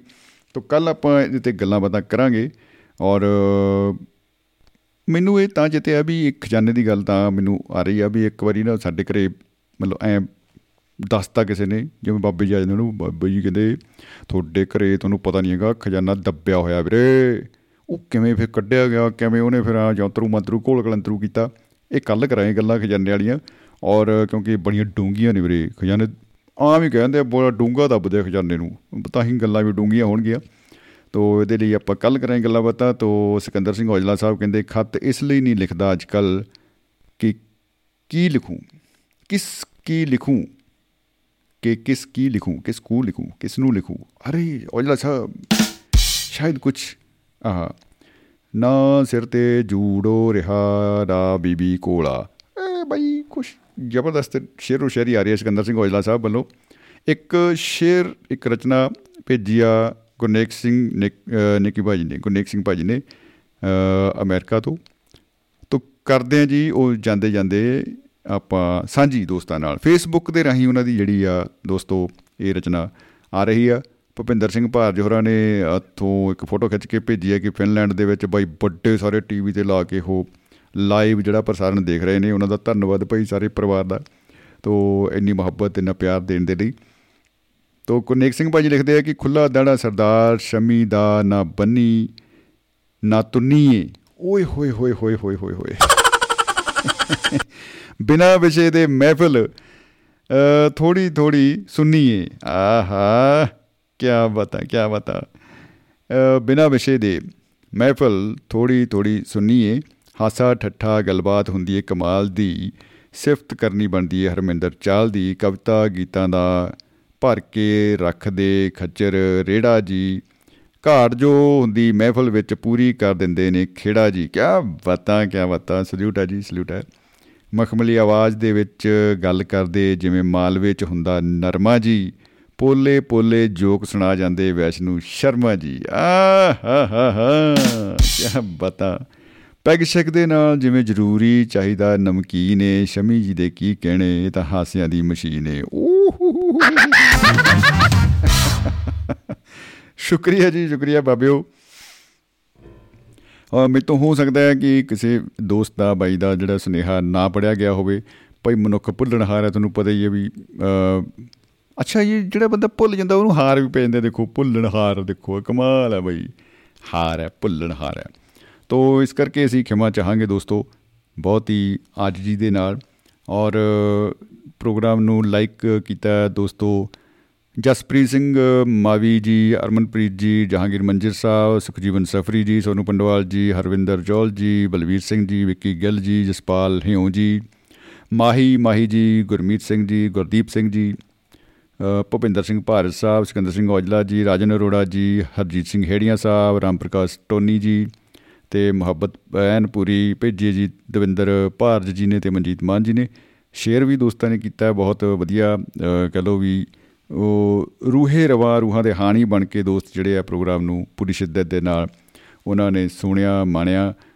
ਬਹੁਤ ਬਹੁਤ ਸ਼ੁਕਰੀਆ ਦੋਸਤੋ ਆਪ ਸਭ ਦਾ। ਕੱਲ੍ਹ ਫਿਰ ਮਿਲਣ ਦੇ ਵਾਅਦੇ ਨਾਲ ਦਿਓ ਸਮਰਜੀਤ ਸਿੰਘ ਸ਼ਮੀ ਨੂੰ ਇਜਾਜ਼ਤ ਆ ਗਿਆ। ਇੱਕ ਅਸੀਂ ਜਿਹੜਾ ਕੰਪੇਨ ਚਲਾਈ ਹੋਈ ਆ ਭਾਈ ਕਿ duabaRadio.com ਦੇ ਉੱਤੇ ਤੁਸੀਂ ਰੇਡੀਓ ਸੁਣ ਰਹੇ ਹੋ, ਐਪ ਦੇ ਉੱਤੇ ਸੁਣ ਰਹੇ ਹੋ, ਨਾਲ ਦੀ ਨਾਲ ਫੇਸਬੁੱਕ ਪੇਜ ਜਿਹੜਾ ਉਹਨੂੰ ਵੀ ਅਸੀਂ ਪ੍ਰਮੋਟ ਕਰਨ ਦੀ ਕੋਸ਼ਿਸ਼ ਕਰ ਰਹੇ ਹਾਂ ਦੋਸਤੋ। ਦੋਸਤਾਂ ਤੱਕ ਇਹ ਸੁਨੇਹਾ ਪੇਜ ਫੇਸਬੁੱਕ ਪੇਜ ਦੀ ਜਿਹੜੀ ਆ ਉਹ ਲਾਈਕ ਫੋਲੋ ਜ਼ਰੂਰ, ਤੁਸੀਂ ਸਾਡੀ ਹੈਲਪ ਕਰੋ ਅੱਗੇ ਤੋਂ ਅੱਗੇ ਜਿਹੜਾ ਸੁਨੇਹਾ ਜ਼ਰੂਰ ਪਹੁੰਚਦਾ ਕੀਤਾ ਜਾਵੇ ਤਾਂ ਬੜਾ ਅੱਛਾ ਲੱਗੇਗਾ, ਬਹੁਤ ਹੀ ਵਧੀਆ ਲੱਗੇਗਾ। ਮੁਹੱਬਤ ਭਰੇ ਦੋਸਤਾਂ ਦਾ ਇੱਕ ਕਾਰਵਾਂ ਜਿਹੜਾ ਹੋਰ ਵੀ ਲੰਬਾ ਹੋਰ ਵੀ ਵਸੀਹ ਜਿਹੜਾ ਉਹ ਹੋਏਗਾ, ਲੇਕਿਨ ਤੁਹਾਡੇ ਸਾਥ ਤੋਂ ਬਿਨਾਂ ਇਹ ਸੰਭਵ ਨਹੀਂ। ਤੋ ਦੋਸਤੋ ਬਹੁਤ ਬਹੁਤ ਸ਼ੁਕਰੀਆ ਇੱਕ ਵਾਰੀ ਫਿਰ। ਤੋ ਜਾਂਦੇ ਜਾਂਦੇ ਜਾਂਦੇ ਦੁਆਬਾ ਰੇਡੀਓ ਤੋਂ ਨਾਲ ਬਈ ਕਿੱਥੇ ਗਈ ਤੁਹਾਨੂੰ ਵਜਾ ਰਹੇ ਜੀ ਆਪਾਂ ਤੇ ਖੁਸ਼ ਰਹੋ ਮੁਸਕਰਾਉਂਦੇ ਰਹੋ, ਰੱਬ ਰੱਖਾ ਦੋਸਤੋ।